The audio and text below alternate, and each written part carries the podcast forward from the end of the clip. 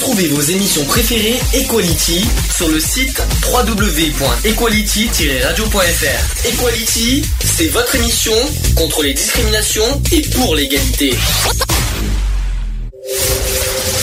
Le samedi de 15h à 18h. Le samedi 15h 18h. Retrouvez l'émission Equality. L'émission Equality sur Gay Free Radio.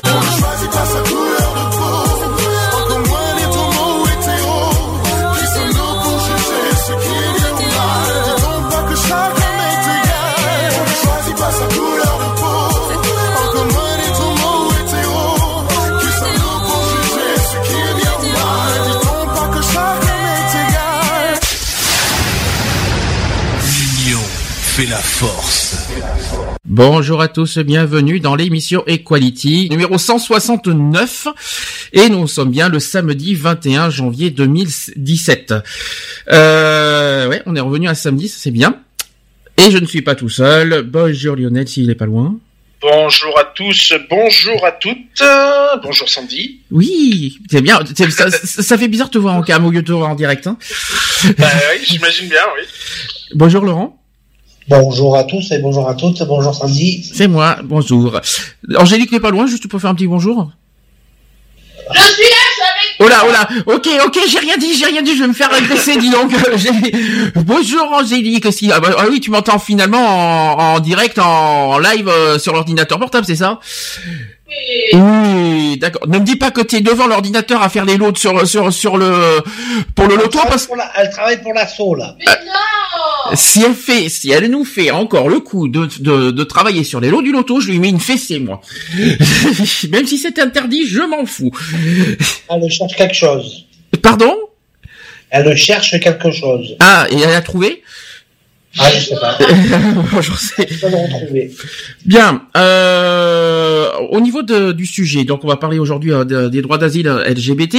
On va faire droits d'asile en général, puis après on va parler des, chez LGBT. Avant toute chose, on parlera aussi du grand froid. Parce que sachez que l'alerte grand froid vient d'être déclenchée au nord. Je sais pas si vous étiez au courant euh, que l'alerte grand froid vient d'être déclenchée dans le nord de la France.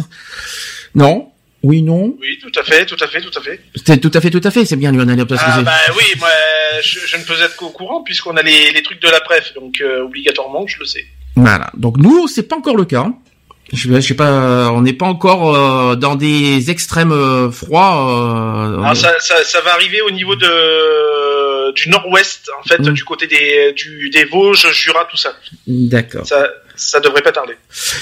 Est-ce qu'on donne euh, vite fait, parce qu'on a, on a un programme bien chargé aujourd'hui, je vous le dis franchement. euh, Est-ce qu'on peut donner des nouvelles de l'assaut? Vite fait. Ben, Ça suit son cours, hein Ça suit son cours, oui. Mais Ça encore. suit son cours et puis bon ben euh, comme tu n'es pas censé euh, comme tu n'es pas sans savoir pardon, on a reçu aussi un mail de de la préfecture de, de Digne, si je ne m'amuse, en nous proposant donc un, un appel à projet en fait pour Mhm. euh, travailler avec eux sur euh, alors sur, sur un truc assez global hein, puisque ça ça ça parle euh, du racisme et de l'antisémitisme mais aussi sur les euh, je pense sur les droits LGBT hein, j'ai pas lu encore Si je me trompe, alors le le- l'appel à projet, c'est- surtout sur le racisme et l'antisémitisme. Sauf que on a regardé, euh, on, on a vu un petit peu leur site internet. Ils font aussi la euh, la, la la haine anti-LGBT. Donc euh, ça. c'est ça euh, ici le H de Dilkra. Donc du coup, on va nous euh, cette semaine se réunir euh, normalement lundi ou mardi. Euh, je ne sais pas quelle heure, je ne sais pas où et etc. Mais on va se réunir quoi qu'il en soit, afin qu'on puisse euh, bah, ne- candidat, nous nous mettre candidat à, ce à, cet, à cet appel à projet. je dirais, j'en pas plus. que J'aimerais garder euh, secret un petit peu euh, tout ça, ce qu'on va faire avec l'assaut. J'ai pas envie qu'on nous pique l'idée non plus. Euh, voilà, parce que comme c'est national, le- l'appel à projet, c'est pas forcément départemental. Euh, on va, on, va faire nous un truc euh, spécial, spécifique euh, notre association. On le fera, quoi qu'il en soit, notre candidature très vite cette semaine euh, euh, sur cet appel à projet. Ça c'est sûr et certain. C'est pour ça qu'on va se réunir lundi ou mardi, sachant qu'on va aussi se réunir aussi pour faire le bilan des lots du loto. Euh, je sais pas où on en est d'ailleurs, parce que moi j'ai pas vu les, les lots cette semaine, donc euh, j'en ai entendu parler, mais je ne sais pas où on en est exactement. Si ça avance ou pas pour euh, le, le- loto, est-ce que oui ou non on va maintenir le loto, on va le on va on va en décider très vite, je pense, parce que les jours passent, les jours suivent, et on peut pas décider au dernier moment si oui ou non on annule, si on n'a pas assez de gros lots surtout. C'est ça. Donc ben là, on va voir. Hein, il faut qu'on qu'on fasse vraiment un point, euh, vraiment un point. Et si je ne m'amuse, il doit rester des lots à récupérer encore en plus. Donc, euh, ben, il faudrait, faut voir. Quoi. faut faire ce point-là et il faut absolument qu'on ait des gros lots. Je viens de voir qu'il y a Angélique devant moi. en fait, elle, est juste devant nous. Bonjour Angélique. Bonjour. Alors, tu confirmes ce qui vient d'être dit sur le loto? Oui, mais euh, moi, ce qui, c'est pour ça aussi que je me suis un peu bougé euh, en 2016. On m'avait dit un peu de ralentir parce que je savais très bien qu'il allait y avoir peut-être un problème comme ça au niveau des lots. Euh, c'est vrai que moi, je vous dis honnêtement, et je m'en cache pas, ça me ferait chier de de repousser le loto parce qu'il faudra refaire tous les commerçants pour leur expliquer et tout. Mhm. Euh, c'est vrai que j'allais déposer un dossier à Brico Dépôt euh, ce matin. Mhm. J'ai récupéré euh, un, deux, j'ai récupéré trois lots encore ce matin. Mhm. Euh, par contre, je vais faire, euh, je vais essayer de faire un courrier, bien sûr, avec votre avec euh, votre au- autorisation, pour voir un peu, euh, faire un courrier avec euh, à notre cher Hugon euh, de Super U, Mhm. pour euh, lui dire que quand même, on a acheté quand même des frites et tout de l'huile pour l'association, qu'on est quand même client chez eux, et ça serait bien de faire au moins un petit geste, quoi. Pour des frites. hein. Tu crois qu'on va nous faire un geste pour des frites hein euh. Non, je veux dire, euh, on achète quand même des trucs qui sont pas quand même pour l'assaut. On est allé. Il faut dire quand même aussi ce qu'il y en est. On achète quand même nos trucs à nous, nos courses perso. Euh, je pense que en tant que client, euh, toi, euh, Lionel et moi, je pense que ça serait bien de faire un petit geste commercial après, tout en lui expliquant gentiment aussi. Il n'y a pas non plus aller l'agresser. Hein. Il faut quand même être euh, aussi logique. On ne peut pas faire un loto si on n'a pas de gros lots. Je me vois mal faire un loto à faire que des kines. Donc, euh, Eh ben, c'est pour ça que je me suis un peu bougée, comme on m'a dit, de- d'arrêter de vivre que pour l'assaut. parce que l'assaut, soyons soyons soyons honnêtes parce que j'ai envie qu'on rassure euh, les gens parce que est-ce qu'on a des lots? Oui, on a des lots. On a quand même, je ne sais pas combien de lots au total.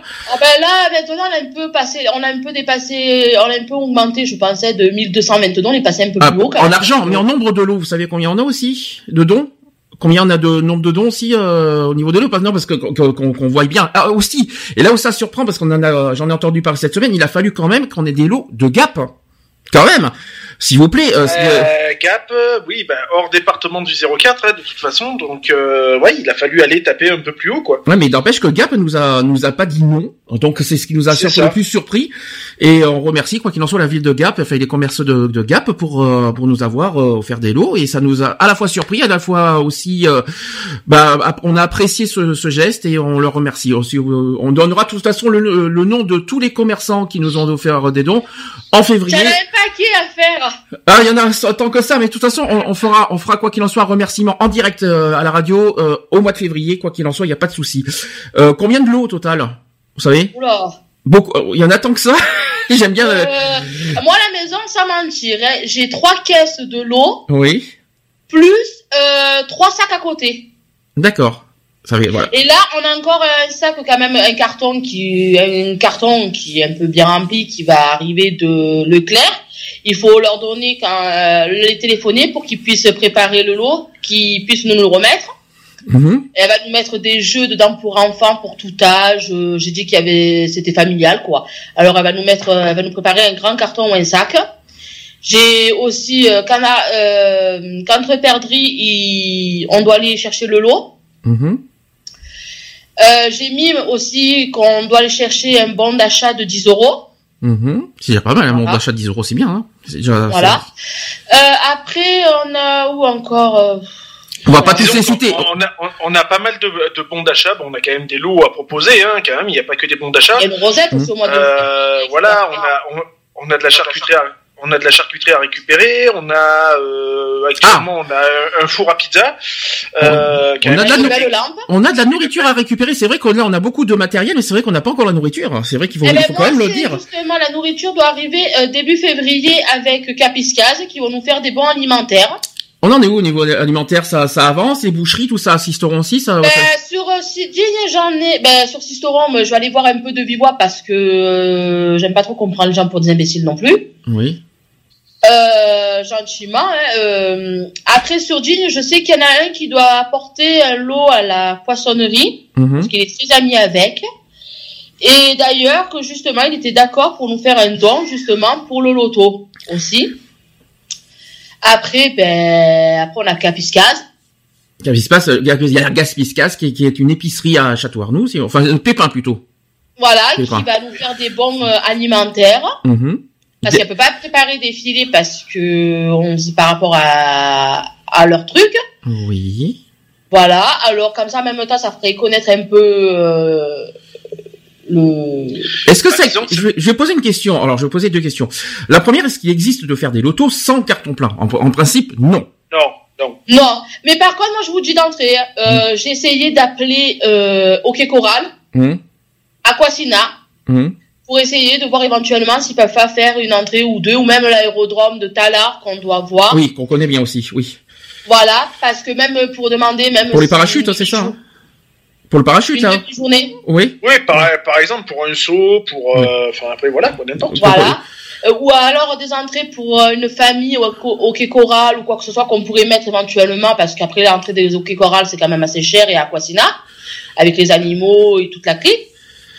Après tout ça on verra quand on aura tout parce que ça j'ai quand même euh, fait des courriers à Aix pour euh, Alors là, là, on en, a parlé, mais c'est vrai que pour au côté essence, ça c'est vraiment pas possible. Et je, sachant sachant qu'on n'a pas de subvention, donc de quoi qu'il en soit, on ne pourra pas aller à Aix. Mais on va, mais rien ne nous empêche. euh, Enfin, euh, si on, moi, si on a les moyens. la question si éventuellement ils pourraient renvoyer le lot ou alors donner Ça m'étonnerait, un, hein. un relais. Ah, un relais, oui, c'est possible. Pourquoi pas Oui, en plus, ça, ça, ça, ça serait pas mal, en sachant que, oui, oui, ça, Voilà. me- ça dérangerait un pas ça. qu'on pourrait aller les chercher, puis en Oui. contrepartie, on met leur enseigne sur notre site internet. Bien sûr. Et je leur ai dit qu'on leur enverrait Euh, une carte de remerciement. Le, le, le, le- le truc sur le site internet, pauvre site internet, hein. euh, on va nous prendre, on va nous prendre. Ah ben, Je pense que tu peux compter une bonne page. Hein. Je pense, oui. Mais il y aura, mais il y aura de toute façon, il y aura de toute façon un article dédié au loto, de toute façon, euh, dès qu'on aura. Et puis par contre, il nous faut les logos parce que je sais pas comment on va faire pour avoir, euh, pour pas avoir les logos des, des enseignes, hein, enfin des, des, des commerces qui nous ont fait des dos. Bref, etc. Est-ce que j'ai une question aussi parce qu'il y en a beaucoup qui m'ont posé cette question. Qu'est-ce que, euh, est-ce que euh, vous avez parlé de l'association aux commerçants? Toujours. Est-ce que qu'est-ce qu'ils ont dit? Est-ce qu'il y a eu des retours, des échanges, des euh, qu'est-ce qui est-ce qu'ils se sont intéressés à ce que nous faisons? Est-ce que est-ce, que là-dessus qu'est-ce qu'on vous a dit? Nous, il y a eu quelques, quelques commerçants, ben, dernièrement notamment sur Manosque, hein, une Mm. dame qui nous a posé la question et tout. Elle nous disait, bah, dis donc, vous avez bien du travail à faire. Elle dit surtout euh, à l'époque où on vit, euh, voilà, vous n'allez pas chômer et tout ça. Et euh, bon, donc du coup, voilà quoi, ça nous a permis d'échanger un petit peu rapidement parce que la madame, elle était très occupée. Euh, donc euh, voilà, donc, mais ça nous, euh, certains commerçants, oui, s'intéressent, d'autres. D'autres s'en foutent carrément, hein. ils donnent un lot et puis basta quoi. hein. Ils sont pas, ils sont pas à ça près. Hein. On a même des, des, des certains commerçants qui, qui veulent même pas remplir la fiche, hein, parce que pour eux, voilà, ils donnent et puis basta quoi. Alors, le problème donner, c'est bien, mais après, euh, ça veut dire que si- s'ils mettent pas de fiches, il faut bien, et c'est là qu'il faut qu'on se dise aux commerçants, c'est que si on fait des fiches de dons, c'est fait exprès pour que ça appartienne bien à l'association et non qu'on garde ça pour nous ou aux adhérents, parce qu'on on peut nous faire des dons et que et qu'après on peut les garder pour nous en fait. Euh, C'est juste ça. pour faire un petit peu le côté légal euh, de tout ça, euh, que tout don doit être pour nous euh, fiché afin que que ça que, que ça montre que ça appartient bien à l'association et pas autre chose. Voilà, c'est ça qu'on insiste bien.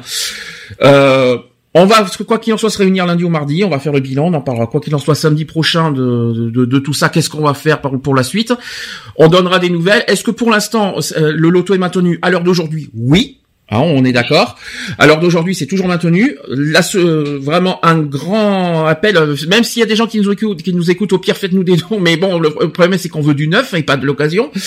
Euh, pour euh, notamment des gros lots. On va pas demander aux gens de nous offrir des télé neuves, c'est sûr, hein, non plus. Hein. On est un peu mal barré là-dessus. hein. Moi, je cherche juste un four encastrable pour moi. hein, donc, Bien sûr. voulez, Bien sûr, Lionel, bien sûr, Lionel. Lionel qui part dans 15 jours. Dans 15 jours, c'est le déménagement. C'est ça. Et à ce propos, je tiens à dire que l'émission dans 15 jours va être re- va être décalée. C'est-à-dire qu'au lieu qu'on fasse l'émission le samedi ou le dimanche, on va le faire le mercredi d'avant. C'est-à-dire le 1er février, afin qu'on puisse être tranquille pendant les quatre jours de déménagement, euh, c'est-à-dire du vendredi au lundi. Voilà pourquoi on va faire l'émission le mercredi, mais avant le déménagement. Hein, euh, faut quand même le faire. Hein. Voilà, Lionel nous, enlève son casque, il est avec son portable, voilà, bon, c'est pas grave. Alors, je vais poursuivre un petit peu, on va parler de, du froid. Du froid du froid. Hein. Vous savez que la- l'alerte grand froid vient d'être euh, déclarée, déclenchée euh, au nord de la France. hein, il faut quand même le dire. Euh, il y a des températures négatives qui sévissent depuis quelques jours hein, et dans la quasi-totalité de la France métropolitaine, poussant euh, gouvernement et associations à se mobiliser. Et l'air vif et sec venu de l'est génère depuis euh, donc mardi des températures de 5 à 10 degrés en dessous des normales de saison, selon Météo France. Donc la douceur ne devrait revenir que euh, la semaine prochaine et encore c'est mal barré. Hein. Euh, J'ai vu encore Météo France, euh, j'ai vu que qu'il y a des températures très négatives la nuit surtout, euh, selon l'organis- euh, l'organisme de prévision. Donc avoir aussi froid en janvier, est-ce normal? Oui, non. En janvier, c'est normal qu'il fasse si froid, hein, je pense. hein. oui. Ah ben on est encore à période hivernale. Hein. Voilà. Euh, Est-ce que euh, ici, euh, ici, est-ce que chez nous c'est des températures, euh, on va dire euh, habituelles? L'année dernière, il faisait chaud hein, en janvier, hein, parce qu'on a eu un hiver très court. Hein. Disons que ça dépend des années. quoi. Généralement, une année sur deux, on, on a, des, on a des, des températures assez fraîches. Généralement, une année sur deux, on a un hiver assez doux. Mhm. Euh, voilà, comme l'année dernière. hein. L'année dernière, ça a été quand même assez doux. Hein. Euh, On n'a pas eu trop à se plaindre. L'année précédente, on a, on s'est un peu plus caillé les meules quand même. hein. Il y a eu pas mal de neige. Euh, là, pour cette année, je trouve que c'est, c'est doux aussi. C'est, ça va. Tu trouves ça doux? La nuit, euh, je trouve pas ça doux, moi personnellement. Non, mais la, la, la nuit, ils sont fraîches, mais bon, sinon, le restant de la journée, ça va, quoi. Euh, je veux dire, euh, on a eu pire. Alors janvier, effectivement, effectivement, il y a eu pire parce que janvier euh, reste quand même, quoi qu'il en soit, le mois où les températures sont les plus basses dans l'Hexagone et néanmoins le froid est intense euh, donc cette semaine et la semaine prochaine hein, qui va euh, qui va arriver aussi. Donc c'est simple, on n'avait pas connu une telle situation en France depuis cinq ans quand même. Hein. Ça fait cinq ans qu'on n'a pas eu un froid comme ça. Et cet épisode est dû à une descente d'air froid en provenance d'Europe de l'Est. Et si vous avez tendance à grelotter ces jours-ci, sachez que c'était pire en 2012. Cette année-là, l'épisode avait duré deux semaines en février et on avait atteint moins 20 degrés dans certaines régions. Rien à voir non plus euh, dans, avec les vagues historiques de janvier 45, euh, 1963 et 1985. Donc les températures chutent, mais aucun record de froid n'est battu. Donc il faut quand même le souligner. En 2012, là où j'habitais avant, on avait, euh, au courant de l'hiver, on avait dépassé les 2 mètres 30 de mètre- de- d'épaisseur de neige. En une journée. 2m30 quand même. Ah oui, c'est pas mal. Ouais. En une seule journée. hein. Et des températures la négatives. La neige n'est pas finie, hein, ça va revenir dans la, se- la semaine prochaine. Je sais pas si vous êtes au courant, hein, ça va Ouais. revenir. hein.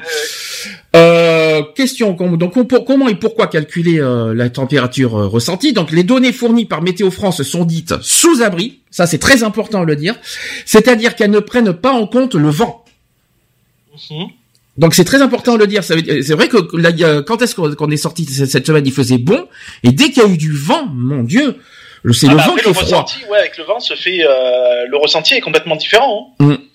Alors depuis la fin des années 2000, les météorologues donnent également les températures ressenties euh, dans leurs bulletins. Ces chiffres prennent en compte la perception euh, physiologique de la température en fonction des conditions atmosphériques.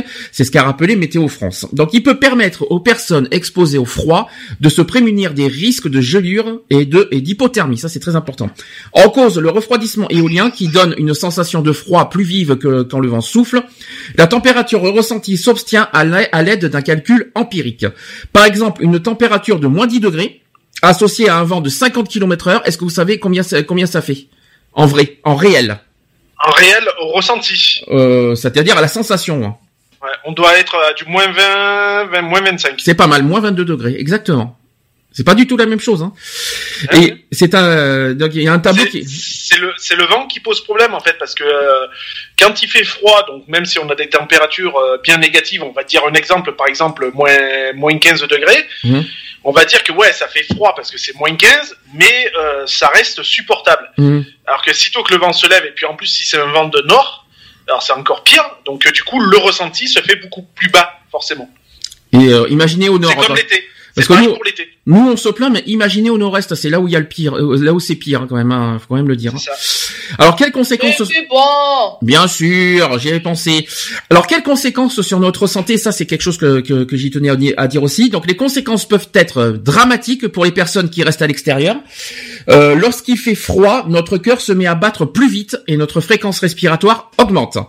Ce sont des mécanismes naturels pour maintenir coûte que coûte et notre température interne est de quoi qu'il en soit, le, le température d'un corps humain, combien? Il y en a, je t'entends pas. hein. À 37 et des brouettes, pardon. C'est mieux, Lionel, voilà. Donc, certaines, voilà, c'est 37 degrés. 37,2 je crois. Ouais, ouais, le matin, ouais. Donc 37 degrés. ça, c'est un film, ça n'a rien à voir. Donc, certaines parties du corps sont quand même plus sensibles au froid. Vous savez les, quelles sont les parties du corps les plus sensibles? Les, les extrémités, les, les bouts des doigts, les bouts des pieds, euh, le Les crâne. Alors, la non, tête. c'est l'endroit le plus chaud, les cacahuètes. N'importe quoi. Eh bien non, figure-toi. Eh bien non, je suis pas d'accord. Il y a quand même cinq euh, cinq parties du corps à, à- à dire qui, euh, qui sont très sensibles. Il y a le nez, Oui. il y a la bouche, il y a le cou, il y a les mains et il y a la tête. Voilà, Monsieur Protect, je t'aurais appris, je t'aurais appris quelque chose Donc, aujourd'hui. euh, tu vois, les cacahuètes, ça existe pas, c'est pas vrai. Les cacahuètes, ah, euh, tu veux dire euh, les parties génitales, c'est ça qu'il faut qu'ils Voilà, aient. c'est ça. Ah ah non, non, ça va là-dessus, on n'a pas de problème. hein. C'est l'endroit le plus chaud du corps. Ça peut paraître bizarre, mais c'est vrai. Non, mais toi, elle rentre, hein. T'as compris. Ah non, elle rentre pas. Non, ça va. Ça c'est dit, ça c'est fait. Donc sachez, que- sachez qu'avec le froid, et ça je vais apprendre quelque chose, peut-être que Lionel saura quelque chose là- là-dessus, sachez qu'avec le froid, la pression artérielle augmente également et les vaisseaux sanguins se rétractent. Cela peut conduire, vous savez à quoi? À force? À la longue un arrêt, hein. Presque. C'est pas assez, on en est pas loin. Il y a une crise cardiaque, effectivement. Il y a aussi un AVC Ouais. et une, Accident vasculaire cérébral. Voilà, et une embolie pulmonaire aussi. Donc voilà les risques euh, en cas de froid.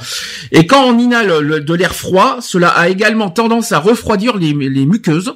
Nos défenses immunitaires sont fragilisées, donc moins armées pour lutter contre les infections. Donc le risque concerne surtout les sans-abri, qui, euh, qui s'ils ne sont pas assez couverts, peuvent souffrir de gelure et d'hypothermie. Voilà, c'est pour ça qu'on insiste là-dessus.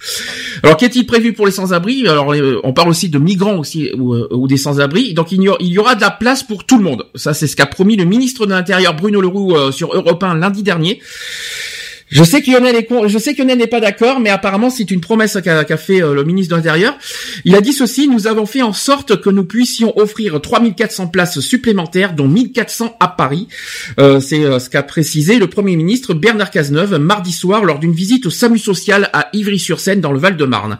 Et pour faire face au pic de froid, le gouvernement a mis en place depuis samedi un pilotage national quotidien pour anticiper les besoins en place d'hébergement. Le plan grand froid activé lorsque les températures nocturnes se situent entre moins 5 et moins 10 degrés. On va y arriver là, euh, cette semaine d'ailleurs, je ne sais pas si vous êtes au courant. Donc c'est ce qui a également été déclenché, euh, ça a été déclenché par les préfectures concernées. Effectivement, au nord, c'est le cas, hein, je tiens à le dire. Donc, le ministre de l'Intérieur a appelé les Français à contacter le 115, qui est un numéro destiné aux sans-abri. Mais selon la, la FNARS, qui est la Fédération d'associations luttant contre la pauvreté, sachez que moins d'une personne sur deux avait été prise en charge en décembre par le SAMU social qui gère le numéro. Ce quoi le ministre a répondu qu'en cas de moindre difficulté, il fallait appeler le 15, donc le SAMU, et aussi les, parce que les centres sont surchargés. Sachez que pour 5000 appels reçus lundi, le centre d'Ivry-sur-Seine n'avait que 71 places disponibles mardi soir. C'est quand même fou, hein. Les particuliers aussi se mobilisent. Sachez que le 115 du particulier permet de mettre en relation un bénévole offrant une place dans son domicile avec un demandeur. Et ça a été lancé en 2012 lors de la précédente grande vague de froid euh, par deux anciens SDF. Et sachez que ce réseau compte à ce jour 17 000 bénévoles. Ce qui est quand même pas rien. Quelque chose. Euh, Lionel, je t'ai vu faire un signe de non. euh, tu peux m'expliquer pourquoi?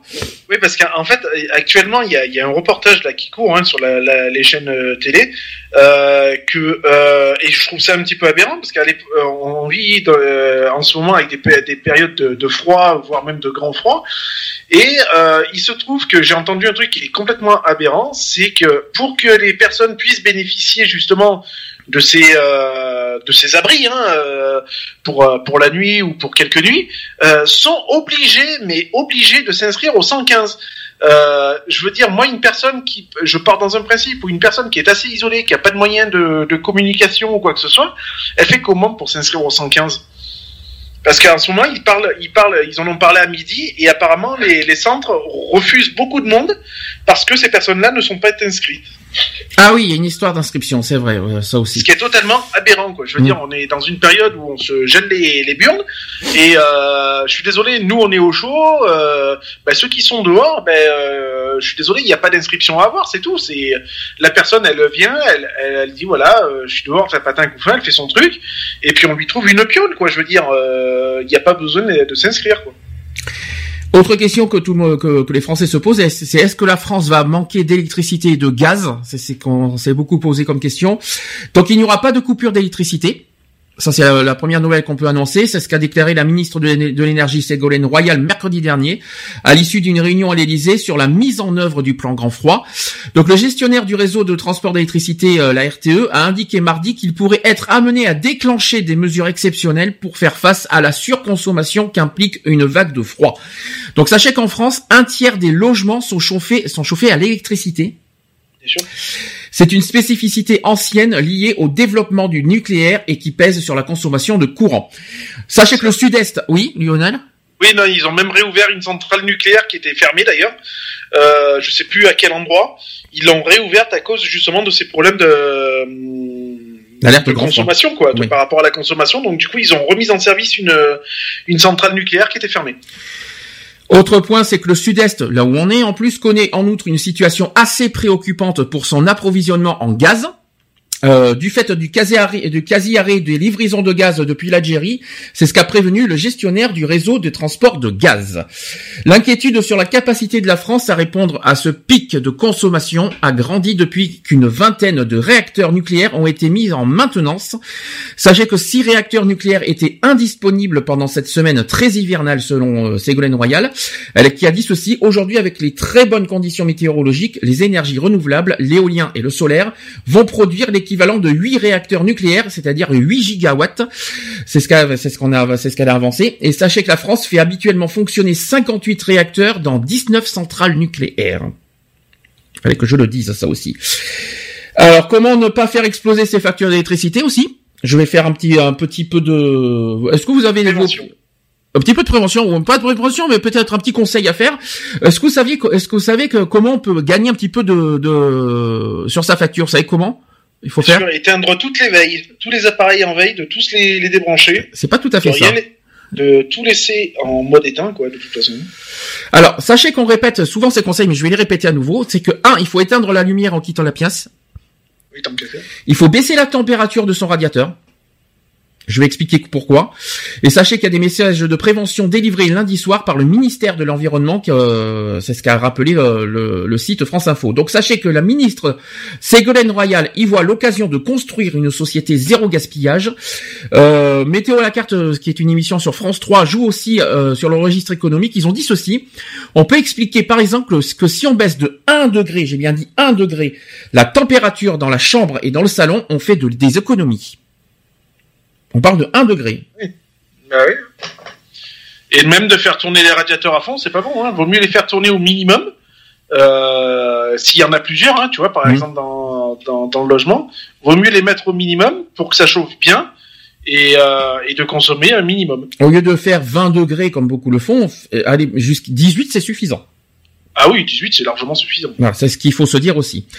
J'ai un autre chiffre à préciser qui n'a rien à voir avec le grand froid, mais que vous allez voir quand même, c'est le contre, c'est complètement contradictoire. Sachez qu'il y a un autre, un autre, un autre chiffre qui est, euh, qui est, euh, qui a été euh, déclaré. Sachez qu'en 2016 a été l'année la plus chaude de la planète depuis le début des relevés des températures en 1880, marquant le troisième record annuel consécutif de chaleur c'est quand même fou. On est quand même, on, vient d'avoir, on, est en, plein grand froid en ce moment en 2017, et 2016 a été la troisième année historique en France euh, sur les pics de chaleur. C'est quand même fou. Hein. Donc, euh, tu l'as ressenti la chaleur l'année dernière, Angélique, c'est ça? Oh, moi ça me dérange pas. Pourquoi ça te dérange pas? Qu'il fasse chaud, qu'il fasse froid, euh, ça m'est égal. Qu'il y ait des gelées, euh, qu'il y ait des... Euh, non. Ah mais de toute façon, de toute manière, l'hiver, l'été, le printemps, automne, je suis toujours en t-shirt. Même dehors, avec une veste légère. Donc euh, qu'il fasse moins 10 degrés, tu es en t-shirt dehors? Ah mais je crains pas, alors je vais te dire honnêtement... voilà. À part si vraiment je suis vraiment malade, oui. Là, c'est vrai, je fais chier mon bordel. Je fais chier mon monde, je gueule après tout le monde. Mais sinon. Euh, c'est pas d'aujourd'hui hein, que tu fais chier ton monde, hein, je te le dis. non, ça fait 34 ans que je fais mon chier mon monde et je continuerai à faire chier mon monde jusqu'à ma mort. Il faut quand même le faire que, qu'en 2016, c'était quand même la troisième année historique de chaleur en France et que euh, là aujourd'hui on est en plein froid, euh, complètement contradictoire en, en, faisant ça. on pensait qu'avec la grosse chaleur de 2016, il allait, on, on, allait avoir un hiver plutôt chaud, on va dire. Mais non, euh, tout le monde s'attendait finalement, on s'y attendait finalement à, ce, à, qu'on allait avoir un hiver rude. Eh bien, on s'est pas planté. Et euh, voilà. Eh bien, qu'est-ce qui va nous attendre? La question qu'on va se poser, c'est qu'est-ce qui va nous attendre maintenant? C'est l'été qui va arriver. Oh, je pense une bonne petite chaleur, c'est bon. Grosse ou petite? Normal. Normale, donc euh, 30 degrés par exemple. Un bon petit 30. Voilà, comme ça on peut aller se mettre sous les cocotiers. Je pense pas qu'on va arriver à 40, c'est ça que tu veux dire? Voilà, je pense pas, non, je vous rassure. D'accord.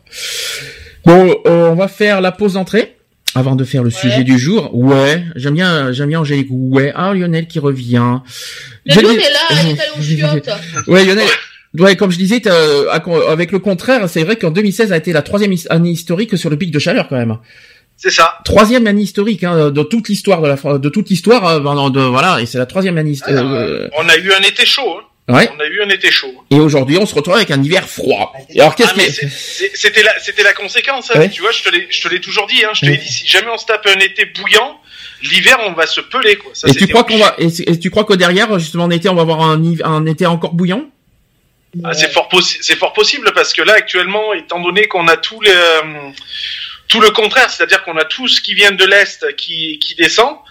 Donc après, on va se taper euh, bah, une remontée qui va être catastrophique, quoi. De toute façon, je pense qu'à mon avis, on risque d'avoir un été bien chaud. Quoi.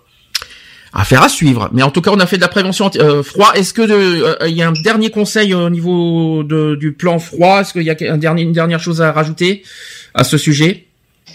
Ben, quoi qu'il en soit, ne- ça c'est notre fil rouge. hein. Ne laissez jamais, quoi qu'il en soit, une personne dormir dans la rue, c'est très important. Faites le 115 ou au pire le 15. Voilà pour pas. Si vous voyez que que- qu'il y a une personne qui est- qui est en détresse dehors, faites au pire le 15 pour qu'il soit pour qu'il aille aux, aux urgences. C'est très important ça. Et à savoir que Ah, ça dépend qui, hein. Bah tout le monde. Hein. On Non, peut Il y, en a- il y en a qui ne s'en rendent pas compte, mais on peut mourir du froid. Il faut quand même le rappeler. hein. Oui, non, mais après, certaines personnes, euh, moi, Mm. après, euh, voilà, ce- les autres, euh, c'est sûr qu'il y a une femme avec des gamins, euh, je vais la, euh, je vais appeler, ou s'ils peuvent pas la recevoir, ben écoute, euh, pour une nuit, je l'hébergerai. Hum, D'accord. Mais après, ça dépend qui c'est, la personne, parce que si c'est qui je pense, elle reste dehors. Et Ok. puis il faut savoir que le, le 115 et le 15 ce sont des numéros gratuits. Hein. Hum. Euh, Il n'y a pas de, il y a pas besoin de réseau euh, téléphonique pour pouvoir euh, faire ces numéros-là. Hein. Ça reste totalement euh, gratuit, c'est géolocalisable en plus, donc euh, voilà. Fait la pause d'entrée av- avant qu'on passe au droit d'asile, c'est-à-dire le sujet du jour. On fait euh, James Arthur avec euh, Say You Want Let Go. J'ai un peu enrhumé, hein, c'est pas grave.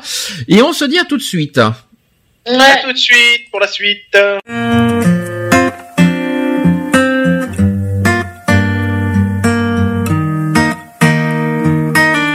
I met you in the dark. You lit me up. You made me feel as though I wasn't off.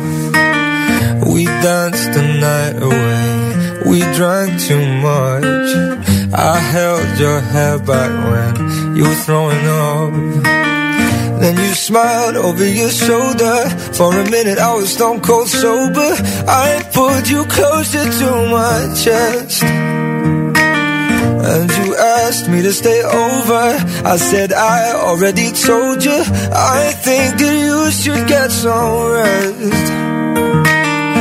I knew I loved you then, but you'd never know. 'Cause I played it cool when I was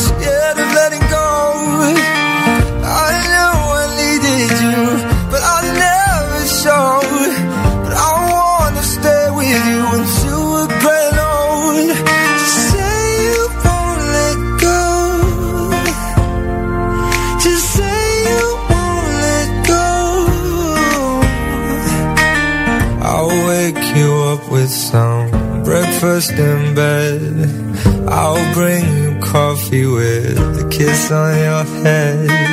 And I'll take the kids to school, wave them goodbye. And I'll thank my lucky stars for that night. When you looked over your shoulder, for a minute I forget that I'm older. I wanna dance with you right now. Oh, and you look beautiful as ever, and I swear that every day you'll get better. You make me feel this way somehow. I'm so in love with you, and I hope you know, darling, your love is more than worth its weight in gold. We've come so far, my dear.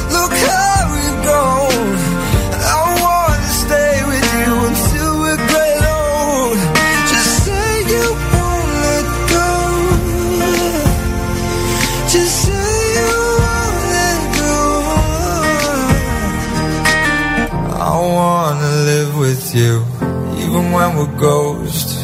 Cause you were always there for me when I needed you most. I'm gonna love you till my lungs give out. I promise till death we part like in our vows. So I wrote this for you. Now everybody knows that it's just you and me till we're growing old. Just say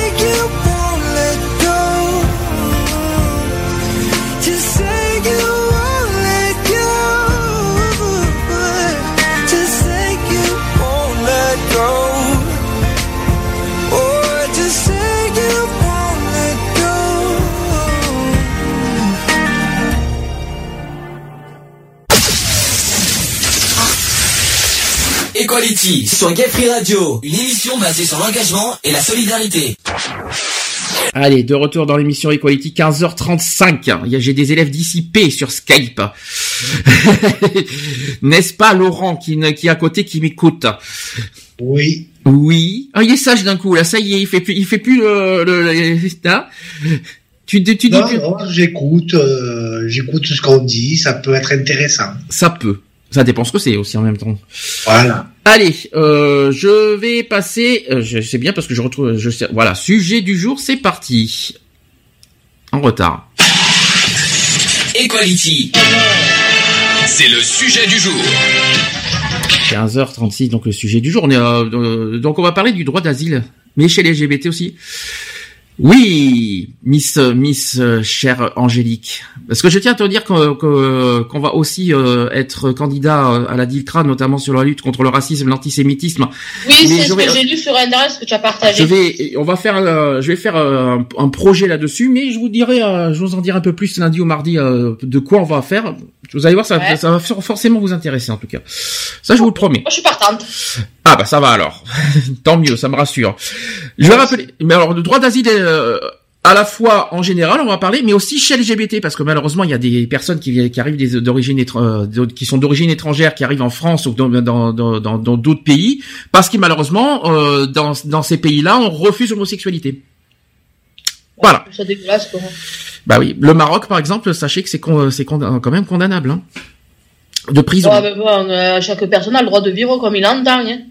Ben oui, mais il dit ça, oui, mais chez nous, oui, mais malheureusement tous les pays ne, ne, pensent pas ça.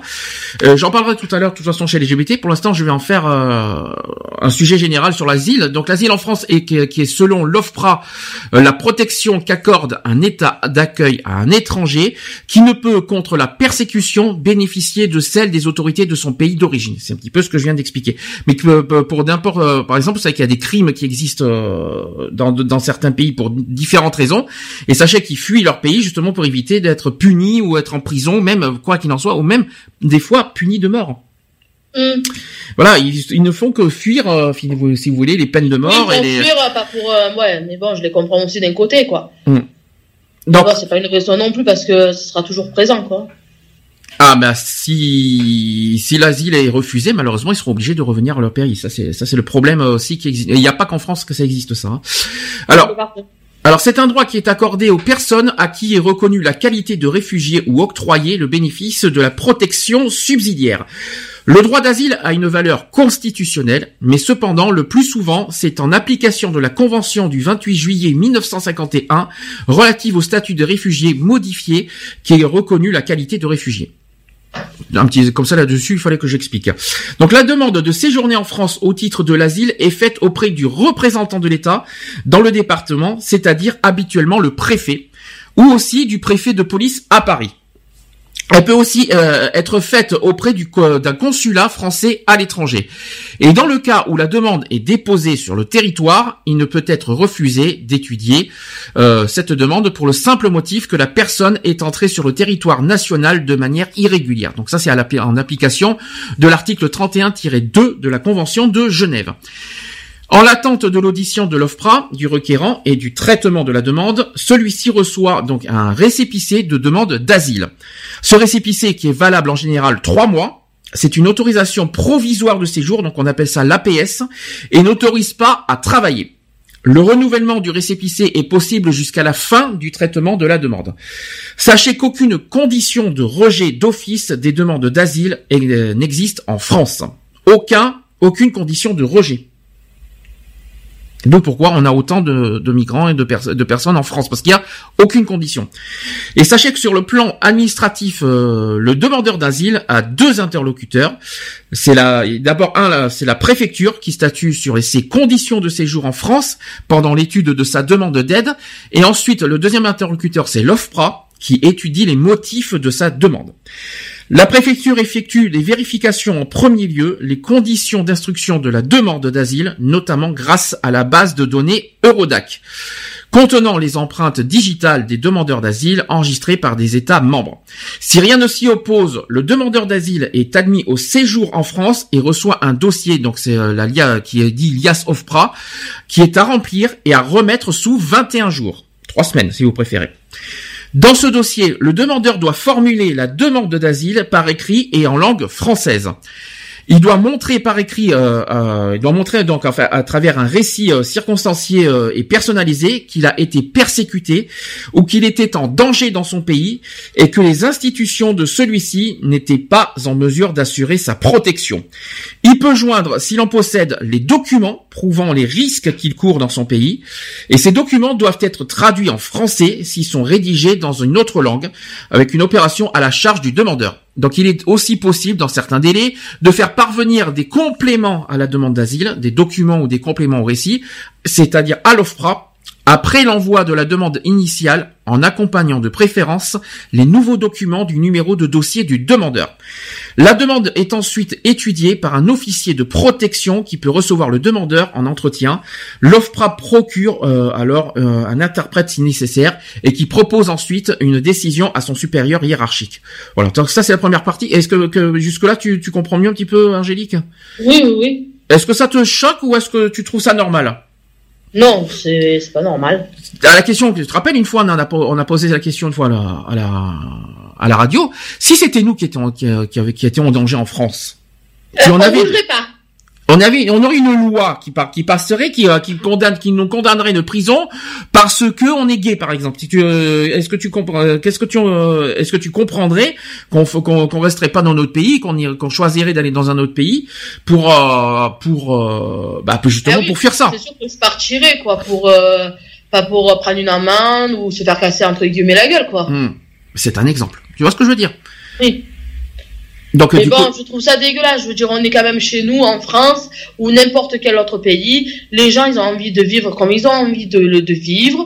On doit accepter les gens comme ils sont. Euh, on est tous nés quelque part euh, au même endroit, pratiquement. On a, on s'enfile tous les mêmes pantalons comme tout le monde. On a tous les droits. Et je trouve ça débile que on va, on va s'en prendre à des gens qui ont envie d'être gays ou lesbiennes ou n'importe quoi. Pour, voilà, non, moi les rejeter de leur pays, moi pour moi c'est inacceptable. Quoi. Il va y avoir une actu LGBT tout à l'heure euh, que je vais parler. Vous allez voir, c'est impressionnant. C'est un, un, exemple type pourquoi il y en a certains qui fuient leur pays. C'est malheureux ce qui s'est passé. Hein. Je, ça, ça s'est passé à Sao Paulo. J'en parlerai dans les actus LGBT. Écoutez bien ce tout à l'heure. Il y a une mère qui a tué son fils parce qu'il est gay. Hein. Donc, ah ben euh, vraiment arrêter. Alors, je, je, je vais en parler tout à l'heure. Vous allez voir, mais vous comprendrez forcément pourquoi. Euh, il y en a certains. Alors que il y a pas que, il y a pas que le motif d'être gay hein, qu'on fuit les pays. Hein. Il y, a, y, a, aussi les guerres. Il y a aussi les, euh, la famine. Les migrants quand ils ont eu des problèmes, quand on les a envoyés chez nous. Euh, mais la ça, famine. je suis d'accord, mais déjà qu'on n'arrive pas trop à subir, euh, nous les Français, on n'arrive pas euh, certains à venir à nos besoins, on va arriver à venir aux besoins des autres.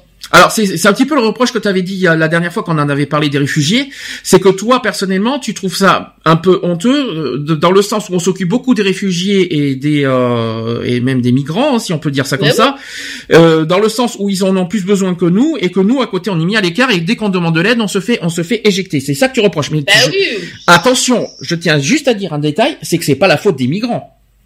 Non, non, je dis pas que c'est la faute des migrants. Moi, c'est la faute des, des hauts placés, quoi. Voilà, c'est ça.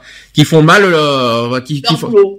Et puis c'est pas normal. C'est pas parce que les migrants en ont plus besoin que nous on en a pas besoin. Mais non, mais on est tous pareils. On est hum. tous nés. Je veux dire, si on regarde bien, euh, regarde déjà rien que sur Sisteron, déjà le nombre de personnes qui ont pas de boulot, ou que si ou que là, ou que on demande un papier, c'est non. Euh, voilà, je veux dire, ils disent Et eux, tu, tu les vois, ils arrivent, ils ont tout, des vélos neufs, des, des, on, leur, lo- on leur donne des logements avec tout meublé pratiquement.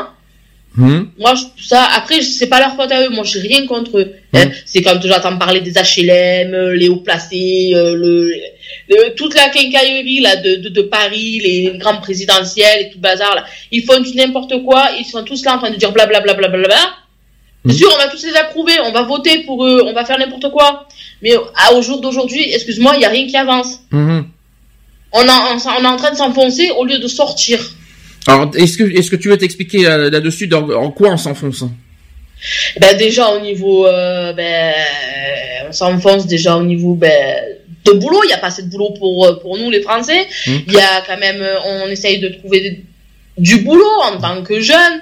Hein, je veux dire, et quand on te fait, on te dit ouais ben on a tout notre personnel ou alors parce que vous êtes un peu fort, euh, voilà, vous pouvez pas. Non, pour moi non, c'est pas possible. Mhm. C'est- honteux, je veux dire.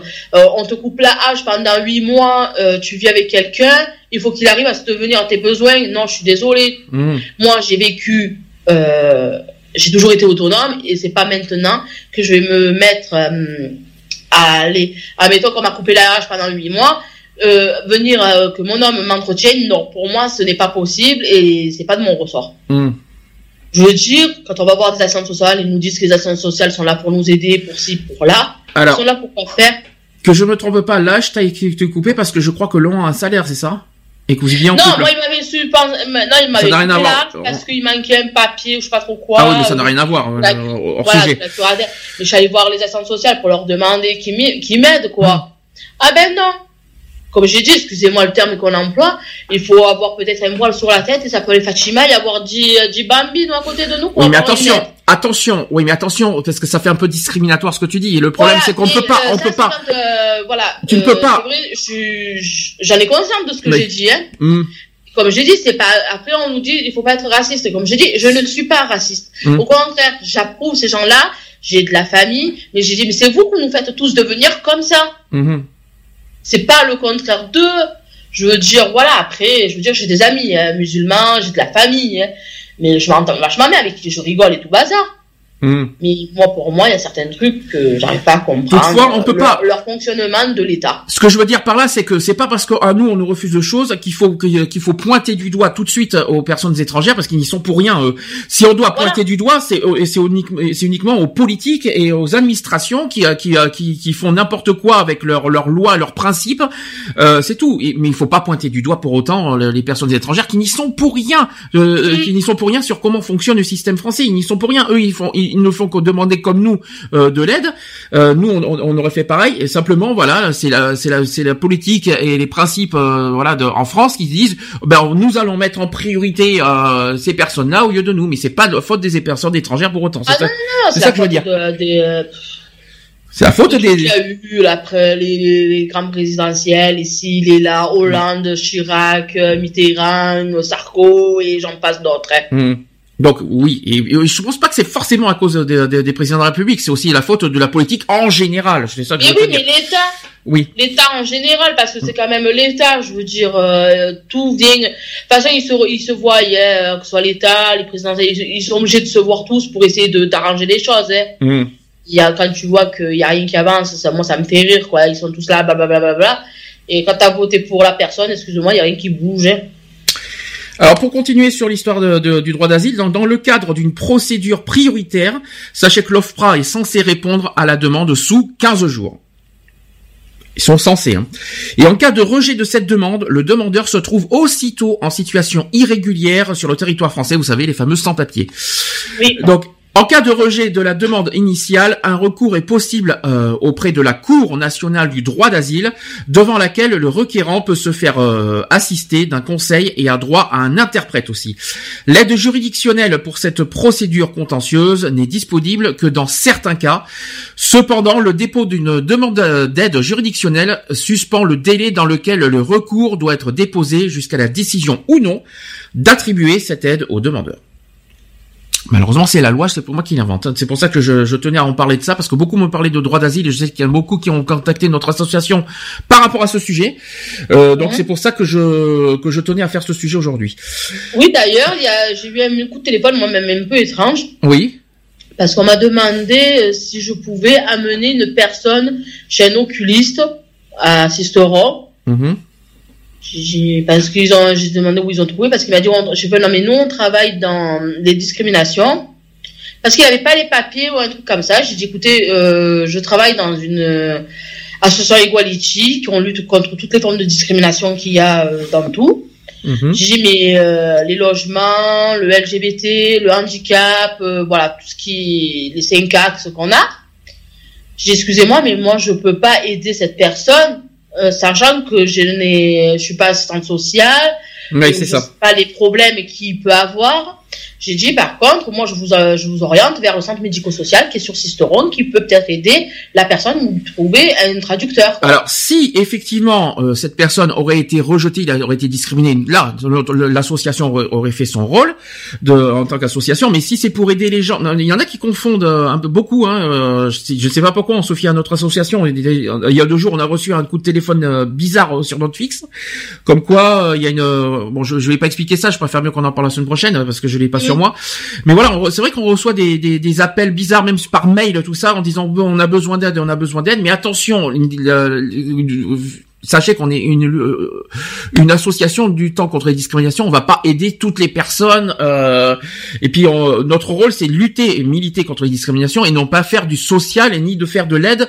Euh, on n'est pas, on n'est pas, comment dire, euh, euh, comment, on n'est pas, oui, on n'est pas assistant social, on n'est pas infirmier, on n'est pas auxiliaire de vie. Euh, c'est pas notre domaine malheureusement.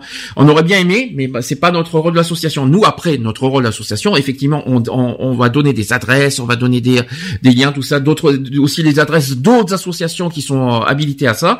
Ça, ça sera notre rôle aussi. euh, mais bah voilà, il faut pas confondre. J'ai l'impression qu'il y a des gens qui, qui, qui prennent la première association venue sans regarder euh, le- le- les, euh, on va dire les, les, euh, ce qu'on fait, ce que nous faisons, que euh, les luttes que nous faisons.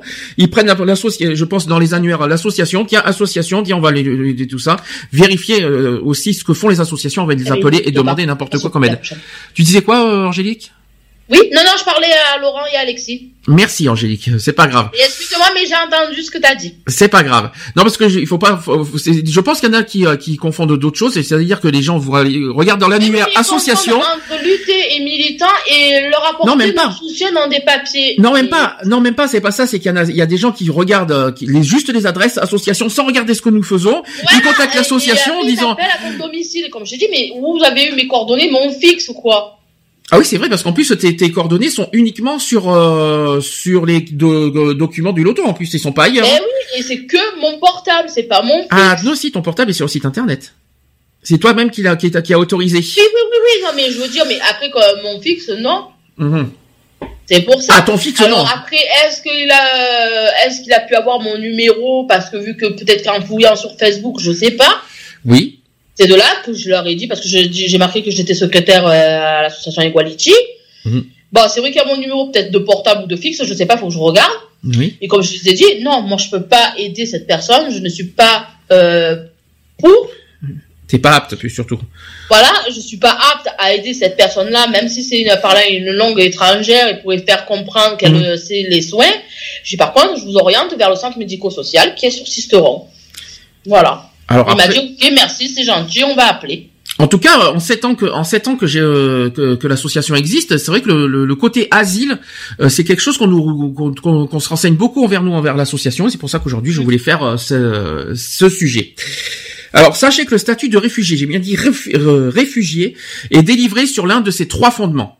Alors comme ça, tu vas pouvoir ça, tu vas pouvoir, euh, euh, tu vas pouvoir savoir comment on, on, on statue quelqu'un euh, en tant que réfugié en France.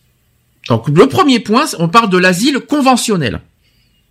Ça te parle, ça te parle pas Hum, non. Alors l'asile conventionnel, c'est en application de la Convention de Genève de, du 28 juillet 1951 sur les réfugiés. Cette convention s'applique à toute personne qui, craignant avec raison d'être persécutée du fait de sa race, de sa religion, de sa nationalité, de son appartenance à un groupe social ou de ses opinions politiques aussi, eh bien oui, qui se trouve hors du pays et dont elle a la nationalité et qui ne peut ou du fait de cette crainte ne veut se réclamer euh, de la protection de ce pays. D'accord, pas d'accord, tu comprends mieux? La race, je suis d'accord, la religion, je suis d'accord. Par contre, la part, euh, euh, les opinions politiques, Non, je, euh, ça par contre je suis pas très pour sur les opinions politiques. Hein, je dis franchement. Euh, parce que, euh, donc euh, ça veut dire que quelqu'un qui est Front National, il va fuir la France pour aller dans un autre pays parce qu'il est Front National et qu'on le rejette à sous. C'est et, bon, oh, ça m'étonnerait. euh, je sais pas comment expliquer, mais c'est c'est complètement idiot quoi. Je suis pas tellement pour sur les opinions politiques. Par contre sur la race et la religion, surtout la religion, Euh, oui. surtout la religion. Vous savez que là-dessus c'est le sujet le plus sensible. la race aussi, parce que nous, on travaille quand même sur ça aussi. Oui. Je veux dire, euh, on a quand même les cinq axes où on parle de la race, euh, des humains, de, euh, voilà. Oui, nous, chez nous, la race, c'est l'être humain. On l'a déjà, on a toujours Voilà. dit. Mais ça, c'est chez nous, ça. Euh, Sachant que la race. euh, Même après la race. euh, Alors après, l'asile constitutionnel, qui, euh, ça c'est le deuxième, euh, le deuxième fondement. L'asile constitutionnel qui suit le principe posé par les constitutions de 1793. Là, on arrive à la Révolution française. Euh, c'est-à-dire le peuple français donne asile aux étrangers bannis euh, de leur patrie pour la cause de la liberté et il le refuse aux tyrans. C'est-à-dire que s'il y a malheureusement un, pays qui est voilà tyrannique euh, auquel il y a des dictateurs etc et là, ben nous on, on, on propose l'asile euh, pour sortir euh, pour que les, les, les, les habitants sortent de ce pays tyrannique en quelque sorte. Alors euh, et aussi de la les constitutions de 1946 où euh, qui dit que tout homme persécuté en raison de son action en faveur de la liberté a droit d'asile sur les territoires de la République. Autre constitution, la constitution de 1958, c'est qu'on connaît aujourd'hui la cinquième République, avec l'article L711-1 euh, qui dispose, qui dit ceci, la qualité de réfugié est reconnue à toute personne persécutée en raison de son action en faveur de la liberté. Voilà. Donc c'est à partir de ces trois constitutions qu'on peut euh, donner l'asile constitutionnel. Et sachez que l'as- l'asile constitutionnel obéit aux mêmes règles de procédure et offre la même protection que l'asile conventionnel. C'est uniquement le fondement juridique qui est différent. Et les autorités responsables de l'examen de la demande sont également l'OFPRA et aussi la CNDA. Ça, il fallait le dire. Troisième fondement, c'est le, le HCR qui exerce aussi son mandat sur le demandeur. Tout simplement. Le fameux HCR. Hum. Voilà, ça te, voilà, tu comprends un petit peu mieux comment ça marche, c'est un peu compliqué. Oui, il faudra peut-être que j'ai, euh, faudra que je cherche un peu des trucs parce que pour me mettre un peu plus dedans, quoi. D'accord. Alors après, il y a, que je m'instruis, on va dire. Et c'est justement ça aussi le but de l'émission, c'est euh, aussi apprendre des choses que, vous- que, que pas beaucoup ne le savent aussi, parce que le, le droit d'asile, euh, on entend parler, mais on ne sait pas comment euh, comment ça fonctionne forcément, c'est ça que je veux dire. Ah non, c'est sûr. Alors ensuite, on parle de la protection subsidiaire, qui est euh, qui est en fait la qui est sous la protection de la loi du 10 décembre 2003 en cas de menaces graves comme la peine de mort, les traitements inhumains et dégradants, et aussi la menace indirecte et individuelle dans un contexte de conflit interne ou international. Donc selon la notion d'asile interne, la demande d'asile peut être rejetée si l'étranger peut vivre normalement sur une portion du territoire de son état d'origine. On a bien dit sur une portion. Par exemple, les États-Unis, tous les États n'ont pas les mêmes lois, mais s'il y a un État euh, qui, qui ne, on va dire, qui protège la loi, euh, eh bien, il est tranquille, par exemple. Et par exemple, s'il y a une région dans les pays africains, euh, dans un pays, mais s'il y a une petite région qui protège de, la loi, eh bien, ils peuvent, vivre largement dans cette petite région. C'est un exemple. Et si, si par contre la totalité du pays condamne fermement tout ça, ben là à ce moment il peut demander la- l'asile dans n'importe quel pays, pas forcément en France hein, de toute façon, hein, mais dans un pays européen même aux États-Unis, etc. euh, voilà. Sa- Sachant qu'aux États-Unis c'est pas la même loi euh, sur les droits d'asile, hein. surtout alors maintenant avec Donald Trump, euh, non, non, aïe, ça va être un peu plus compliqué, je crois. Ah ben c'est sûr. Hein. Alors, euh, si la notion d'asile interne, donc je l'ai déjà dit, le bénéfice de la protection subsidiaire est accordé à toute personne qui ne remplit pas les conditions d'octroi du statut de réfugié et qui établit qu'elle est exposée dans son pays à l'une des menaces graves suivantes. Alors, est-ce que d'après d'après toi, quelles sont les menaces euh, qui sont prises en compte sur la, pour, pour, pour avoir la protection subsidiaire. Donc j'en ai un peu parlé. La peine de mort, bon, je te le- je te- je t'en fais cadeau parce que t'en as entendu parler. Est-ce que t'en vois d'autres? Hein? Est-ce que t'en vois d'autres? Parce que ça, il faut quand même le rappeler qu'il y en a certains dans, dans certains pays, c'est quand même impressionnant. hein. On peut parler de torture aussi. Oui, la torture, oui, qu'on a, qu'on, oui, qu'on baillonne, qu'on attache, euh, oui. La torture, Ben, a- la torture est un motif pour euh, demander l'asile. Oui, ben, C'est normal. ben, le danger, comme les- les- la guerre. Mhm. La torture, Ouais. c'est pas forcément la guerre, hein, nous sommes d'accord. hein. Oui, mais la, la- les guerres, ce qu'il y a eu là, le- euh, pour les réfugiés qui sont, les pour les migrants qui sont arrivés chez nous, quoi, je veux dire.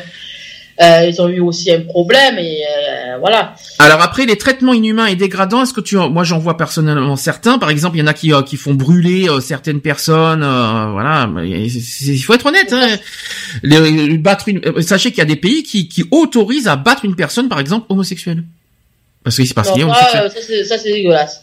C'est un exemple. Je veux dire, euh, pour moi, c'est dégueulasse. Je veux dire, t'as pas à frapper. Alors, dans, ces cas-là, alors, euh, on, euh, chez nous, on vient, on va frapper, euh, allez, admettons, euh, un gay. Ah mais chez nous c'est interdit en France. Mais il y a des pays Voilà. qui n'interdisent pas ça.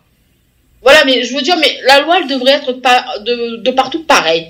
Mhm. Bah, malheureusement, euh, dis ça aux pays Euh, d'Afrique, ça va être un peu compliqué. Quand tu vois ce qui se passe dans certains pays, euh, qu'avant, il y avait euh, la, la peine de mort, je sais plus où elle était, ce truc, c'est en Amérique, non? Mhm. Oui. que, voilà, et que ici, elle y est pas.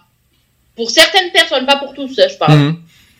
Après, quand tu vois que dans notre pays, on va frapper euh, quelqu'un qui est gay ou qui est lesbien, nanana, non, pour moi, je trouve ça dégueulasse. Je, moi, pour moi, c'est- non, moi, c'est la personne que je frapperai à elle-même déjà. Mhm. Je veux dire, euh, moi, j'ai des amis qui sont gays, Oui.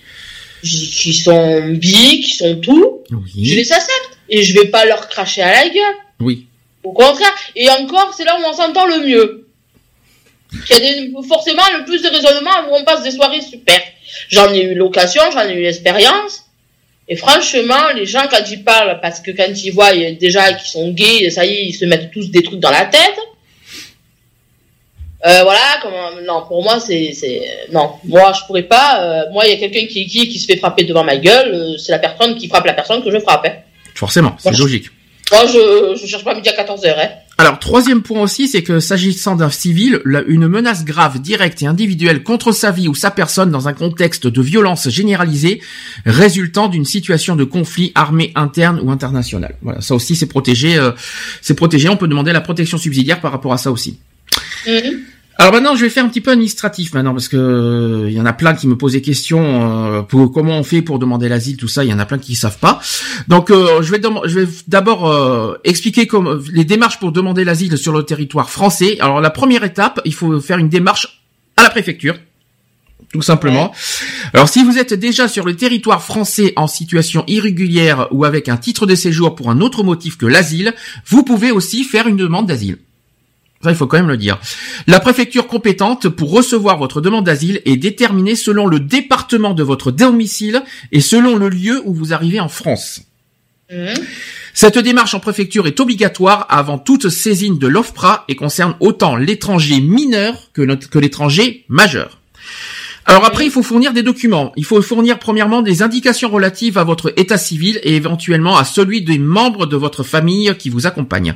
Ensuite, il faut fournir tout, docu- tout document justifiant que vous êtes entré régulièrement en France ou à défaut toute indication sur les conditions de votre entrée en France et aussi vos itinéraires de voyage depuis votre pays d'origine. Mhm. Ensuite, il faut fournir quatre photos d'identité. Comme Ouais. quoi, tu vois, ça c'est très important aussi. hein. Et enfin, il faut fournir l'indication de l'adresse où il est possible de vous joindre si vous en avez une. Et il faut, Ouais. il faut quoi qu'il en soit, euh, fournir tout ça, des, éléments impré- euh, importants pour euh, demander l'asile. Vous n'êtes quand même pas obligé à ce stade de vos démarches de fournir un justificatif de domicile. Ce n'est pas forcément une obligation. C'est quand même, il faut quand même le dire. Sachez que la préfecture est tenue d'enregistrer votre demande d'asile dans un délai de trois jours ouvrés, et ce délai est porté à 10 jours en cas d'arrivée massive de demandeurs d'asile. Ensuite, elle vous délivre à, à cette occasion un document d'information sur les droits et obligations des demandeurs d'asile en France, et aussi euh, les, concernant les organisations susceptibles de vous apporter une assistance juridique ou de vous informer sur vos, euh, vos conditions d'accueil en France, donc le logement, la santé, etc. La préfecture euh, relève aussi vos empreintes.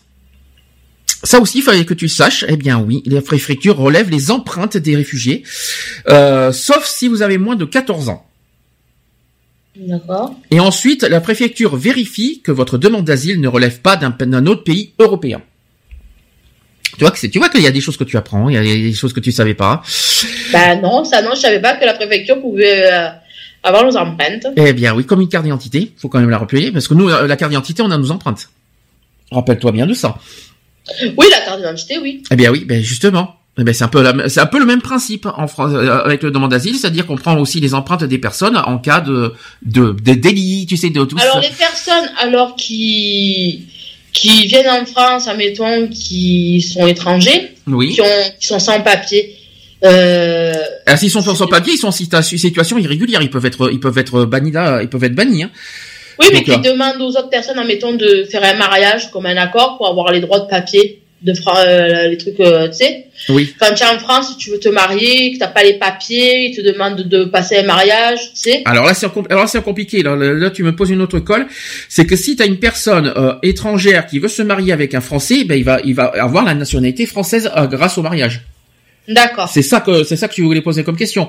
Oui. Et bien, il obtient la nationalité française à- par, par le biais du mariage. Et c'est d'ailleurs souvent comme ça, malheureusement, que, que vous voyez sur Facebook. Ah ben tiens, je voudrais sortir avec toi. Tiens, malheureusement, et c'est comme ça qu'ils veulent avoir la nationalité française. Hein, Voilà, pour avoir des papiers, en pour fait. avoir les papiers. Et pas pour et pas pour votre cœur. Non, non, c'est pour avoir les papiers et après vous, hein, se servir de vous. Bah, Euh, voilà, euh, on demande le divorce et puis il reste ici en France, quoi. Et ça, par contre, c'est vraiment la chose que je suis contre. Et c'est ce genre de méthode et ce genre de d'arnaque. Là, par contre, je suis complètement contre ça. Il faut être en France de manière légale et correcte. Et ça, là-dessus, je suis, j'insiste bien là-dessus. Hein. Et non pas par euh, par profit. Vas-y, je vais utiliser une personne faible qui a qui a qui a une peine de cœur. Ah ben tiens, je vais t'appeler déjà chérie, je vais t'appeler tout ça. Et rien que pour être marié et pour avoir la nationalité française. Mhm. Ben suis pas, je suis pas, je suis pas pour cette euh, cette façon de faire. Voilà, Ouais. il y a des choses. Ça, euh, un manque de respect déjà en soi hum. et puis envers la personne. Ah oui, largement. Mais en sur- surtout que deux jours après, ça y est, t'es- t'es déjà divorcé, t'es tranquille. hein. D'ailleurs, ça Voilà, devrait. Je trouve que c'est ça fait de la peine, quoi. c'est une loi qui devrait être modifiée d'ailleurs parce que. euh, Modifié ou interdit, carrément, Ouais, quoi. parce que c'est utiliser le mariage pour ça. euh, ouais, mais il faut quand il faut quand Bah, même. c'est comme ça que les trois quarts des de tout est arrivé comme ça, quoi. Et puis il faut On pas oublier, puis il faut pas oublier qu'il y en a certains qui, euh, qui ont quand même euh, des, des- une situation de faiblesse, on va dire, et donc malheureusement il y en a certains qui utilisent cette situation de faiblesse, euh, voilà, et puis en, Mm. et ben voilà, il faut quand même rappeler, il faut quand même euh, souligner certaines choses. Il y a des lois qui existent sur l'abus de faiblesse, mais euh, pour le prouver c'est autre chose, hein, c'est ça le problème. Voilà, ouais. Euh, deuxième étape. Deuxième étape, il faut ensuite délivrer euh, votre attestation à l'OFPRA. L'OFPRA, c'est la deuxième étape. Donc, une fois votre demande enregistrée euh, à la préfecture, sachez que la préfecture vous remet deux types de documents. Pour le, premier type de document, c'est euh, pour que vous puissiez séjourner légalement en France. Voilà. Et le deuxième document, c'est pour faire votre demande d'asile, tout simplement. Et la préfecture vous délivre, sauf exception, une attestation de demandeur d'asile qui n'est valable que sur le que sur le territoire français. Ça c'est très important. Uniquement sur le territoire français. Ça- veut dire qu'ils ne peuvent même pas aller dans les autres pays européens. Pourtant, euh, c'est ouvert les, les pays européens, mais ils peuvent, euh, mais ils peuvent pas aller au-delà de- du territoire français. C'est-à-dire que les, les- les papiers sont valables, ils ils peuvent aller euh, aux pays européens, mais le papier d'asile en France n'est valable qu'en France. D'accord. Bon, c'est ça que ça veut dire. Donc, elle remet aussi, euh, la préfecture remet aussi ce document aux membres de, la famille du, du demandeur, qui les accompagne aussi. Ce document est valable un mois pour vous permettre de déposer votre demande d'asile auprès de l'OFPRA. Et pour vous permettre de séjourner plus longtemps en France de manière légale, vous devez en demander le renouvellement dès que vous avez déposé votre dossier auprès de l'OFPRA. Donc vous devez présenter la lettre de l'OFPRA attestant de l'enregistrement de votre demande, et la préfecture peut refuser de vous délivrer l'attestation de demandeur d'asile avec euh, sous deux conditions, soit si vous présentez une, de- nouvelle demande de réexamen après un refus définitif d'une première demande, ou soit si vous faites l'objet d'une décision définitive d'extradition vers un État autre que votre pays d'origine, ou d'une décision de remise sur le fondement d'un mandat d'arrêt européen, ou aussi d'une demande de remise par, un, que- par une cour pénale internationale. Ok. Ah, ça t'apprend des choses aujourd'hui, hein Ouais, Ah, c'est bien. Tu sais que ça fait partie du rôle de notre association, ce que je dis, hein je sais. Voilà, je... c'est pour ça que tu auras appris, tu t'apprendras des choses aujourd'hui. Pour une fois qu'elle apprend quelque chose, Lionel est de retour. ouais, ouais. Pour une fois, je vais te casser la figure, attends. Et sachez que la préfecture vous remet également un formulaire de demande d'asile et vous avez 21 jours pour vous déposer votre dossier à l'OFPRA. Non mais Lionel, t'as raté toute, euh, toute ta partie de la préfecture, etc. Donc si- je sais pas si Non, tu, mais, tu sais comment non, ça- je- je- enfin, après, je connais les délais, donc euh, ça va, quoi. tu connais les délais de le... Pourquoi t'as... Bah, Mais toi, je me demande qu'est-ce que tu fous parce que tu connais tout finalement. Non, je ne connais pas tout, c'est que moi je me renseigne un minimum quand même. Ouais. Donc, euh, voilà. Donc, euh, Lèche, hein. C'est toi le lèche, c'est pas Sandy. Non, non, je suis pas un lèche, moi. Non, non. Alors, euh, d'accord. Alors, si tu le sais, tu, quelles sont les deux, Ah. euh, quelles sont les étapes alors dans ce cas pour euh, pour demander l'asile? Un, aller- euh, un, il faut aller où? Euh, il y a, y a- alors attends, il y a, euh, il y a un truc de préf et l'AFPRA, je crois, un truc comme ça. alors c'est la préfecture en 1 et l'OFPRA euh, l'OFPRA en 2. Voilà. Bien, Lionel. c'est bien. T'as as révisé ça où? Sur le site de l'assaut, c'est ça? Non, même pas. Même vois, pas, parce que- Parce que sur le site de l'assaut, ça y est, hein, ce que je ce que je ce que je suis en train de vous dire aussi. hein. Euh, donc voilà. Donc on- ça c'est ce que je vous ai dit, ce sont les démarches pour nous demander l'asile, mais euh, dans sur le territoire français. Ensuite, il y a une, une autre moyen, un autre moyen de faire des démarches, c'est de demander. euh, on peut demander l'asile si on est depuis la frontière aussi. Euh, si on vient en France pour demander l'asile, on doit euh, donc s'adresser aux autorités de police en, cas si on est à la frontière. hein. Donc on doit s'adresser aux autorités de police aux frontières pour signaler, euh, pour leur signaler, puis effectuer des démarches en préfecture pour faire enregistrer votre demande et obtenir un droit au séjour en France.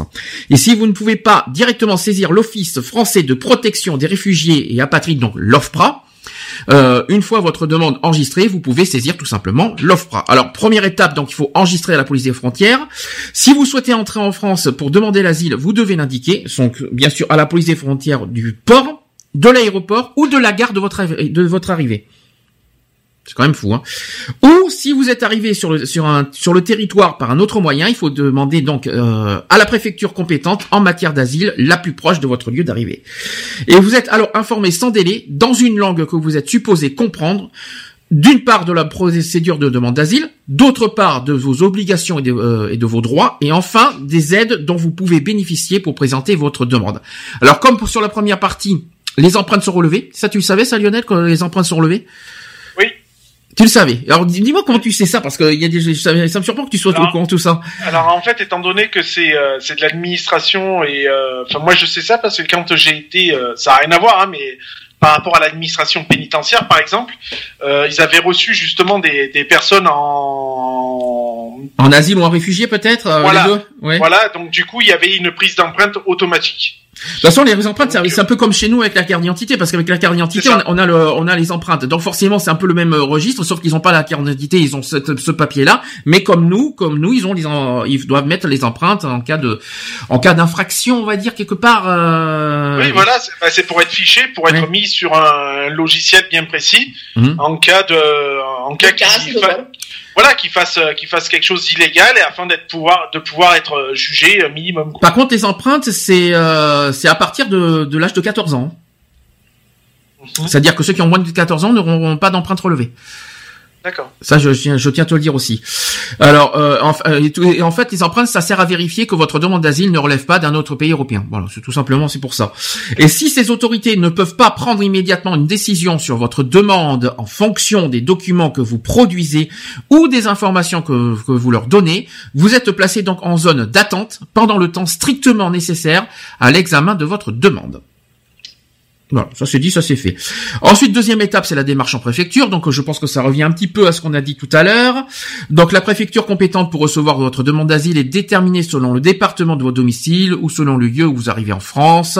Et cette démarche en préfecture est obligatoire avant toute saisine de l'OFPRA et concerne autant l'étranger mineur que l'étranger majeur. Donc, ça revient un petit peu à la première euh, étape qu'on a dit tout à l'heure euh, quand on avait parlé sur le territoire français. Euh, voilà, et puis la troisième étape, c'est la- la- l'attestation à l'OFPRA, donc comme tout à l'heure. Euh, L'un, c'est pour euh, que vous puissiez séjourner légalement en France, et l'autre, c'est pour faire votre demande d'asile. Donc euh, sachez que la préfecture remet deux types de documents, c'est ce que je viens de vous dire. Et sachez que ce document est valable un mois. Voilà. T'étais au courant, monsieur Lionel? Euh, non, pas du tout, mais euh, moi je, trouve que c'est, euh, enfin voilà, on, on a, on est un pays où on a beaucoup d'administratifs quand même, alors Mm. qu'on pourrait peut-être simplifier les choses. Euh, ben non, il faut faire 40 dossiers. Enfin, je trouve ça quand même encore aberrant. Quoi. Oh, ça va, il y a pas tant que ça encore. hein. C'est juste des étapes à, franchir et d'être pour être légal, surtout pour- dans, dans, dans, dans le but d'être légal en France. Parce Ouais, que puis après, il faut attendre le- la réponse. Donc euh, ça aussi. Ah, leur réponse, c'est euh, 21 jours maximum. D'accord. Ça peut aller de, de 3 jours, si, si c'est en urgence, jusqu'à 21 jours maximum. Avec l'OFPRA. hein. La préfecture, je crois que c'est, euh, si je me trompe pas, la préfecture, c'est 10 jours d'attente. Maximum. D'accord. Voilà, je, je, je tiens à le, de répéter là-dessus. Alors maintenant, on va parler du droit d'asile chez les LGBT. Parce que ça, là-dessus, c'est un, un sujet... euh, qui- C'est bien, Lionel, arrivé au moment où on parle des, des LGBT. Alors, comme il existe des réfugiés politiques ou climatiques, y a-t-il donc des réfugiés homosexuels? Ça, c'est une question qu'on se pose. Oui ou non, d'après vous? Euh, je pense que oui, quand même. Oui. Il n'y a pas que des hétéros dans les autres pays, quand même, j'espère, du moins. Alors, donc, sachez qu'un immigré peut invoquer le droit d'asile parce que son orientation sexuelle lui fait encourir des persécutions dans son pays d'origine. Le Oui. Maroc, par exemple. Je tiens à le dire. Alors, si la Convention de Genève de 1951 qui définit la notion de réfugié ne mentionne pas l'homosexualité, cette dernière fait l'objet depuis les années 90 d'un nombre croissant de demandes d'asile sur le territoire français. Mais à quelles conditions le statut de réfugié est-elle effectivement accordé aux demandeurs? Ça, c'est une question qu'on se pose. Eh bien, sachez que c'est à condition euh, que la personne soit directement menacée du fait de son appartenance à un certain groupe social. Voilà, ça c'est sur le, sur sur cette loi qu'il faut se baser. Ça, c'est selon les termes de la Convention de Genève. hein. Euh, donc on parle de donc le groupe social, on peut parler de groupe homosexuel. Ça fait tarte, mais au moins on peut on peut on peut utiliser ça euh, pour demander l'asile. C'est vrai que quand, quand je marquais le groupe homosexuel, je savais pas qu'on était un groupe hein, homosexuel. Mais on peut utiliser ça pour demander l'asile en tout cas. Donc c'est une appartenance doublement conditionnée aussi par le fait de revendiquer son, homosexualité en militant pour la reconnaissance des droits des homosexuels par exemple, et par le fait de manifester cette homosexualité dans le comportement extérieur. Alors si la première condition, c'est-à-dire revendiquer euh, son homosexualité, s'inscrit dans la droite ligne de l'asile politique, sachez que la seconde condition, c'est-à-dire manifester cette homosexualité, est bien plus floue, malheureusement. Alors, soumis à la, à la seule appréciation des juges, ce critère place l'intimité du requérant au cœur de la demande d'asile. Et ça, c'est un petit peu ce qu'on reproche à la justice. Vous imaginez qu'on est obligé de parler de son intimité pour euh, prouver l'homosexualité? C'est c'est un peu dégueu, quand même. hein. Eh ben oui. Pour prouver qu'on est homosexuel, on est obligé de prouver finalement et euh, de, de prouver de A à Z toute son, tout son, tout son intimité, de, de, de tout balancer, de tout dire, de tout raconter. C'est, c'est un peu rabaissant et un peu dégradant, quoi. C'est ça que, que je veux dire et que je, que je reproche d'ailleurs aussi à la, à la justice pour ça. Euh, donc l'immigré, en fait, n'a plus qu'à prouver qu'il subit des persécutions, mais aussi, plus- mais plutôt aussi qu'il est suffisamment gay pour obtenir la protection étatique. Donc il faut en plus prouver qu'on est suffisamment gay en plus. Ouais, super. Et il faut faire un essai ou il faut faire un. Je sais pas, euh, je sais pas, peut-être rouler une pelle devant le juge, j'en sais rien, euh, sais ou, ou alors euh, rouler une pelle ou faire ou faire une ou, ou alors je sais Non, pas tu faire le juge et tu lui demandes s'il veut coucher avec toi. Non, Enfin, mais je sais pas, je sais pas pour prouver qu'on est suffisamment gay, je ne J'en sais pas faire rien, mais Ils sont complètement débiles, ça rien c'est complètement. Là, je vois pas, je, je vois pas où il est le rapport là. Non mais je ne sais pas comment prouver qu'on est suffisamment gay. Ils, ils veulent quoi? Une euh, une une fellation en direct euh, devant la justice Euh, je pense. je sais pas, mais non, mais c'est quand même fou, quoi, de de, de, de, de- de les dégrader à ce niveau-là, quoi. C'est ça, ça me, moi, ça me sidère, je vous le dis franchement. Pas, il y a un minimum de, de respect quoi. Voilà, donc ce, donc sachez que pour forger leurs convictions, certains juges se bornent à poser des questions sur les lieux gays du pays d'origine, tandis que d'autres se fondent aussi sur l'apparence de la personne, mobilisant à l'envie les stéréotypes de genre. Donc ça veut dire que maintenant on juge un gay par l'apparence. Je savais pas que. De mieux en, de mieux en mieux. Ouais, bah ouais. Donc pour eux, les juges, ils se fient à l'apparence pour prouver qu'on est gay. Alors que euh, je tiens à rappeler, et on l'a dit il y a pas très longtemps, qu'on peut s'habiller autant qu'on veut, euh, on peut être efféminé et, et ne pas être gay. Déjà un. On peut avoir des tenues et euh, on va dire de femmes et ne pas être gay non plus. Euh, après fréquenter les lieux gays, j'ai déjà vu aussi des hétéros fréquenter des lieux gays parce que ce sont des amis gays. Donc voilà, je, je sais pas comment expliquer, mais maintenant on peut, maintenant il faut prouver son homosexualité par comme ça. Moi je trouve ça n'importe, je trouve ça vraiment Eh ben, tu sais quoi? débile. On va devant le juge à Digne, Hum. on met Lionel habillé normal, toi normal, euh, Hum. moi normal ou Laurent, et on va lui demander euh, où elle trouve la personne qui est gay. Ah ouais. Hétéro. Surtout que Lionel, ça se voit pas sur son visage qu'il est gay, hein, donc euh, déjà au moins voilà. C'est ça. Donc euh, c'est un exemple, hein. donc voilà. Après ça dépend s'il se met en mode Lionel là, ça, ça va être un peu plus compliqué. mais si, Non, mais des fois, Lionel, il a des façons qui montrent qu'on sait qu'il est un peu gay. Certaines peu. façons. Si je gère pas, j'ai tendance à être euh, légèrement efféminé. Légèrement, mais vraiment légèrement. Mais alors, bah, après, si tu fais le macho dur de dur, vas-y que je. Ah ouais, là tu peux te casser les dents. Ça. En plus, comment il prouve d'être gay Il suffit d'être à côté de lui, il drague des femmes. Ça va être un peu compliqué, hein, de le prouver, hein. Donc, ça va être un- je sais pas comment on va faire pour prouver avec Lionel. Hein. Euh, Donc, en fait, tu vas dans un milieu gay, il va regarder les femmes, hein, même pas les gays. Mais t'as dit, alors parce que Lionel, c'est c'est fini, il est mort, on est mort. Et, Ça et peut être drôle. c'est vrai que c'est pas, et ça, et ça serait pas mal à faire comme testing. Hein. C'est vrai- que c'est- Un petit, un- un petit jeu, euh, trou- trouver le gay. Trouver le gay, ouais. Mais, mais c'est vrai que c'est que c'est comment on peut prouver à un juge qu'on est gay? Euh, On va pas faire la pénétration entre deux homosexuels devant un juge pour pour prouver qu'on est gay. Je sais pas comment. Monsieur le juge, si vous voulez, Madame l'avocat principal, venez, penchez-vous en avant, vous allez voir. Et... Ah, ah, mais là t'es pas gay. Non mais l'avocate ou l'avocat. Ah l'avocat. Oui, mais si l'avocat n'est pas gay, tu fais comment? Tu vas le. Ah, tu- Tu... Eh ben écoute, on lui explique, on, on tu dis, ben tu fais ça, ça, ça, ça, comme ça, hein. Non, donc voilà, donc ça, moi ça me sidère, ça me sidère en tout cas que que qu'on est obligé de prouver à la justice ces, ces genres de choses. Et comme je l'ai dit, c'est pas parce qu'on fréquente un milieu gay, c'est pas parce qu'on est on est on est efféminé ou c'est pas parce qu'on a euh, une manière de s'habiller que nous sommes gays, que nous sommes hétéros, que nous sommes bi, etc., etc. quoi. Et puis il y a des bi qui sont purs, euh, des machos purs de dur et qui sont bi et que ça se voit pas. Et il y a des gens qui sont efféminés et qui sont hétéros, j'en ai déjà vu. Il faut quand même pas, euh, il faut arrêter les conneries là-dessus parce que franchement, euh, moi Non, ça me. là, c'est grave. Enfin voilà, c'est malheureusement c'est comme ça que ça marche chez les chez les personnes euh, gays. Alors l'arrivée de milliers de réfugiés en France est une source d'inquiétude pour une majorité de Français. Mais le tissu associatif s'est déjà engagé pour faciliter une intégration qui ne se limite pas à la recherche d'un toit. Et les associations ont de nombreuses prérogatives en ce qui concerne la prévention et l'accès à la santé. Ça c'est vrai. Donc elles peuvent ainsi aborder des thèmes de prise en charge qui font cruellement défaut dans les pays d'origine de ces migrants. Ainsi, pour la première fois, le Conseil de sécurité de l'ONU euh, a délibéré du sort dramatique des minorités LGBT dans les pays arabes et notamment en Syrie. Au plus haut niveau, on s'attaque désormais à un sujet mineur euh, dans, le drame syrien, mais qui mérite d'être discuté au grand jour. Donc, parmi les centaines de milliers de réfugiés qui tentent de rejoindre l'Europe, les pourcentages de personnes LGBT est probablement quand même de 10% comme dans n'importe quel pays du monde au, passage aussi. Donc ces femmes et ces hommes gays, lesbiennes, bi ou transgenres, je tiens, on a oublié de parler des trans et c'est très important de le dire aussi, ont vécu dans des pays où l'homosexualité est interdite, comme par exemple cette jeune Nigériane auquel euh, au Nigeria, euh, au Niger, euh, c'est interdit, et qui est récemment arrivée en France. Et il y a aussi ce jeune Syrien qui annonce être réfugié et gay.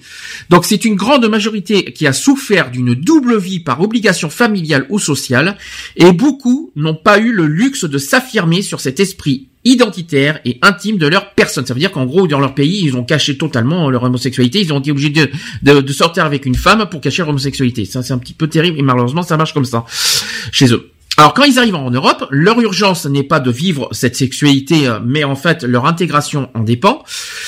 Et la France dispose donc d'un important maillage associatif, que ce soit euh, sur le domaine LGBT ou aussi sur le domaine du sida, et qui pourrait intervenir dans la prise en charge de celles et ceux qui en ressentent le besoin.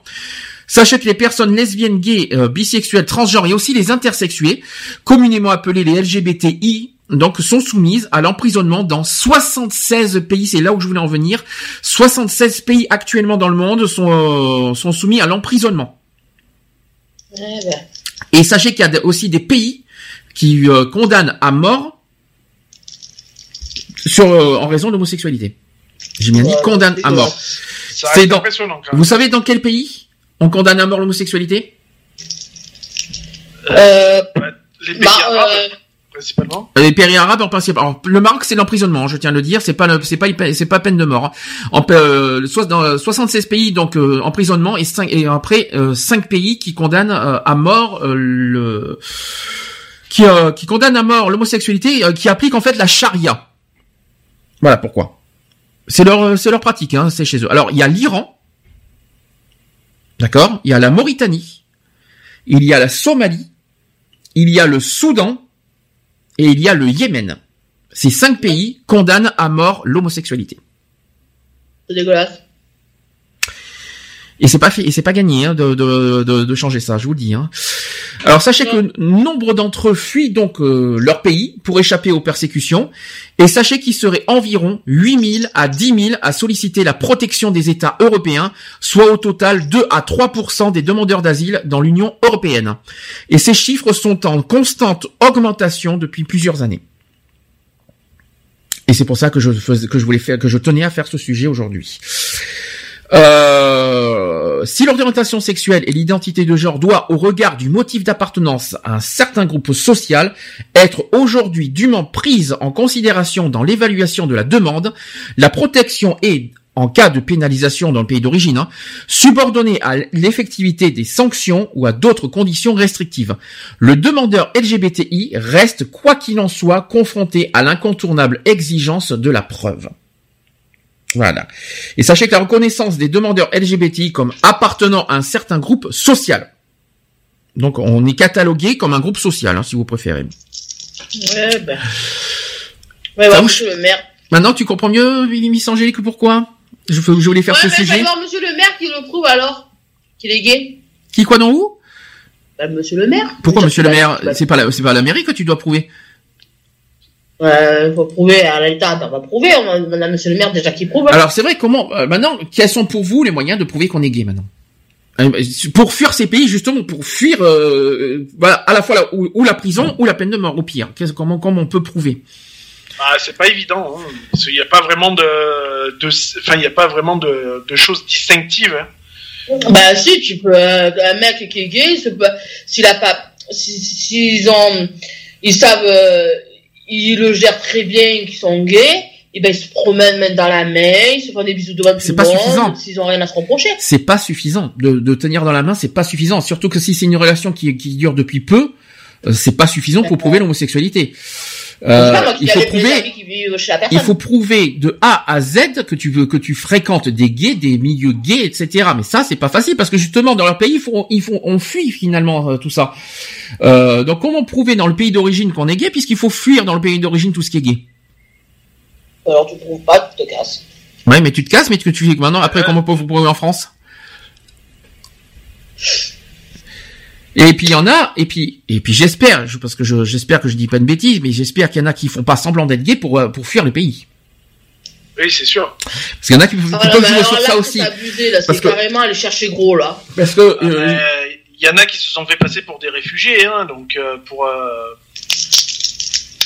pour euh, venir en France ou autre, hein, donc euh, voilà quoi. Ça, ça c'est quelque chose que j'apprécierais pas pour être honnête. Si c'est pour fuir le pays, c'est justement pour fuir euh, voilà tout ce qui est condamnation. Mais après, si c'est pour pour fuir voilà parce qu'il y a cette loi qui existe, euh, on fuit un pays, faire semblant d'être gay pour fuir le pays histoire de venir en France, hein, comme ça. Tout à l'heure, il y avait euh, Angélique qui a parlé aussi de- du mariage, euh, voilà. C'est-à-dire que et ça, c'est ça, c'est la méthode Facebook en ce moment, la méthode Badou, tout ce que vous voulez. Je, je, je te trouve mignon, je te trouve beau, euh, j'aimerais sortir avec toi. Alors soit c'est pour l'argent, évidemment, soit c'est pour, euh, soit c'est dans l'intention de se marier pour et pour euh, et pour euh, être en France parce qu'on peut on peut avoir la nationalité française en cas de mariage. Est-ce que c'est une méthode que tu approuverais, Lionel, ou pas? Non, pas du tout, non. Est-ce qu'on viendrait Euh, non, Euh, non, je déjà, euh, y a- il faut un minimum connaître la personne, hein, Mm. je pense, hein, avant de, de demander à se marier euh, ou quoi que ce soit, quoi. Non, c'est pas, c'est pas du tout ma, ma pratique. D'accord. Et comment Alors maintenant, qu'est-ce que pour toi il faudrait pour prouver qu'on est gay? Rester gay, euh, à- à- quitte, à, quitte à se faire menacer de mort et se faire tabasser dans, le, dans son pays? Bah, je sais pas, c'est. Euh... Parce que c'est pas facile de le prouver à son pays d'origine, ça. C'est ça, c'est ça, c'est ça, c'est ça, c'est ça, c'est carrément ça, quoi. C'est pas évident. Comment le prouver si on doit le cacher dans son pays d'origine? Parce qu'au contraire, euh, on, force aussi euh, à ce que les gens gays qui sont gays euh, se marient avec une femme, alors qu'avec ça on va vachement le prouver en fait. C'est ça. Euh, ça va être un peu compliqué, hein, je vous le dis franchement. Et puis il y a la religion en plus là-dessus qui, qui, qui voilà, je vais pas, je vais pas parler là-dessus. La charia, je connais pas. hein, je, je sais que c'est ce, ce principe, mais je l'ai pas sur moi cette, cette méthode de charia. Euh, pourquoi, euh, en quoi ça consiste et tout ça. Mais je sais qu'il y a une histoire de religion derrière, euh, qui, qui, euh, voilà, qui, je vais pas dire qui, quoi, non, où, mais euh, l'homosexualité n'est pas approuvée dans toutes les religions. Je tiens à le rappeler. Et puis voilà. Mais bon, j'essaie de, j'essaie de me trouver une question, j'essaie de me poser des questions. Comment faire pour prouver l'homosexualité en ju- juridiquement parlant? Peut-être qu'en France on peut le prouver, hein, mais euh, pour cela il faut, faut sortir avec un gay et en plus euh, c'est pas facile parce qu'un gay en France sortir avec un réfugié, ouais. Euh, qui est-ce que nous en France être maintenant tellement qu'on- que, que nous on se méfie maintenant en France, ça va pas être facile nous en France euh, qu'un qu'un réfugié va sortir euh, avec un, un- avec un Français. Euh, euh, S'il est réfugié, ça va pas être facile. Je sais pas comment expliquer, mais bah, c'est pas évident. Ça existe, mais c'est rare. Ça va pas être facile ça aussi de le prouver. Je sais pas comment expliquer, mais posez-vous cette question. Ah, je sais pas parce que moi je suis hétéro. Non, mais c'est pas grave. Euh, Angélique, c'est pas parce que t'es hétéro que tu peux pas que, que tu peux pas trouver Ben, des, so- pas solutions. Ouais, c'est vrai que je peux me mettre 5 minutes à la place d'un gay. hein. Ah bon d'accord, tu donc t'es lesbienne aujourd'hui, t'es lesbienne pour un jour, euh, Angélique, parfait. Donc mets-toi à la place d'un gay. Alors attends, tu fais ta catamiaou, vas-y. voilà, par exemple. Et donc, il a qui n'a pas de solution alors qu'il connaît un petit peu ce que c'est que le, le droit d'asile et tout ça, mais il sait, il trouve pas des Ouais, solutions. ben, non, il y a, il y a pas de. Ben, c'est pas évident. Hein, c'est. C'est, c'est, c'est un petit peu comme si que tu, on te disait, bah tiens, prouve ton hétérosexualité, quoi. C'est pareil. C'est pas évident, quoi. Oui. C'est, c'est pas évident, euh, à part te marier justement pour une hété- euh, question hétéro. Mais euh, et encore, c'est pas parce que tu te maries avec une, euh, qu'un homme se marie avec une femme que ça prouve qu'il est hétéro. hein. Et justement, et justement, parce que à l'heure d'aujourd'hui, avec tous les profils, toutes les arnaques qui existent, on, maintenant, on se dit que est-ce que le mariage prouve quelque chose? Euh, À, l'heure d'aujourd'hui, maintenant, non. Hein, je, je le dis franchement. Puis Non, avec le les- mariage au jour d'aujourd'hui, euh, pour. Après, euh, avec tous les abus qu'il y a sur Internet, euh, je, on peut pas dire que, que c'est prouvé, quoi. Maintenant, pour, ça. euh, maintenant, c'est euh, pour le prouver, il faut que le. C'est pour ça que j'ai dit- j'ai dit comme ça en déconnant, mais il faut être honnête. Pour le prouver, finalement, il faut prouver physiquement. Mais on va pas, euh, tu, vas pas te mettre tout nu devant un juge pour le prouver, non euh, Ouais, et puis c'est pas parce que tu vas te mettre à poil devant que ça. Non mais ça va tout nu, euh, tout nu avec, être, euh, non mais tout nu avec le conjoint en train de tagadin de soin de soin là. hein. Euh... Kaline, viens, on va le faire. Qui Avec qui Kaline. Kaline, c'est la- c'est c'est pourquoi Kaline Ben, Kaline. Bah Kaline, c'est quoi Avec les. D'accord, ok. Je crois qu'Angélique a mangé trop de, choses- de trop de bonbons là, je crois là. Je crois qu'il y a, y a un peu un petit peu de, de drogue dans ton dans ton bonbon là parce que C'est des, c'est des Kinder, les petits Kinder. ah en plus c'est un petit Kinder, je t'en prie, un Kinder, tu sais ce que ça veut dire au moins? Ça veut dire un- ça veut dire un enfant en en, en allemand. En plus c'est un petit Kinder, bah vas-y hein. Tu, tu bouffes les enfants, Euh, tu bouffes les gosses. Non mais. c'est c'est honteux. Ouais. D'habitude, je mange les saucisses, hein, les merguez. Ah bah c'est pas notre problème. On n'a pas envie de connaître les détails, Ah, Angélique. hein. euh, tu fais ce que tu veux. hein, euh. C'est- Après, euh, est-ce que Lionel mange des saucisses? Ça, j'en sais rien. Ah ça, c'est le grand. Ah, lui, il écoute souvent la saucisse. Ça, c'est- Et là, d'accord, on a réveillé le, on a réveillé les oreilles de Laurent là. Ça y est, ça intéresse Laurent d'un coup. Donc voilà. Donc là-dessus, euh, plus sérieusement, comment faire? Là, parce qu'il faut se mettre à la place d'un- d'une personne gay qui demande l'asile, qui a du mal à prouver, parce que le but aussi c'est de prouver, et qui ont du mal à prouver que euh, son homosexualité. Ça, c'est le plus dur, et malheureusement, euh, je me mets pas à leur place, quoi. Alors, je vais quand même poursuivre là-dessus, c'est que la reconnaissance des demandeurs LGBTI comme appartenant à un certain groupe social, donc parmi les cinq motifs retenus par la Convention de Genève de 1951 pour l'accès au statut de réfugié, celui de l'appartenance à un certain groupe social est justement celui qui, de par les difficultés d'interprétation qui soulevait, conduisait à des divergences de pratiques entre les États membres, et c'est pourquoi la nouvelle directive, donc la qualification du 13 décembre 2011, qui entrera très prochainement en vigueur, indique, indique qu'au regard de, la- de ce motif, il convenait dans les États membres de prendre dûment en considération les questions liées au genre du demandeur, notamment l'identité de genre et l'orientation sexuelle. Il cependant, il n'est cependant pas certain que la clarification de ce motif de persécution suffise à harmoniser la pratique des autorités de l'asile et de la jurisprudence dans l'Union européenne. Car si les aspects liés à l'orientation, sexuelle et à l'identité de genre sont retenus, ils le sont souvent de manière restrictive. Vous savez, je vous vois hein, sur, euh, sur la cam. hein. Donc l'une des questions essentielles restait notamment de savoir si la criminalisation des LGBTI dans le pays d'origine suffisait à être considérée comme une persécution ou s'il fallait en outre que cette criminalisa- criminalisation conduise à des sanctions effectives. Puisque là, je suis, je continue. Euh, la Cour de justice de l'Union européenne a récemment répondu à cette question donc par un arrêt du 7 novembre 2013. Donc la CG la CJUE, donc la Cour de justice de l'Union européenne, considère que les demandeurs d'asile homosexuels menacés de persécution dans leur pays d'origine en raison de leur orientation sexuelle constituent un groupe social spécifique perçu par la société environnante comme étant différent, ce qui est parfaitement conforme à la directive de 2011 précitée. Donc euh, la Cour de justice de l'Union européenne admet donc que ces demandeurs homosexuels et implicitement euh, les demandeurs LGBTI en général sont susceptibles de bénéficier du statut de réfugié sous réserve que la persécution atteigne un certain niveau de gravité. Cependant, Selon la Cour de Luxembourg, la seule existence d'une législation pénalisant les actes euh, homosexuels n'est pas considérée comme une atteinte suffisamment grave pour être considérée comme une persécution. Et sachez aussi que la Cour euh, de justice de l'Union européenne pose en effet une condition importante pour que la demande d'asile d'un homosexuel soit considérée une euh, persécution suffisamment grave. Donc il faut que les sanctions prévues par la législation du pays d'origine soient effectivement appliquées et il échoit donc aux autorités de l'asile de le vérifier. C'est pas la peine de faire ces, ces tronches, je vous vois. Donc, euh, les demandeurs qui fuient la violence et les persécutions du fait de leur orientation sexuelle ou aussi de, et aussi, on peut dire aussi de leur identité du genre, font en outre face à des difficultés importantes, particulièrement au regard de l'évaluation et de la crédibilité de la preuve. Voilà, c'est la fameuse preuve qu'on qu'on parle depuis tout à l'heure. Donc le demandeur LGBTI doit en effet convaincre l'examinateur non seulement de la réalité et de la gravité des persécutions évoquées, mais avant tout de la réalité de son orientation sexuelle ou de son et aussi euh, de son identité du genre. Donc s'y ajoutera ensuite la, nécessité de le convaincre de la causalité entre cette orientation sexuelle ou identité de genre et ainsi que les craintes de ces persécutions. Ça en fait des choses à prouver, hein, je vous le dis. Hein.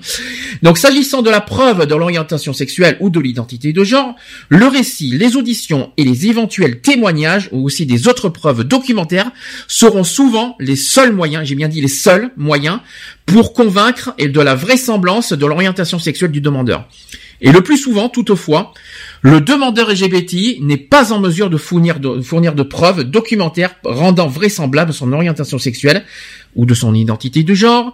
L'examinateur donc s'appuie alors uniquement sur le récit du demandeur, même si dans certains pays, une expertise médicale, psychologique ou sexologique, parfois contestable, comme euh, la phallométrie euh, pratiquée il y a un peu euh, dans certains États d'ailleurs, et qui peut parfois permettre de le conforter. Donc lors de l'évaluation de la demande d'asile, les autorités ont toutefois souvent à l'esprit des schémas stéréotypés sur le demandeur LGBT. Ainsi, ils pourront mettre en doute l'homosexualité d'une lesbienne qui ne s'habille pas de manière masculine, ou de gays qui ne sont pas fort efféminés, ou du demandeur aussi qui se dit homosexuel, mais qui est marié de surcroît et s'il a des enfants. Lionel, bonjour.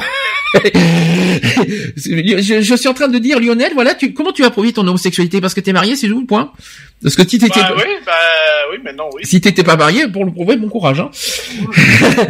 donc, euh, donc ainsi, donc, euh, donc ils pourront mettre en doute l'homosexualité d'une lesbienne, tout ça, je l'ai dit, euh, s'il ne s'habille pas de manière masculine, et vice versa. Donc l'objectif de l'examinateur est de parvenir à débusquer par tout moyen le faux LGBTI. Eh bien oui. Il existe des faux LGBTI et parfois même en posant euh, des questions aux demandeurs, euh, sachant que ce sont des questions dégradantes qu'ils posent, c'est quand même fou. Hein, ils posent des questions dégradantes ou humiliantes afin de tenter de le déstabiliser. ce que je raconte, c'est pas une blague. Hein. Donc au final, L'essentiel est comme toujours basé sur la conviction intime des autorités de l'asile qui craignent que le demandeur soit un faux LGBTI ou que le fait d'accorder trop facilement l'asile au, LGBTI ne crée un, appel d'air.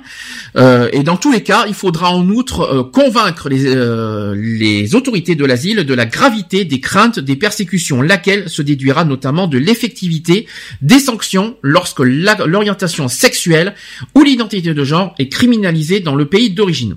Et si elle n'y est pas criminalisée, elle se déduira de l'absence de protection effective, en particulier lorsqu'elles sont tolérées, voire même encouragées par les autorités du pays en question. Donc, les homosexuels, lesbiennes et transsexuels qui sont victimes de l'homophobie, même de, transphobie dans leur pays, donc que l'homosexualité y soit pénalement interdite, réprimée ou seulement non tolérée euh, par les traditions locales, donc tout cela ont la possibilité, lorsqu'ils ou elles parviennent à fuir, de demander l'asile au motif des persécutions subies ou des craintes de persécution du fait que leur pratique sexuelle, euh, du fait de par leur pratique sexuelle. Donc ils et elles recevront par la suite une protection en tant que membres d'un groupe social persécuté et il y a tout lieu de s'en réjouir. Et pourtant, les choses sont moins simples qu'il n'y paraît, car avant d'être protégés, ils et elles doivent euh, et elles devront même expliquer ce qu'elles ont vécu, euh, mais surtout emporter la conviction de, euh, de leurs interlocuteurs sur la véracité de leur orientation sexuelle. Donc l'OFPRA, vous savez, l'OFPRA, c'est ce que ça veut dire, j'ai dit tout à l'heure, ça veut dire l'Office français de protection des réfugiés et apatrides. Donc l'OFPRA et ainsi que la Cour nationale du droit d'asile, donc la, la CNDA, qui en France sont chargés de l'octroi ou du refus de la protection. Donc le premier après un entretien du type administratif et la seconde après une audience de justice. Donc tout cela ont une approche de l'orientation sexuelle qui reste trop souvent timorée, abstraite, quand elle n'est pas stéréotypée. Et comme il n'est évidemment pas possible de poser des questions instruives, euh, intrusives euh, relatives à la vie intime, sexuelle des requérants du type. Alors je vais vous donner des questions, les, les questions qui sont posées par exemple. Du type qu'aimez-vous faire avec un garçon ou une fille? Voilà les questions. Ou alors par exemple qu'aimez-vous euh, qu'il vous fasse? Voilà, c'est quand même très intime les questions. Hein. Il y a aussi la dimension physique qui est posée. Euh, il y a des, on, pose des questions aussi sur la dimension physique de la, de la relation homosexuelle et qui est toujours évacuée au profit de la perception de l'orientation sexuelle. Donc, sachant que la nuance est lourde de conséquences, et on oublie le sexe, on oublie la salive, on oublie la sueur et le sperme aussi au profit d'un cheminement intérieur et d'une prise de conscience susceptible de rendre crédible, sinon convaincante, cette orientation sexuelle. Or, si beaucoup de demandeurs d'asile peuvent dire ce qu'ils font ou, ou qui ne sont pas tous, loin, loin s'en faut, en capacité de dire que, ce qu'ils sont euh, et pourquoi. Donc sachez que les demandeurs d'asile LGBT sont donc confrontés à la difficulté d'être en capacité de pouvoir et savoir apporter les preuves de leur orientation sexuelle, ne sachant pas forcément pratiquer un discours réflexif ou analytique sur eux-mêmes. Par exemple, connais-toi toi, euh, connais-toi toi-même. Est-ce que vous connaissez vous-même d'ailleurs? Yonnette, tu te connais toi-même Ouais, ça va, t'en es... Ah ça va, Angélique, tu te, ça va, Angélique, tu te, tu te connais toi-même aussi oui, tu te connais aussi toi. Il y aurait un souci. Hein. Non, parce que malheureusement, et je, vais vous dire, je vais vous poser une question pourquoi? Parce qu'il y en a qui n'assument pas leur homosexualité, qui, qui ne, qui ne, qui ne l'expriment pas forcément. C'est ça, c'est ça aussi pour le, le connais-tu toi-même? Ça veut dire de côté assumer son homosexualité d'un point de vue euh, large, on va dire.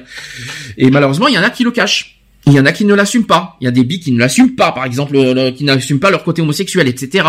Et bien malheureusement, il y a le connaît, le fameux connais-toi toi-même, mais en plus le prouver, c'est pas évident. Donc, et c'est ce qu'a dit, euh, le connais-toi toi-même, c'est c'est Socrate qui l'avait dit, ça, au fait, cette phrase. Je ne sais pas si vous étiez au courant. Et aussi, donc, de dire non pas comment, mais pourquoi ils sont homosexuels. Ah, bon, ah, parce que maintenant le comment et maintenant pourquoi. Ah, Lionel, pourquoi tu es homosexuel? Bah Parce que je suis homosexuel, c'est tout. Merci Lionel pour ta réponse. Parce que des femmes. Angélique, pourquoi t'es hétérosexuel bah parce que c'est comme ça. Voilà. Vous savez que, eh ben, vous, non mais vous vous rendez compte que si on pose cette question, vous, euh, mettez-vous, ah, la place. qui sont quand même. Euh, c'est fou, hein. C'est fou, mais. C'est lourd, quoi. Euh, mais mettez-vous. Dans la, dans l'intimité de la personne, quoi. Tu vas pas lui demander, euh, ah bon, tu trouves quoi chez l'homme? Qu'est-ce qu'il va te faire? non, je suis désolé. Il y a un moment où il faut dire stop à tout, là. Eh bien, mettez-vous à la place de la personne qui demande l'asile et pour prouver son homosexualité. Imaginez. Même nous, on n'est même pas capable de dire, de poser cette réponse, de, de poser, de répondre à cette question. Ah, ah, Alors mettez-vous à sa place. C'est sûr. Alors, la crédibilité des faits de persécution quand il y en a est subordonnée à celle de l'orientation sexuelle qui, elle, reste pure abstraction. Tout simplement. Lionel, t'as l'air euh, choqué. Non, bah non, j'écoute, euh, j'écoute parce que j'apprends des choses et donc voilà. Quoi. T'apprends des choses, mais je, je rappelle que ça fait partie. Je, me, hein. je, me, je, me, dis que c'est pas évident pour eux, quoi, en fait, mm. hein, parce que bon, beaucoup de personnes se disent ouais, euh, c'est bon, euh, c'est simple et tout, mais en même temps, c'est pas si évident que ça, quoi, parce que tu t'aperçois qu'il n'y a, pas le côté administratif aussi derrière. Mm. Il y a que t'es constamment obligé de, de justifier de et, euh, et ça, c'est super lourd, quoi. Je veux dire, donc déjà, une personne qui veut se barrer de son pays parce qu'elle subit des euh, des persécutions, des, des persécutions, euh, donc psychologiquement, elle est déjà euh, bien atteinte. Euh, elle doit faire des papiers administratifs, donc ça rajoute encore des contraintes. Elle doit constamment justifier le comment du pourquoi elle veut se barrer de chez elle, euh, nanani ana, justifier de son orientation euh, telle qu'elle soit. C'est un truc de ouf. Et quoi. moi, je, je rajoute, on doit justifier de son intimité. Mais quelle horreur Mais quelle, mais quelle horreur Moi-même, je, moi-même, je supporterai pas le, le- le dixième de ça. Euh, justifier à la justice mon, mon intimité, mais moi je dis quelle horreur, quelle honte, quoi, quelle. euh, D'accord, faut- il faut justifier d'être gay, je, je le conçois, mais d'aller jusque là, mais c'est dégradant, c'est humiliant, c'est c'est c'est c'est horrible. Psychologiquement parlant, ça doit être affreux pour quelqu'un qui est qui est gay, qui demande l'asile, mais ça doit être une, ça doit être un enfer psychologiquement parlant déjà. Euh, je me mets pas à sa place et même nous, on, on sera à sa place, on n'aurait même pas trouvé les réponses à ces questions. Vous imaginez, on aurait même, on, on aurait, on aurait eu du mal à répondre à ces questions. Donc je me mets pas à sa place. Oh, ouais, et à leur place. Donc imaginez. Euh, pour un trans, c'est plus facile parce que parce qu'on peut on peut prouver euh, on peut prouver par les chirurgies. Donc là-dessus euh, là- là-dessus ça va. Euh, transgenre c'est plus compliqué parce que là-dessus c'est le côté euh, le côté identité du genre. C'est encore plus compliqué que prouver son homosexualité. Hein. Donc déjà c'est plus c'est encore plus compliqué. Euh, voilà quoi. Donc euh, je me mets pas à leur place et, et, et moi-même euh, moi-même je, je, je trouve ça euh, dégradant. Je sais, je suis d'accord qu'il faut qu'il faut faire attention aux faux LGBT, c'est vrai. Là-dessus, il faut quand même, il faut quand même le rappeler, il faut quand même le souligner, il faut quand même détecter les faux LGBT, mais pas au point de dégrader et d'humilier euh, les, euh, les Et ouais, personnes. comment on fait pour reconnaître un faux LGBT Bah, et comment on fait pour reconnaître un vrai hétéro? Eh ouais. Ah ben, la, ques- la- la question, tu peux la retourner dans tous les sens. Hein. Et oui, mais sachant qu'en plus, et je tiens à vous le dire, il existe des billes, donc on peut être les deux. C'est ça. On fait comment là-dessus? C'est comment reconnaître un terroriste parmi les réfugiés, c'est toujours pareil. Ah, c'est, c'est- ça c'est une bonne, euh, ça c'est un bon point de vue, ça par contre Lionel, bien sûr. Ouais, c'est c'est toujours pareil. La, la question, tu peux la tourner dans mille et un sens, quoi. Mm. Euh, tu- c'est pas évident, quoi. hein, je veux dire, hein, c'est Très c'est bien formulé, con, très bien formulé Lionel, parce que c'est vrai que là-dessus, il faut le dire, comment on peut détecter les, les, les futurs terroristes dans, parmi les réfugiés. mais lui, on le sait que c'est un futur terroriste. Non, mais c'est un exemple. Non, mais il a pas tort. Il a, il a pas tort. Là, il a pas tort non plus là-dessus parce que euh, parmi les réfugiés, on ne sait pas qui, on on ne sait pas qui exactement est qui, quoi. Et dans tout, et je parle au sens large du terme, et pas uniquement LGBT. hein. Donc, euh, il y en a certains qui trichent et qui, qui, euh, qui viennent en France euh, ou même dans les autres pays européens en trichant sur leur, leur situation pour euh, demander l'asile. Et euh, après, on ne sait pas pourquoi pour la suite. hein. Soit pour être terroriste, soit pour profiter de quelqu'un, soit pour, euh, j'en sais rien. euh, mais tout est possible euh, dans l'asile. Et c'est pour ça que je comprends un petit peu certains qui sont du, qui ont du mal avec les réfugiés, non pas parce que, non pas par racisme. Ce n'est pas une histoire de racisme. C'est un petit peu ce qu'avait dit Angélique en début d'émission. C'est pas, c'est pas une question de racisme, c'est une question d'abus. Une- à la fois une question d'abus, mais aussi une question de tricherie, parce que s'il y a parmi parmi les réfugiés, il y a, comme l'a dit Lionel, des terroristes. C'est pour ça qu'on est très méfiant. Après, il faut pas cataloguer euh, toutes les personnes euh, sur le même sur le même, euh, on va dire, terrain. Tout- tout- toutes les personnes qui, ont, qui demandent l'asile ne sont pas non plus sur le même, sur, dans la même enseigne. C'est ça qu'il faut dire. Est-ce que vous voulez rajouter quelque chose? Au niveau des LGBT Parce que voilà, j'ai j'ai été un petit peu long, je suis désolé, mais il fallait que j'explique vraiment le sujet. Et euh, est-ce qu'il y a certaines choses que, que, que bah déjà en tant qu'association, déjà nous, parce que ça fait partie de notre, de notre combat associatif, est-ce qu'il y a des choses que, qui, que vous aimeriez qu'on qu'on qu'on a, qu'on a envie de, de se battre et qu'on a envie de qu'il faut dire, qu'il faut ou est-ce que on laisse comme ça, on ne peut rien faire en tant qu'association? Est-ce qu'il y a des choses qui non? Bah, y- y aurait des choses à faire. Après, euh, comment les faire? Là est la question. Euh, étant donné les, étant donné les moyens que nous avons. Euh, et puis, euh, le seul truc, c'est que voilà. Après, comme on dit, nous on fait un accompagnement. On peut diriger vers des structures bien précises, euh, les diriger vers des, des administrations, euh, les bonnes administrations adéquates. Après, euh, malheureusement, nous, on peut pas faire grand-chose, quoi. Ah si, on peut. Ne serait-ce que du soutien principalement, quoi. Je veux Alors, dire, déjà d'une. Alors nous, nous sommes pas l'OFPRA, nous ne sommes pas la préfecture. Nous, on peut accompagner. Ça veut dire que s'il y a des gens qui viennent à la permanence nous demander un droit d'asile, moi je dirais oui, on peut, on peut leur dire qu'est-ce qu'il faut faire, on peut, on peut leur dire les démarches qu'il faut faire, etc. Nous, ça, ça, ça sera le rôle de notre association, c'est de leur indiquer les démarches à suivre. C'est-à-dire qu'il faut faire ci, il faut faire ça, il faut faire ça. C'est pas à nous euh, de de remplir leur dossier, tout ça. Ça, c'est à eux de le faire.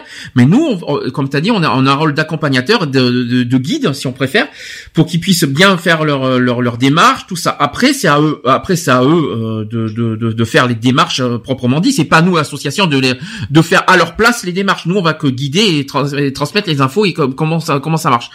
Là-dessus, euh, notre association est habilitée à faire ça. Il n'y a pas de problème. hein. Euh, après, au niveau des LGBT, moi personnellement, euh, notre rôle c'est de, de, de tout faire aussi, euh, à la fois un pour prouver effectivement, comme la, comme la justice le dit, de, de, de- qu'on qu'on a bien un vrai LGBT devant nous, parce qu'on va pas là-dessus, nous en tant qu'association, on va, on- mais on va pas. Nous, nous, ça serait plus logique euh, que, que cette personne part à une association de son truc LGBT plutôt qu'à qu'à un juge ou un, un machin qui va poser des questions qui n'est même pas habilité. Après qu'il en parle à une association, oui, moi, je- moi je vois pas où est le problème. Une, euh, entre gays, on se comprend quoi. Euh, dans euh, l'association, bon, voilà, a peut-être un, un rôle à jouer aussi sur le côté prouver euh, l'homosexualité de quelqu'un. Je sais pas comment expliquer. Si l'association peut avoir euh, peut, peut, peut faire ça, il y a pas de souci. Après, euh, moi, j'ai du mal à concevoir ce, ce côté euh, humiliant euh, des personnes. Ouais, euh, qu'est-ce que tu fais sexe Et puis même nous entre gays, on parle pas comme ça. C'est ça. Déjà, même nous entre nous, on se parle pas comme ça. Un minimum de respect envers nous. Est-ce que nous, pour prouver qu'on est gay, on, on- on se parle comme ça, franchement? Ah, non, non, pas du tout. Non mais faut quand même le dire. Lionel, prouve-moi que t'es homosexuel, tu, tu, tu fais quoi Alors, euh, Non mais c'est, non mais déjà rien contre nous, on parle pas comme ça. Nous, à tra- en tant qu'association, euh, évidemment, avec la, dans la longueur, on va prouver, on va, on va savoir si oui ou non, ils nous racontent des bobards ou pas. Mais nous, on va, nous, on va le détecter ça, mais pas, mais sans aller jusque là, quoi. Faut quand même pas exagérer. Et euh, en parlant d'association, il y a une association LGBT qui est spécialisée sur ce sujet des, des droits d'asile, c'est l'Ardis. Voilà, l'Ardis qui a pour objet de faire reconnaître les droits au séjour et à l'asile et à l'asile des personnes homosexuelles et transsexuelles étrangères. Donc que ces droits aussi soient fondés sur l'existence d'une vie en couple avec des ressortissants français ou avec des étrangers résidant de manière durable ou en France, ou bien aussi sur la protection demandée au motif des persécutions que ces personnes ont subies ou risquent de subir dans leur pays du fait de leur orientation sexuelle ou de genre. Donc leur action à Ardis euh, auprès de ces étrangers LGBTI, que qu'ils soient en couple ou isolés, est en fait multiforme. Donc c'est leur action est multiforme. Donc il s'agit euh, de conseils, d'accompagnement, comme nous on fait, de suivi aussi, et dans leurs diverses procédures administratives en vue d'aboutir à l'obtention d'un droit de séjour durable en France, soit au titre de leur vie privée, soit en tant que réfugiés. Moi je trouve ça beau. Déjà, je, déjà, je félicite cette association d'exister parce que euh, au moins on a une, association qui est euh, spécialisée sur ce sujet parce que nous on n'est pas forcément nous on peut accompagner aussi hein, dans notre département même dans la région parce que Ardis n'existe pas dans toute la France hein.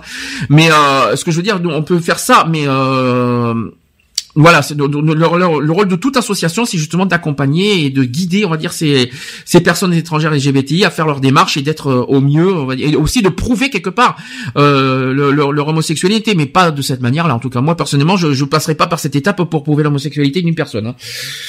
Et je peux donner aussi euh, le site internet de cette association, c'est www.ardis.org. Voilà, je tiens à le dire aussi, c'est très important. Quelqu'un veut dire, veut rajouter quelque chose? Non, mais voilà, à part dire que bon, ouais, on les soutient, enfin, on, on comprend mieux maintenant aussi leur euh, leur chemin de croix, hein, puisque Mhm. ça, ça reste assez complexe aussi, euh, et que euh, ben, c'est pas évident et, enfin, je, je vais peut-être paraître un peu cru, mais j'aimerais franchement pas être à leur place. Ah mais largement. Ah mais c'est pas être cru, c'est être logique. Moi je me c'est psychologiquement c'est un enfer. Mais, mais voilà, quoi, c'est, moi j'ai une grosse pensée pour eux parce que c'est pas évident. Et notre association sera là psychologiquement pour les pour les aider, hein, parce que nous malheureusement on n'est pas on n'est pas forcément on n'est pas l'OFPRA, on n'est pas tout ça, mais quoi qu'il en soit psychologiquement nous serons là. Nous sommes là aussi, on propose aussi nos nos, nos compétences pour aider psychologiquement à, à, à faire leur démarche et euh, dans, dans le, plus- le plus sereinement possible parce que l'enfer qu'ils vivent euh, ça je suis complètement contre et, et euh, si s'ils veulent euh, nous contacter euh, ne serait-ce que pour euh, voilà pour supporter euh, voilà pour euh, pas pour supporter mais pour euh, arriver à psychologiquement à, à affronter tout ça nous serons là quoi qu'il en soit pour les aider. Il y a pas de souci. Et puis n'hésitez pas.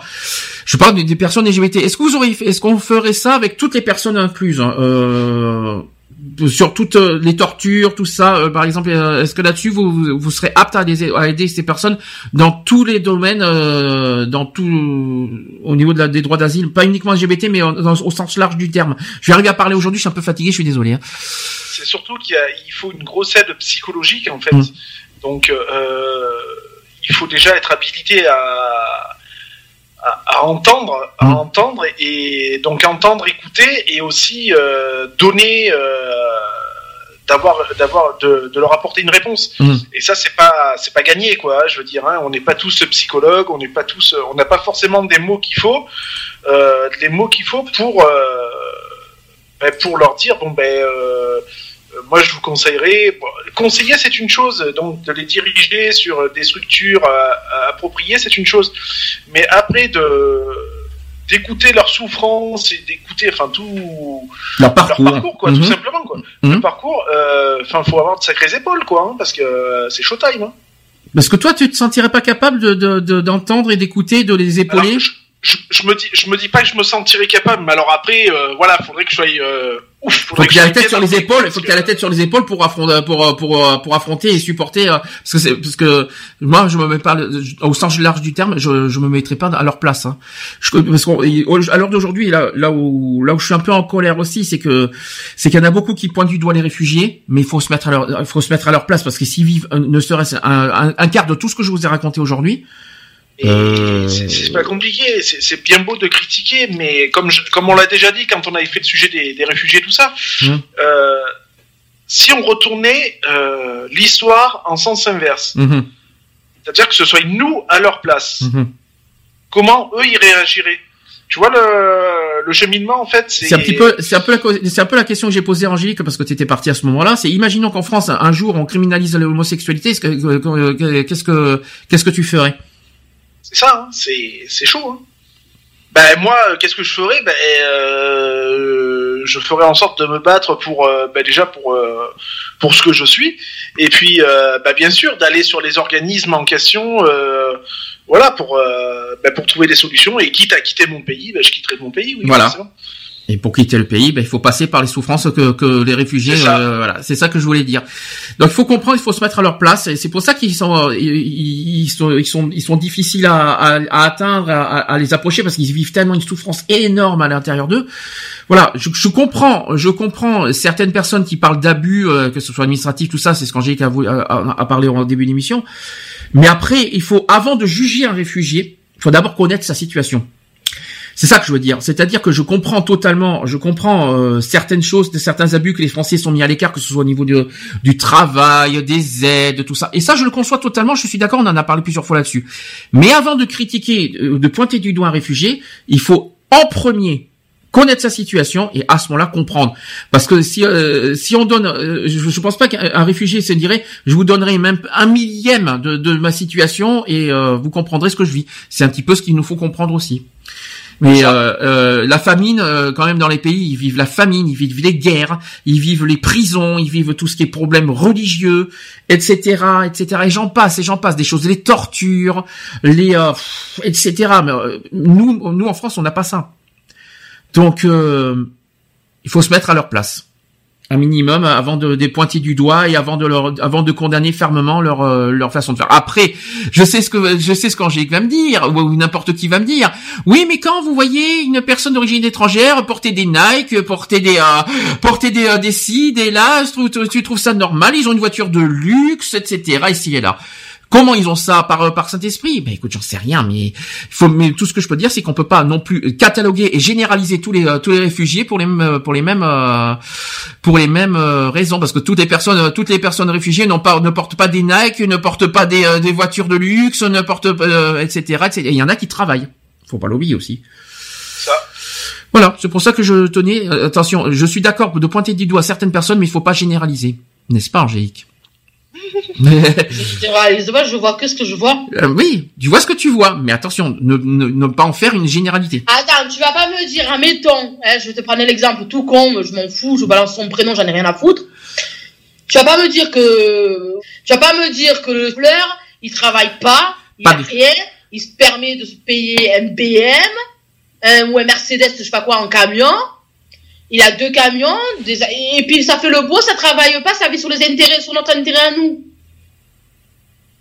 Je veux dire, ça va bien cinq minutes après.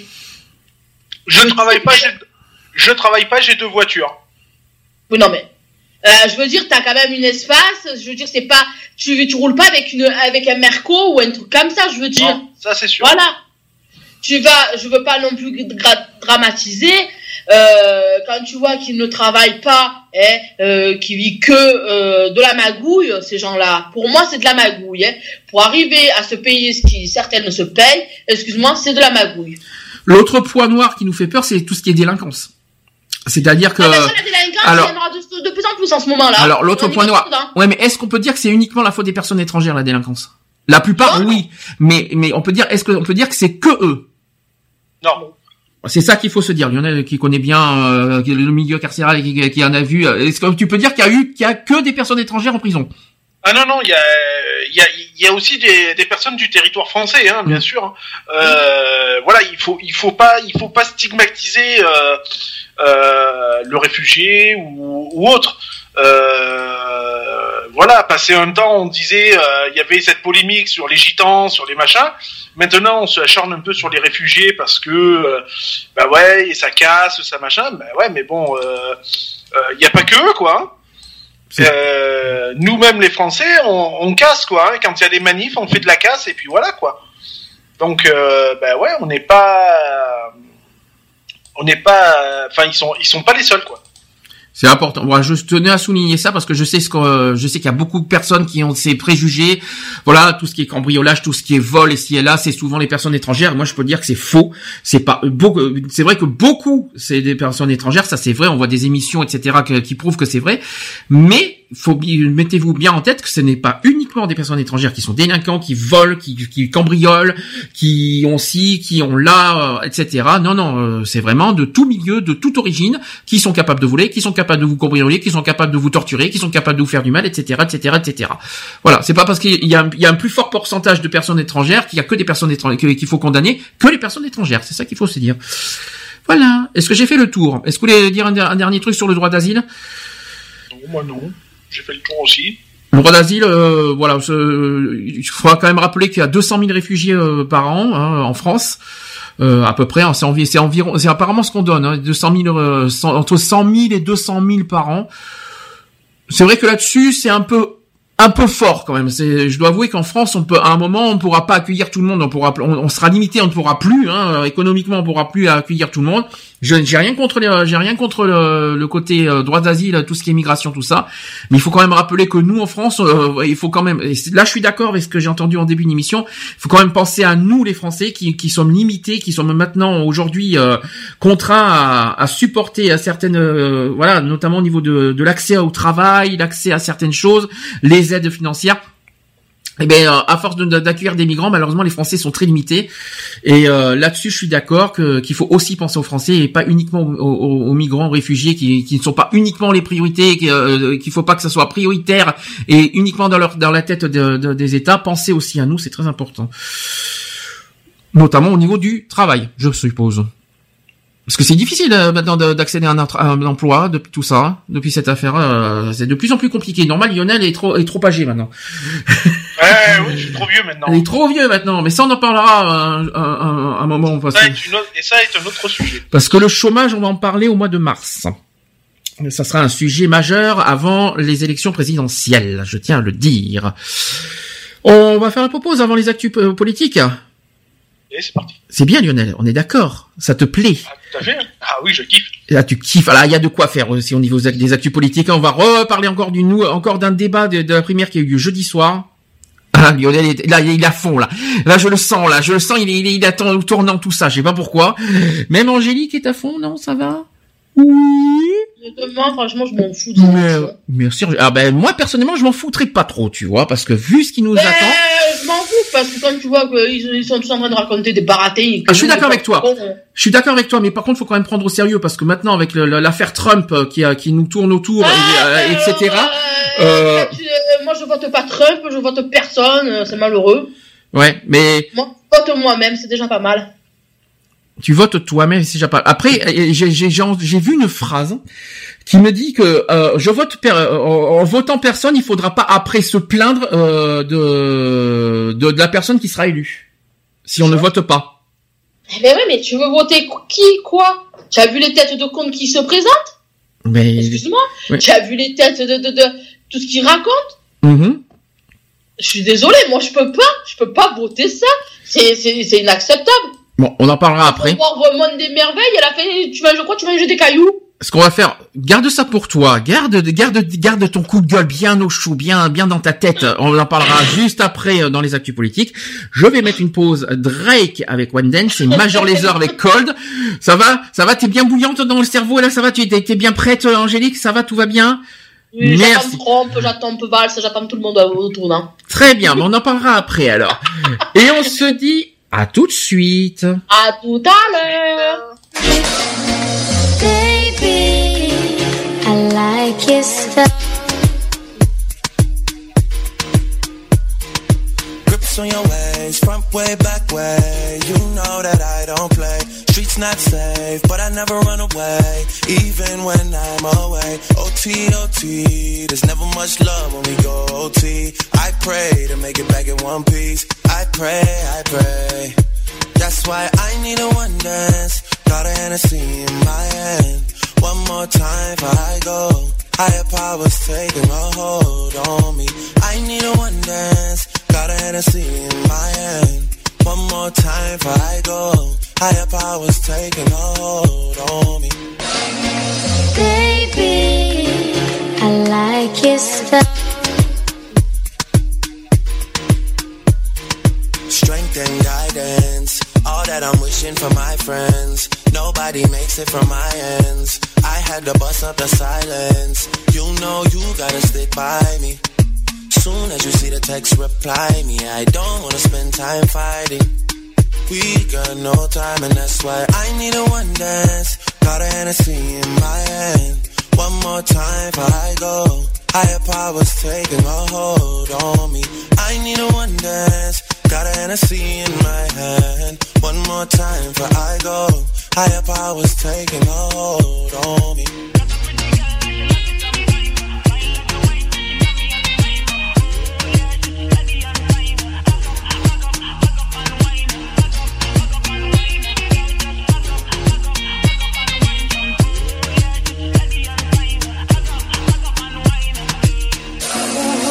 Tell Where do you wanna go? Cause if you're down, I'll take it slow. Make you lose control. Where, where, where, where, where, where, where, where.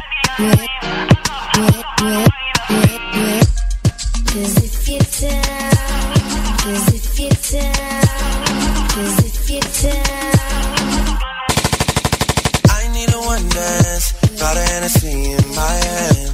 One more time before I go. Higher powers taking a hold on me. I need a one dance. Got a Hennessy in my hand. One more time before I go. Higher powers taking a hold on me. Everybody gets high sometimes, you know. What else can we do when we're feeling low? So take a deep breath and let it go. You shouldn't be drowning on your own.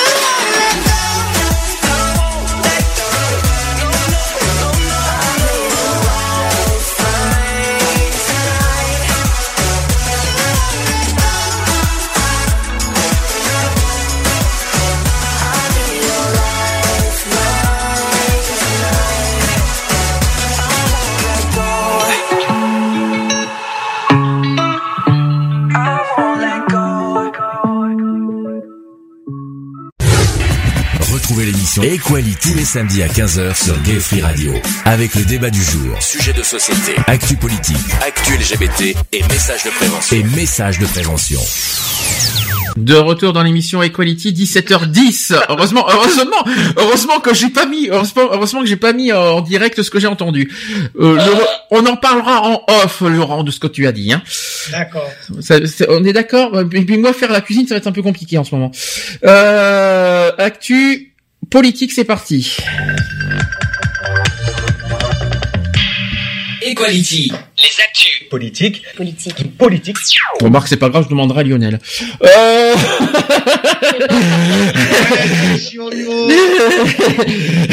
c'est pas grave, il en fait pour un, il en fera pour 10. c'est pas un problème. Il ira chercher du boudin noir. Oh, mais je t'en prie. Pourquoi Ah, J'ai fait à bouffer pour 50, donc ça me gêne pas. hein. Alors, actu politique, il s'en est passé des bonnes cette semaine, hein, on en parlera après. Donc, il y a eu euh, deux autres euh, débats de la primaire à gauche. Bon, je vais pas faire tous les deux débats en entier parce que dans deux ans, on y est encore. J'ai au moins retenu euh, le troisième qui a eu lieu jeudi soir. Ils ont parlé de plusieurs sujets. Hein, euh, les, les candidats, ils ont parlé de sujets de santé, de dette, de, de dette de l'argent public. Euh, ils ont parlé du revenu universel. Euh, ils ont parlé du protectionnisme. Qu'est-ce qu'ils ont parlé d'autre? Euh, Ils ont donné des cartes blanches. D'ailleurs, on va, on va, on va, on va en débattre de ça. Et on de la délinquance et de la prison aussi. Je sais pas si tu étais au courant Lionel qu'ils ont parlé de ça aussi. Non, non, Euh, pas- euh, donc on va on va parler de un par un du sujet. Donc sur la santé, sachez que Montebourg a dit ceci 36% des Français ont renoncé à des soins. Pourquoi pas hein Euh, Et euh, les médias disent que c'est discutable, discutable parce qu'on retrouve en effet ce chiffre dans un sondage euh, de 2010 qu'il parle bien de 36% de Français qui renonceraient à se soigner à cause du coût du traitement. Les enquêtes santé et protection sociale du ministère de la Santé font néanmoins apparaître des chiffres un peu plus faibles et ce serait en 2010 16,2% de la population métropolitaine âgée de 18 à 64 ans qui aurait déclaré avoir renoncé à certains soins pour des raisons financières au cours des 12 mois précédant l'enquête. Et cette proportion grimpe à 33% chez les personnes non couvertes par une complémentaire. Voilà. Bon, c'est peut-être pas forcément le plus grave. le plus- Alors pourquoi on parle de ça? Vous savez pourquoi euh, ils ont parlé de ce sujet santé? Rappelez-vous, rappelez-vous de la proposition de Fillon?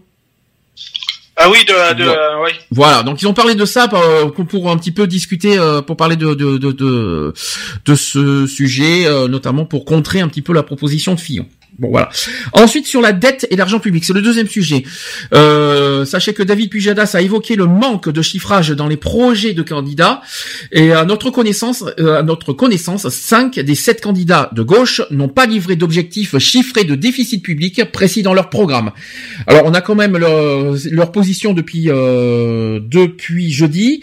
Alors il n'y a pas d'objectif pour Benoît Hamon, Jean-Luc Béanias et Sylvia Pinel ainsi que François Rugy sur ce sujet. Il n'y a pas d'objectif ou bien 1,5%. Donc sachez que Vincent Payon ne mentionne pas cet objectif dans son programme, mais il l'a évoqué dans une interview aux Échos au début, au début de janvier. Il a dit ceci je ne veux pas figer cet objectif qui veut évoluer à 1,6% ou 1,7% en fonction des circonstances. Ensuite, ensuite Arnaud Montebourg fixe l'objectif à 2,5% pour 2022. C'est-à-dire que la dette, on, on la baisse à 2,5%. Voilà.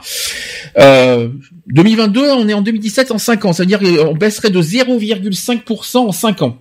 Je, euh, je sais pas combien on est. Non, on est, on a plus de 3% aujourd'hui. Non, on est à combien? 3,2, 3,3. Je sais plus combien on est. Euh, et ensuite, Manuel Valls fixe l'objectif à 3% sur la dette publique, euh, qui veut passer sous la barre dès 2017. Je pense que c'est impossible ça. Être en dessous des 3% euh, dès 2017, euh, je pense qu'on va avoir des problèmes. euh, je pense qu'on va, on va avoir des gels des dépenses de, à tir à l'arigot, hein, je vous le dis. hein. Euh, Manuel Valls, a dit ceci si on veut financer un revenu décent comme je le propose pour ceux qui en ont vraiment besoin, et je pense aux jeunes de 18 à 25 ans, on ne peut pas s'engager sur un revenu universel qui demain coûterait 350 milliards d'euros. Je, le dis amical- amicalement ici, je n'ai pas d'adversaire. Voilà. Ça tombe bien parce qu'au sujet du revenu universel, euh, Benoît Hamon parle de sa proposition de créer un revenu universel et le candidat très critiqué à propos du coût de cette mesure à terme a modifié cette promesse à plusieurs reprises au fil de la campagne. Désormais, il mentionne une proposition qui serait mise en, en application en deux temps. Alors d'abord, une première étape dès 2018 avec une hausse du RSA qui serait en plus versé à, tout- à tous les ayants droit, et ainsi qu'un revenu sans condition pour les 18-25 ans, tous deux autour de 600 euros par mois. Punaise, 600 euros par mois, euh, euh, c'est limite euh, le, revenu d'une formation, si je me trompe pas. Ensuite il, euh, ensuite, il propose une conférence citoyenne qui débattrait des modalités d'application du revenu universel et à noter que le candidat ne s'engage plus clairement à mettre en œuvre un revenu pour tous les plus de 18 ans sans condition et de 750 euros par mois avant 2022. Je crois que c'est impossible ça, hein, si je me trompe pas. Un revenu Ouais, à je 600 pense euros pas, hein. 600 euros euh, les jeunes entre 18 et 25 ans avoir une- un revenu de 600 600 euros, ils vont plus faire de formation à 640 euros. Hein. C'est ça. Je vous le dis franchement, hein, euh, autant euh, entre percevoir une, un RSA de 600 euros et euh, percevoir un- un- une formation de 640 euros, 40 euros, réfléchissez. Pour 40 euros, je réfléchirais, hein, mais les jeunes, les jeunes vont choisir très vite le truc, hein, là-dessus. Ensuite, euh, François de Rugy qui a critiqué la- le coût de la mesure de 45 milliards d'euros euh, selon lui, et Sylvia Pinel, euh, Manuel Valls ainsi que Anne Montebourg ont même dénoncé un coût équivalent voire supérieur au budget actuel de l'État. Eh bien, sachez que, alors ça par contre, si vous étiez pas au courant, sachez que l'État, vous savez combien perçoit l'État en ce moment? Non. L'État perçoit 387 milliards d'euros en 2017. Eh, Ouais, hein. ben putain. Et avec ça, on ne peut rien faire. 387 Ah, milliards. Voilà. Donc j'ai cherché l'erreur. Carrément. Avec 387 milliards, si on n'a pas de quoi faire, euh, quand même, euh, je commence à m'inquiéter là. Alors les candidats évoquent en fait deux étapes différentes de la mise en place du revenu universel proposé par Benoît Hamon. Donc première étape, augmenter le RSA de 10% autour de 600 euros par mois et verser cette aide à tous les 18-25 ans sans condition de ressources. François de Rugy évoque un coût de 45 milliards d'euros sur le budget des 387 milliards, soit le chiffrage du candidat. Donc un ordre de grandeur plutôt juste, et selon l'INSEE, il y avait 6 millions euh, de sites de 18-25 ans environ en 2017. Ça veut dire qu'à l'heure d'aujourd'hui, la population des 18 à 25 ans, ils sont, de, ils sont quand même 6 millions en France. hein. Donc imaginez 6 millions multipliés par 600 euh, euros, vous faites le compte. Voilà. Donc leur verser 600 euros par mois coûterait donc autour de 43,2 milliards d'euros à l'État annuel sur les 387, auquel il faut ajouter la hausse du RSA de 10%, donc c'est-à-dire un peu plus d'un milliard d'euros supplémentaires. Voilà. Donc c'est Ouais. pour ça. Et la hache, euh, elle augmente pas, on a, on a droit à rien, c'est ça? La hache augmente en avril, hein, mais euh, faiblement, hein, ça c'est sûr. hein, donc euh, Bah oui, de 0,0,1%. peut-être une baguette de pain comme la RSA en janvier, hein, qui sait. hein. Ouais, mais moi, je trouve ça abusé quand même. hein. Le... Je veux dire, leur, leur verser à des jeunes de 18 ans, à 25 ans, un, RSA, un truc de 600 euros, hein, euh, tu te demandes pourquoi faire, parce qu'ils vont même plus aller travailler, ils vont plus rien faire, ils vont vivre sur le compte de la société. Et quelqu'un qui est handicapé, on lui augmente pas pratiquement, on lui monte très faiblement le RS, le- la hache, Mhm. et encore, on lui demande d'aller bosser. Ah, pas- ceux qui sont en capacité de travailler. C'est là que je Oui, t'arrête de suite. C'est bon. là que je t'arrête parce que ceux qui sont en capacité de travailler, on leur demande, mais sinon, non, on demande rien du tout. Je te, le- je te le, je te le dis d'office. Eh ben, moi, euh, à, à moi, ils m'ont demandé, bon, moi, j'ai un problème au niveau du bassin. Mhm, Ils m'ont demandé d'aller travailler, que c'était, euh, je pouvais pas travailler debout. Euh, je suis désolée. Euh, ma belle-mère qui a des, des problèmes de rein, qui s'est fait opérer et tout bazar, on lui demandait de travailler, mais que assis. D'accord. Alors, quelqu'un qui a des problèmes de, de et tout tu, peux, tu sais très bien qu'on peut pas rester non plus trop assis, trop debout. Euh, à force, euh, je veux dire, Laurent qui a le, qui a des problèmes de santé, qui a tout, eh ben, il touche quoi? Il touche que 600 et quelques euh, de la mairie Ok. Donc à prendre. et en compte. euh, 800 euros de son AH. Donc on prend en compte. euh, voilà. Et encore, ça fait 13 ans qu'il a la, un peu plus de 13 ans qu'il a la mairie. Il est toujours en, en contrat mairie, CDD, CDD, CDD, c'est- ça fait que ça. D'accord. On prend en compte euh, ton, ton- ton coup de gueule. Il n'y a pas de souci. Je comprends totalement aussi. Il y a des de l'injustice et de totalement. Je vois ce que tu veux dire. Alors ensuite, Après, je sais pas s'ils ont, oui, euh, Laurent? Je sais pas s'ils ont vraiment le droit, après, à force de faire des CDD comme ça, même que ce soit un travailleur handicapé, je sais pas s'ils ont vraiment le droit. Après, euh, à certains moments, ça doit être stoppé, tout ça. Puis alors, euh, te plains pas parce que ça, si ça fait 13 ans que tu travailles, alors qu'il y en a qui travaillent pas, qui ont du mal à travailler. euh, après, c'est, ça peut durer certains moments, ça peut pas durer à vie, quoi. Certains moments, euh, c'est soit ils gardent, soit ils virent dehors. D'accord. Alors autre autre sujet de débat, c'est sur le protectionnisme. Donc Benoît Hamon qui a parlé des délocalisations. Euh, Benoît Hamon a dit ceci l'essentiel des délocalisations sont à l'intérieur de l'Europe. C'est marrant parce que là, il y a, pas très longtemps on avait parlé des frontières. Il me semble que c'était la semaine dernière. Non, c'était il y a 15 jours qu'on avait parlé de ça. Et euh, ils vont ils ont parlé de ça un petit peu. Et euh, sachez qu'en 2013, l'INSEE a avancé que parmi les sociétés ayant délocalisé entre 2009 et 2011, 55% l'ont fait vers l'Union européenne. Euh, 38% vers l'Union européenne de 15 euh, et euh, si des 15 plutôt et 22% vers les nouveaux États membres et sachez qu'une société pouvant avoir délocalisé dans plusieurs pays. Donc suivent ensuite les pays africains avec 24%, la Chine avec 18% et l'Inde avec 18%. Les délo- ces délocalisations seraient à l'origine de 6600 suppressions d'emplois par an entre 2009 et 2011 sur les sociétés marchandes non financières de 50 salariés ou plus étudiées. Donc l'INSEE euh, invite cependant à interpréter euh, ce chiffrage avec prudence. Donc il est déclaratif et ne prend en compte que les suppressions directes de postes sans tenir compte de celles qui peuvent être induites chez les sous-traitants de la société, ni en sens inverse des emplois qui peuvent être localisés sur le territoire à la suite du même type de mouvement réalisé à partir de l'étranger. C'est un petit peu ce qu'on avait parlé il y a 15 jours, mais pas sans parler des frontières, mais un petit peu de, de- des problèmes de mondialisation et tout ça, on en avait parlé il y a 15 jours. Voilà, donc euh, Manuel Valls a fait une étrange proposition. Il a dit ceci, il faut taxer lourdement les importations en violation de nos normes sociales. Voilà. Donc Manuel Valls met en avant en fait sa proposition de taxer tout produit qui entrera sur le marché intérieur en violation des règles sociales et environnementales européennes. Donc, non. Qu'est-ce qu'il veut dire par là? Donc par définition, les règles sociales et environnementales définissent les produits qui ont le droit d'entrer sur le marché intérieur européen, et sauf à décider d'autoriser désormais ces produits jusque-là illégaux dans l'Union européenne, juste pour pouvoir les taxer, cette piste est nulle et non avenue. Donc la France n'est en aucun cas maîtresse des droits de douane sur les produits qui entrent sur son territoire, et c'est une compétence exclusive de l'Union européenne en, en vertu de l'Union douanière. En clair, c'est absurde la proposition de Manuel Valls, si vous préférez. Voilà. Ça va, c'est bon comme ça, ça vous va. Donc après, ils ont eu carte blanche sur leur proposition. Alors, je vais vous donner un par un ce que euh, ce que ce qu'ils ont dit. Donc, Jean-Luc Benalunias, j'arrive jamais à dire ce qu'il dit. Hein. Il a dit ceci je ne vais pas en faire une idée originale, je vais continuer le débat. L'Union européenne telle qu'on la connaît n'existera plus si on continue comme ça. C'est pour ça que j'insiste sur le socle social, environnemental et fiscal partant des pays du Sud.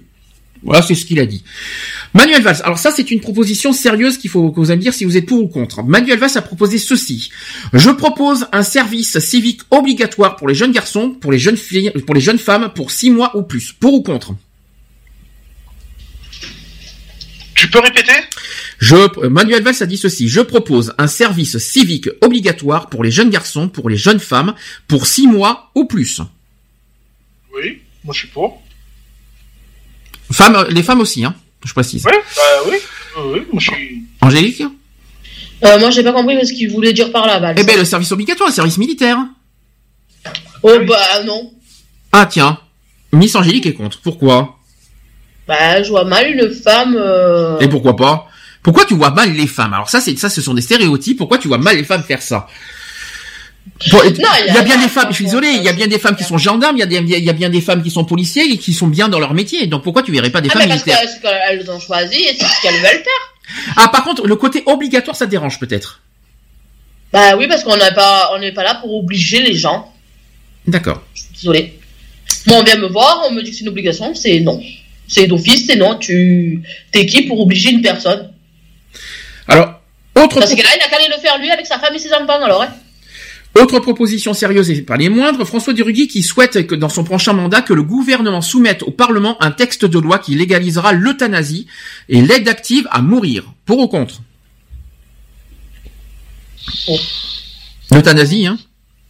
Euh, Est-ce qu'on Ah, l'euthanasie est-ce moi, qu'on peut, suis- est-ce qu'on peut choisir Euthanasie, euthanasie, euthanasie. C'est- Ah, Bonne question. Si c'est encadré, moi je suis pas contre. Mhm. Si c'est encadré. Très bien. Ensuite, euh, Benoît Hamon qui qui qui euh, qui va sur cette même la même lancée que François Drugui, il veut lé- légaliser aussi l'euthanasie.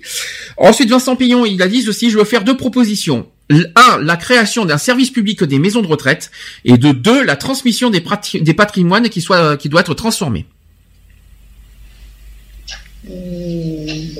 Voilà, je vais expliquer pour Vincent Pillon, parce que pour lui, une maison de retraite, c'est 2500 euros par mois, or la moyenne des pensions de retraite, c'est 1100 euros.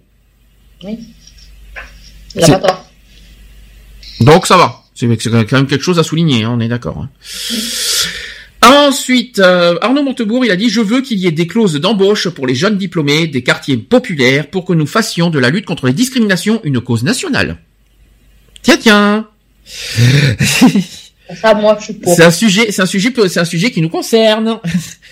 Alors, oui, les clauses d'embauche pour les jeunes diplômés. Oui, mais bon, euh, les, pas forcément les jeunes, parce que du coup, on discrimine les vieux, alors du coup. Et les vieux, alors, euh, où est-ce qu'ils sont là-dedans? Ils, ils ont besoin de travailler, les pauvres. Hein, Lionel, le vieux, là. C'est ça. Hein, toi aussi, tu veux une clause d'embauche pour travailler, hein Notamment euh, d'arrêter d'être, d'avoir une limite d'âge au niveau des embauches. Ça. Ça, tu veux faire... Oh, il est pas vieux, il a plus que 35 ans. Non, mais par contre, faut être clair parce que Lionel a euh, du mal aujourd'hui euh, au niveau de l'embauche à, à trouver un travail, un travail parce que Ben, je suis trop vieux. je suis trop vieux. Donc là-dessus, c'est un critère d'âge qui, c'est un critère de discrimination qui, qui, que très très peu prennent en compte au niveau politique et que j'aimerais bien qu'on en prenne ça au sérieux parce que si le chômage augmente. C'est aussi pour ça, parce qu'on ne donne pas accès facilement à certaines personnes, parce qu'il est trop vieux, parce qu'il est ci, parce qu'il est là, gna gna gna gna gna gna. Alors voilà, donner aussi le moyen à quiconque, tout âge, tout bord, toute origine, tout, euh, tout, euh, tout milieu social, etc., à avoir un travail. Voilà, c'est tout ce que Lionel demande. N'est- N'est-ce pas Lionel Ah oui. Ah, Juste bosser, c'est tout. manière, les trucs de RSA, ça devrait même pas exister pour les gens qui sont capables d'aller travailler. Je suis désolée. Alors ça, ça, ça c'est un autre sujet qui a, qui été, qui a déjà été dit, je crois, il y a un ou deux ans. Euh, toi, le, le RSA maintenant est sous condition maintenant. Qui moi? Non, mais je tiens à te dire que le RSA à l'heure d'actuelle, il est sous condition maintenant. Il n'est pas, t'as, t'as- t'as intérêt de travailler pour percevoir le RSA maintenant. Enfin, t'as intérêt de faire au euh, minimum des, des- J'ai entendu dire aussi que normalement le RSA, ça va pas être tout le temps.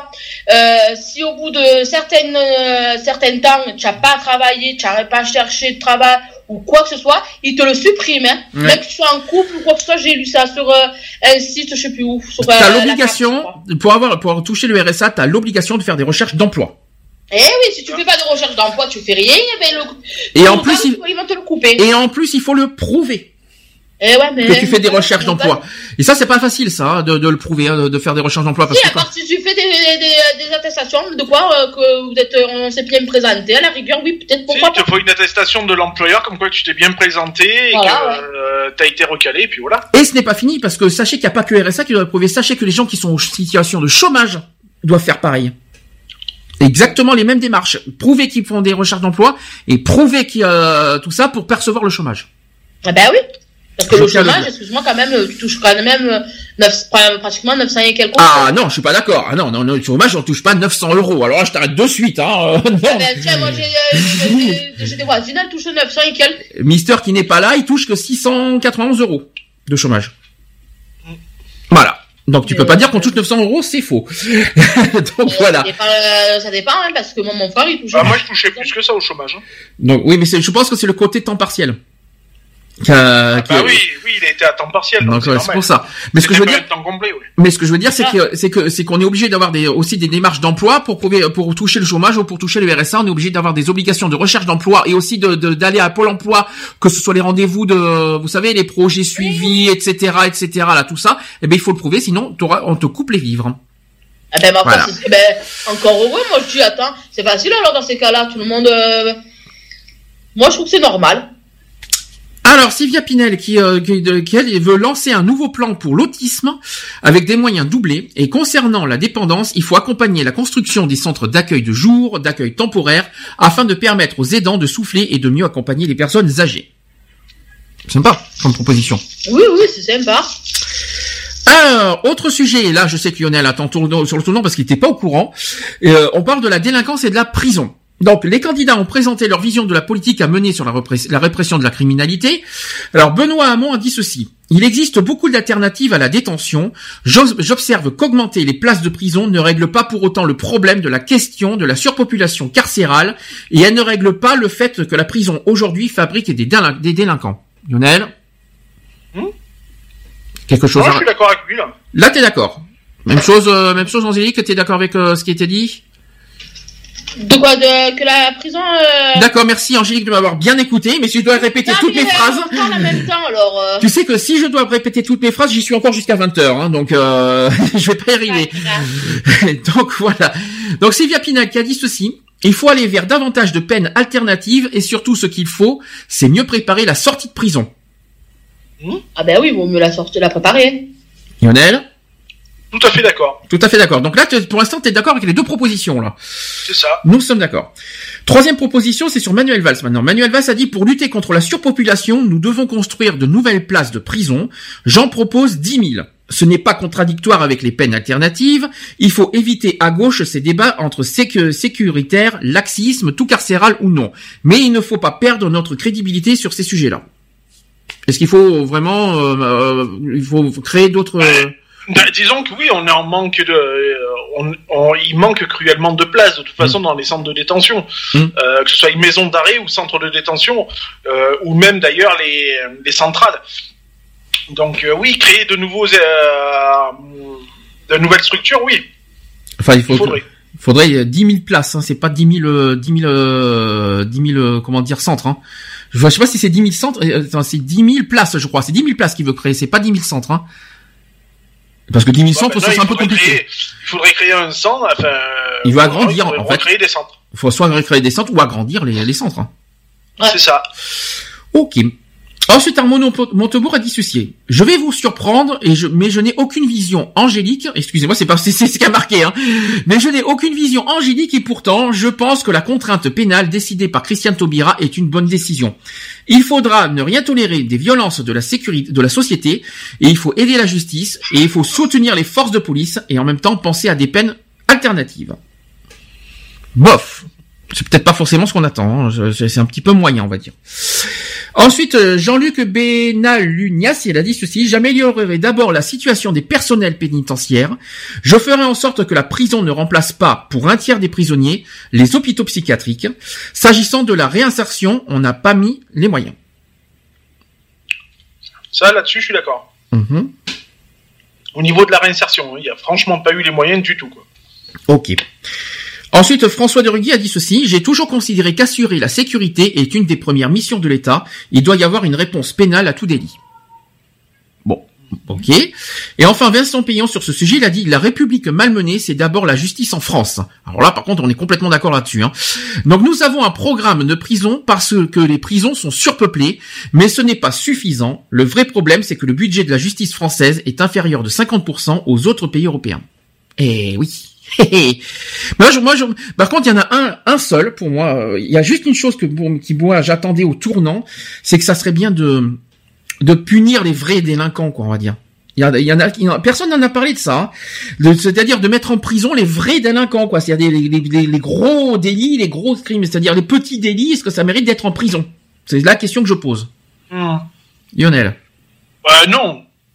La, la surpopulation vient principalement de là. Mhm. C'est que on met les petits délits euh, qui sont, je vais pas dire sans intérêt, mais euh, euh, dans, dans, dans des cellules et tout ça, alors que et des fois on se retrouve même avec des personnes qui ont des petits délits qui sont mélangés avec des personnes qui ont fait des gros délits.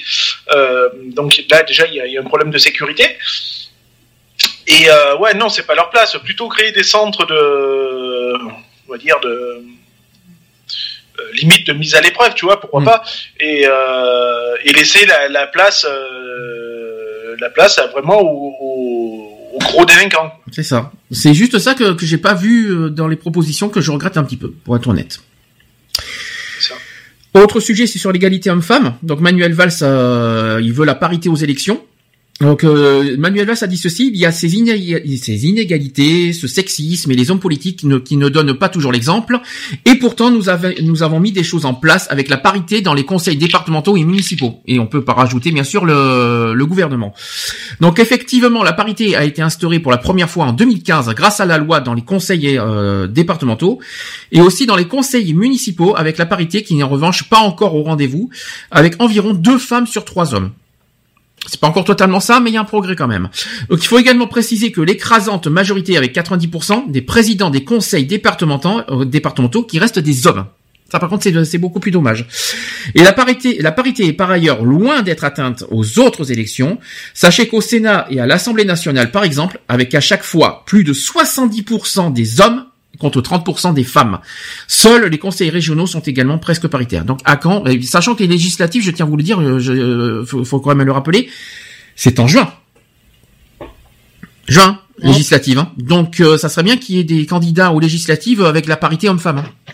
Parce que euh, c'est un peu c'est un peu bizarre. Et puis on dit ça, mais au présidentiel, il n'y a pas beaucoup de femmes non plus. Hein.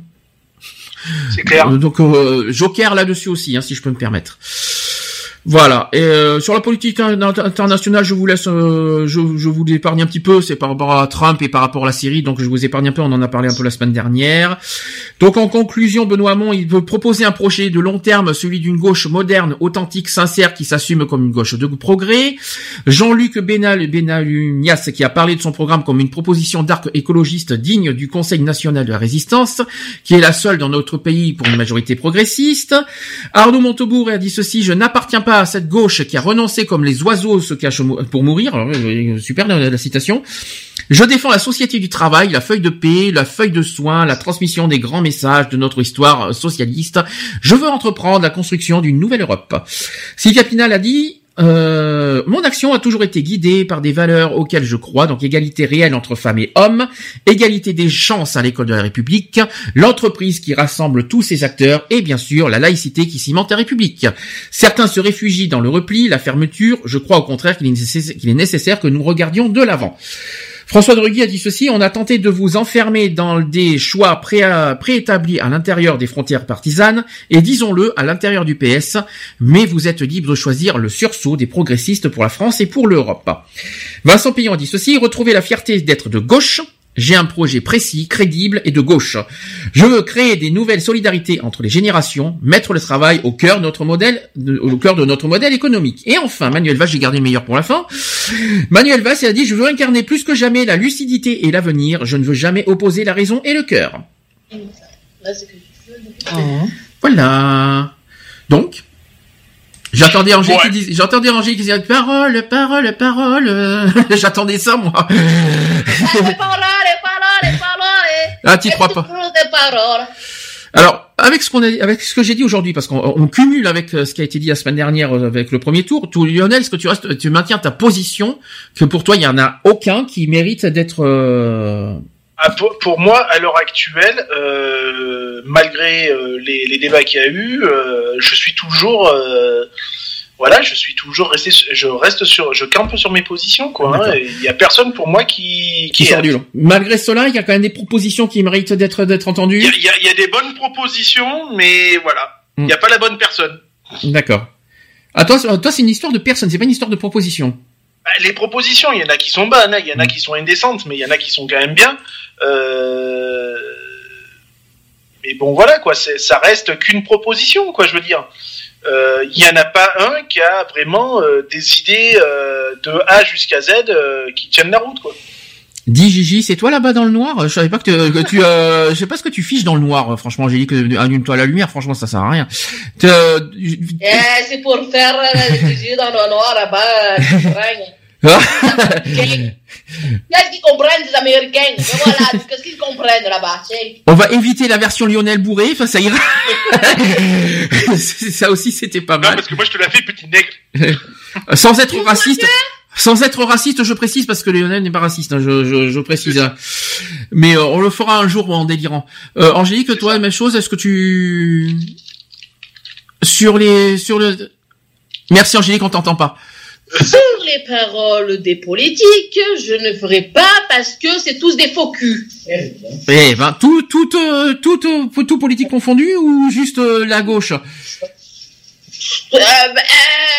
Excuse-moi, il y en a pas un qui en vaut la peine là-dedans. Mm. Je te garantis, c'est tous des bla bla bla bla bla. On prend Sarko, c'était bla bla bla. On prend Mitterrand, c'était bla bla bla. On prend Valls, c'est bla bla bla. On prend Trump, c'est bla bla bla. Et quand ils sont tous élus, eh ben t'as Mickey ma couille Alors. Mitterrand, je suis pas d'accord avec toi. Par contre, Mitterrand, euh, tu peux l'enlever. Hein. Euh, Ah, je m'en fous, il a est duré- il- a est duré-. Il a duré 14 ans, il a peut-être, il a quand même dépénalisé la peine de Bon, mort, il a peut-être quand même, qu'il il a, a- il a quand même fait pas mal de choses, je suis pas d'accord. Euh, tout comme, par exemple, Chirac, euh, il y avait, heureusement qu'il y avait Jospin qui était là pour relever le niveau, parce que sinon, euh, Chirac, euh, youhou, hein, voilà, quoi. Euh, bref, Ah, quoi. c'est bien beau, il faut aller politique. Mais en attendant, hein, Mm. il devait faire de la prison, je sais pas quoi, il y a eu plein de trucs là. En attendant, il y avait, euh, je sais plus qui c'est qui devait faire de la prison.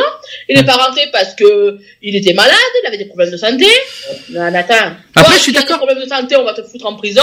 Un politicien qui fait du mal au travail ou qui va voler ou qui va faire faire un truc, Mm. il doit faire de la prison, on va lui dire non parce qu'il est malade. Là on est devenu très méfiant, c'est depuis Sarkozy, parce que Sarkozy nous a flingué, économiquement parlant. C'est pour ça qu'on est devenu méfiant. Et il faut continuer à être méfiant parce qu'on ne sait pas sur qui on tombe. Moi, je suis désolé, euh, quelqu'un comme Fillon, euh, lui, me fait peur. Je suis désolé, euh, c'est quelqu'un qui, qui va nous détruire lui aussi. Hein. Euh, je, je, je n'ai pas confiance. Je préfère mille fois avoir quelqu'un de la gauche plutôt que d'avoir Fillon qui va tout détruire. Euh, après, bon, on- je précise une chose. euh, on fera quoi qu'il en soit le 8 et le 15 avril prochain deux émissions spéciales sur les élections présidentielles. Parlera de toutes les propositions, de tous les de tous les euh, partis politiques et de tout ça. On dira oui ou non, nous sommes d'accord, oui ou non, etc. Alors, par- euh, en précisant que euh, on, on ne dira pas pour qui on vote. Ça, ça sera la règle d'or de l'émission. On fera tous les programmes de chaque candidat et on décortiquera tout ça pour ou contre et on verra qui sera le meilleur dans tout ça. Voilà. Chacun son opinion. Oui, chacun son opinion. C'est pour ça que, je, sachant qu'on est apolitique, je tiens à le préciser. Voilà, allez, euh, sujet suivant, Manuel Valls qui s'est fait gifler. Ah, ça c'est bien. Je veux Oui. savoir. Euh, oui et non, moi je suis pas d'accord avec toi, parce que franchement, gifler, oui et non, parce que euh, je pense pas que tu aimerais te faire gifler en public, hein. Ah, mais c'est la vérité. Mais pourquoi? Ben, je sais pas. Ben voilà. Mais alors, en plus, tu sais, t'as même pas d'argument, alors, comme ça. Donc, je rappelle que, que- que mardi dernier, un jeune homme a giflé l'ancien premier ministre, premier, ministre Manuel Valls, alors qu'il était en déplacement en Bretagne. Donc, c'est un jeune homme qui a tenté, euh, donc, euh, tenté hein, de gifler Manuel Valls. Non, il a pas tenté parce que je l'ai vu en direct, il je l'ai vu euh, en image, il a vraiment giflé Manuel Valls. Un- euh, une belle gifle, chien, je l'ai vu, je l'ai vu. après, c'est les agents de sécu qui l'ont retenu, qui l'ont mis par terre, euh, tout ça. Euh, donc c'était lors d'un déplacement dans la petite ville de Lamballe. Ah Lamballe je connais bien en plus. Lamballe dans les Côtes d'Armor, euh, parce que j'ai vécu en Bretagne. Bon Lamballe je connais. Donc Manuel Valls serait serré les mains en sortant de la mairie. Et un jeune homme d'une vingtaine d'années qui se tenait en retrait le long d'une barrière de chantier s'est penché en avant pour le gifler. Donc sur une vidéo diffusée sur euh, les médias, on voit l'homme bousculer l'ancien premier ministre avant d'être immédiatement plaqué au sol par le service de sécurité. Le ministre de la Défense et président de la région Bretagne, qui s'appelle Jean-Yves Le Drian, qui s'accompagnait, euh, qui, accompagnait le candidat, a aussitôt demandé à Manuel Valls euh, s'il va, si Manuel il va bien. Donc avant de s'engouffrer avec lui dans une voiture euh, stationnée à quelques mètres de là. Peu après, Manuel Valls, détendu, a réagi euh, à l'incident devant la presse. Il a dit ceci Je ne suis pas venu parler de moi. Il y a toujours des individus qui veulent empêcher la démocratie de s'exprimer. Eh ben, je suis désolé. Euh, mettre une gifle dans le cas, dans ce cas, c'est une, c'est c'est, quoi, c'est lui mettre une gifle tout ça, c'est aussi euh, s'exprimer. Alors là, là, là-dessus, je suis pas d'accord avec Emmanuel Valls et euh, j'aurais deux choses à dire. Donc remis à la gendarmerie de Lamballe par le service de sécurité qui entourait l'ancien premier ministre, le jeune agresseur a été placé en garde à vue, a-t-on appris auprès du parquet de Saint-Brieuc. Donc le jeune a été interpellé. Donc le 22, de, donc euh, Manuel Valls avait été enfariné aussi. euh, oui, vous savez que Manuel Valls a été enfariné le 22 décembre dernier aussi. Il a été euh, donc pour la deuxième fois, il s'est fait, hein, voilà. Alors qu'il visitait le marché de Noël à Strasbourg, et un individu là, avait voulu enfariner l'ancien premier ministre pour l'interpeller. Euh, par contre, on a des nouvelles sur le jeune Lionel, c'est ça que tu m'as dit qu'il s'est fait inculper? Alors donc, il a été bien placé en garde à vue. hein, il, a Ouais. été, il a été jugé coupable. Euh, donc, il a été euh, condamné à trois mois de prison avec sursis Ah, et 105 euros de travail d'intérêt général Punaise pour une gifle? pour une gifle. Pour une gifle, d'accord. Donc on sait qu'aujourd'hui, on nous met une gifle, on peut demander à la justice euh, 105, euh, 105 heures de travaux d'intérêt général et 3 mois de sursis pour une gifle. C'est ça. Là, j'ai l'article devant moi, donc voilà. Super Non mais vous euh, vous rendez compte que si nous, en tant que citoyens, on se reçoit une gifle, on n'aura pas ça. hein. Et après, on parle de démocratie, hein, si je peux me permettre, parce que euh, non, parce que euh, il faut rappeler que Manuel Valls a parlé de démocratie. hein. Je, je tiens, je tiens à le rappeler. C'est pour ça que j'ai un petit coup de gueule à passer.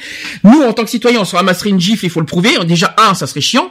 Euh, on, on aurait une vidéo, on aurait tout ça, et on, est-ce qu'on aurait euh, euh, gain de cause avec trois mois de, sursis- de sursis et 105 heures de, combien t'as dit 105 heures de travaux 105 d'intérêt heures de travaux d'intérêt général. 35 Non, 105. 105. 105 heures de travaux d'intérêt général. Trois semaines, en fait. Donc, euh, oui, quoi. On aurait eu ça, nous? Non. Et on parle de démocratie, hein, si je peux me permettre. hein. Après, Manuel Valls qui a, qui a osé dire, euh, là-dessus, c'est un petit coup de gueule que je dois passer. Il y a tout, il a dit, il y a toujours des individus qui veulent empêcher la démocratie de s'exprimer. Manuel Valls qui est le premier à critiquer d'autres personnes qui, euh, qui, qui donnent leur, leur, leur liberté d'opinion. Alors si si Manuel Valls parle de démocratie, dans ce cas, on est obligé de on- la liberté d'opinion de chacun, eh bien il faut la laisser aussi. C'est ça.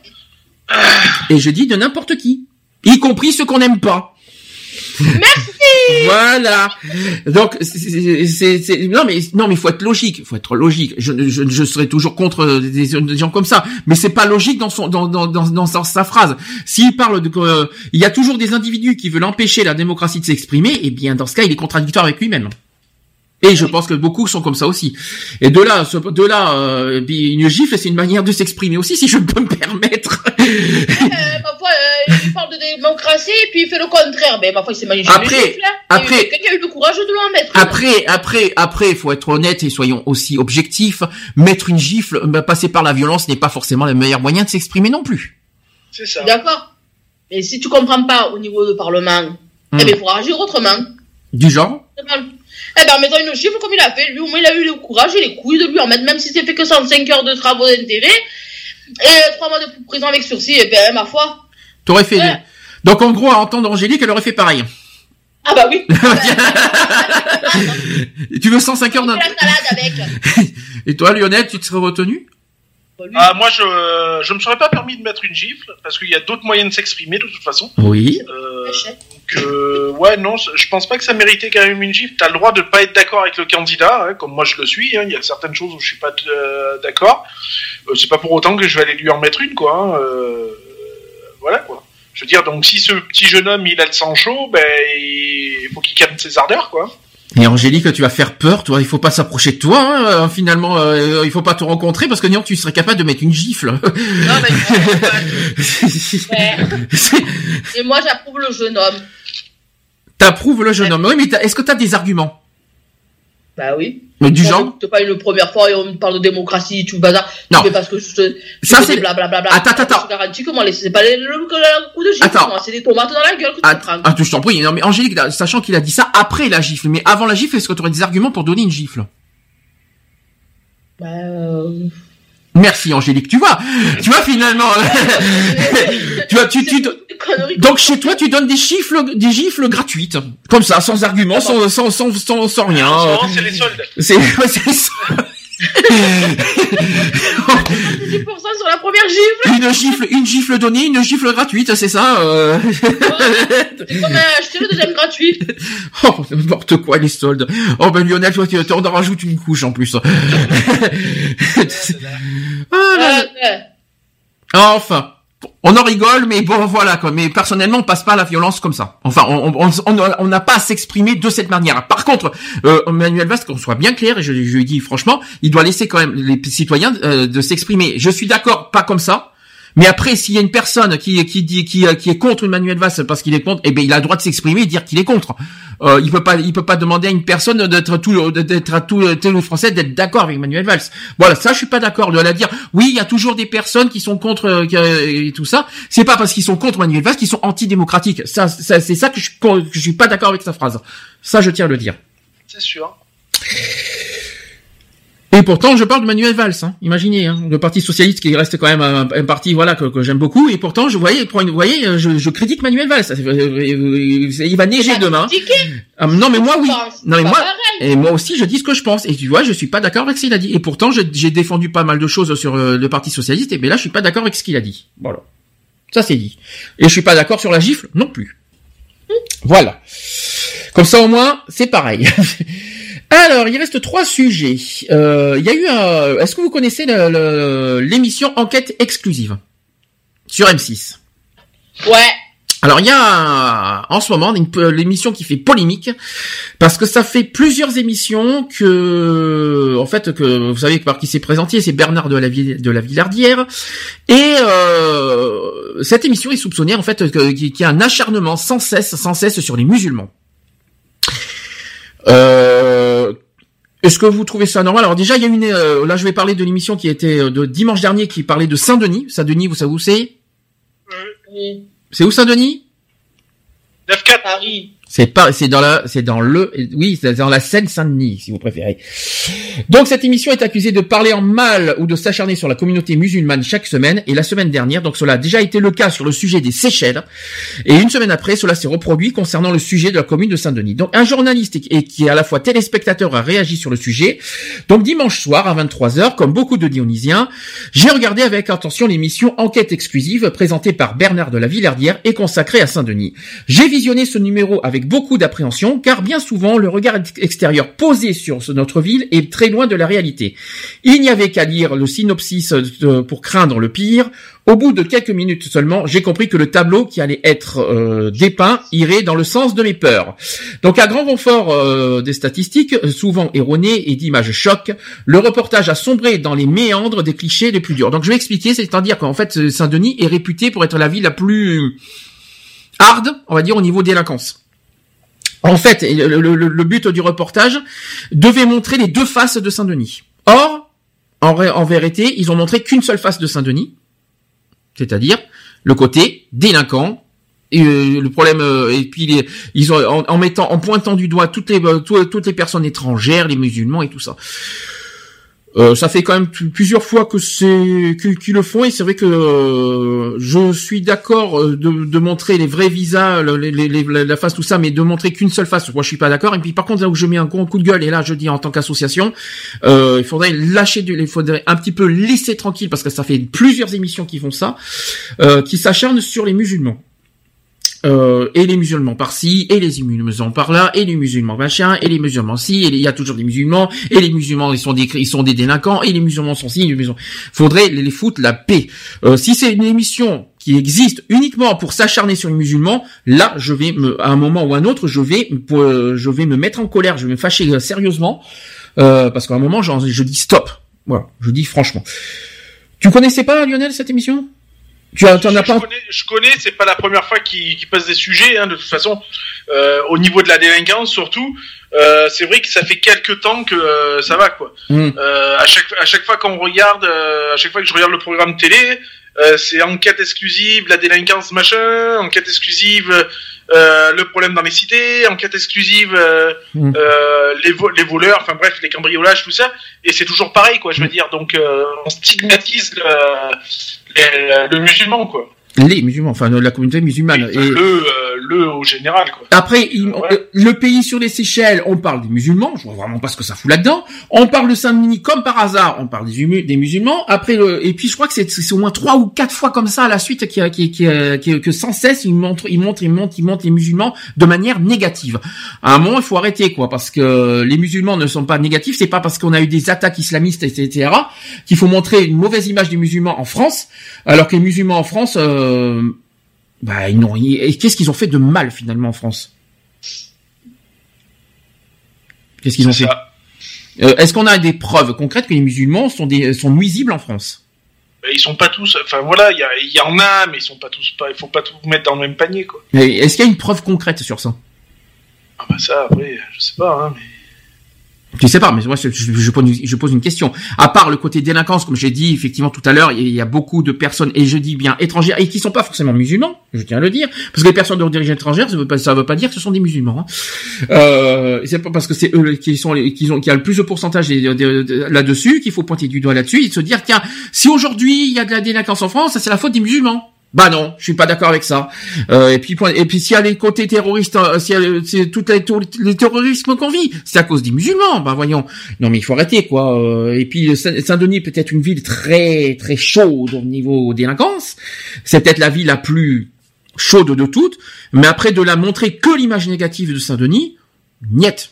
Non, je suis pas d'accord avec ça de Saint-Denis. Il y a des bons côtés, il y a des mauvais côtés, comme partout en France, parce que la délinquance existe partout et qu'il y a des, il y a que- et il faut se dire que des- c'est pas, euh, je sais pas comment expliquer, mais euh, moi je trouve ça dé- dégueulasse de de, de de faire ce genre d'image et après il faut pas s'étonner. Et moi je dis franchement, C'est- C'est tellement simple.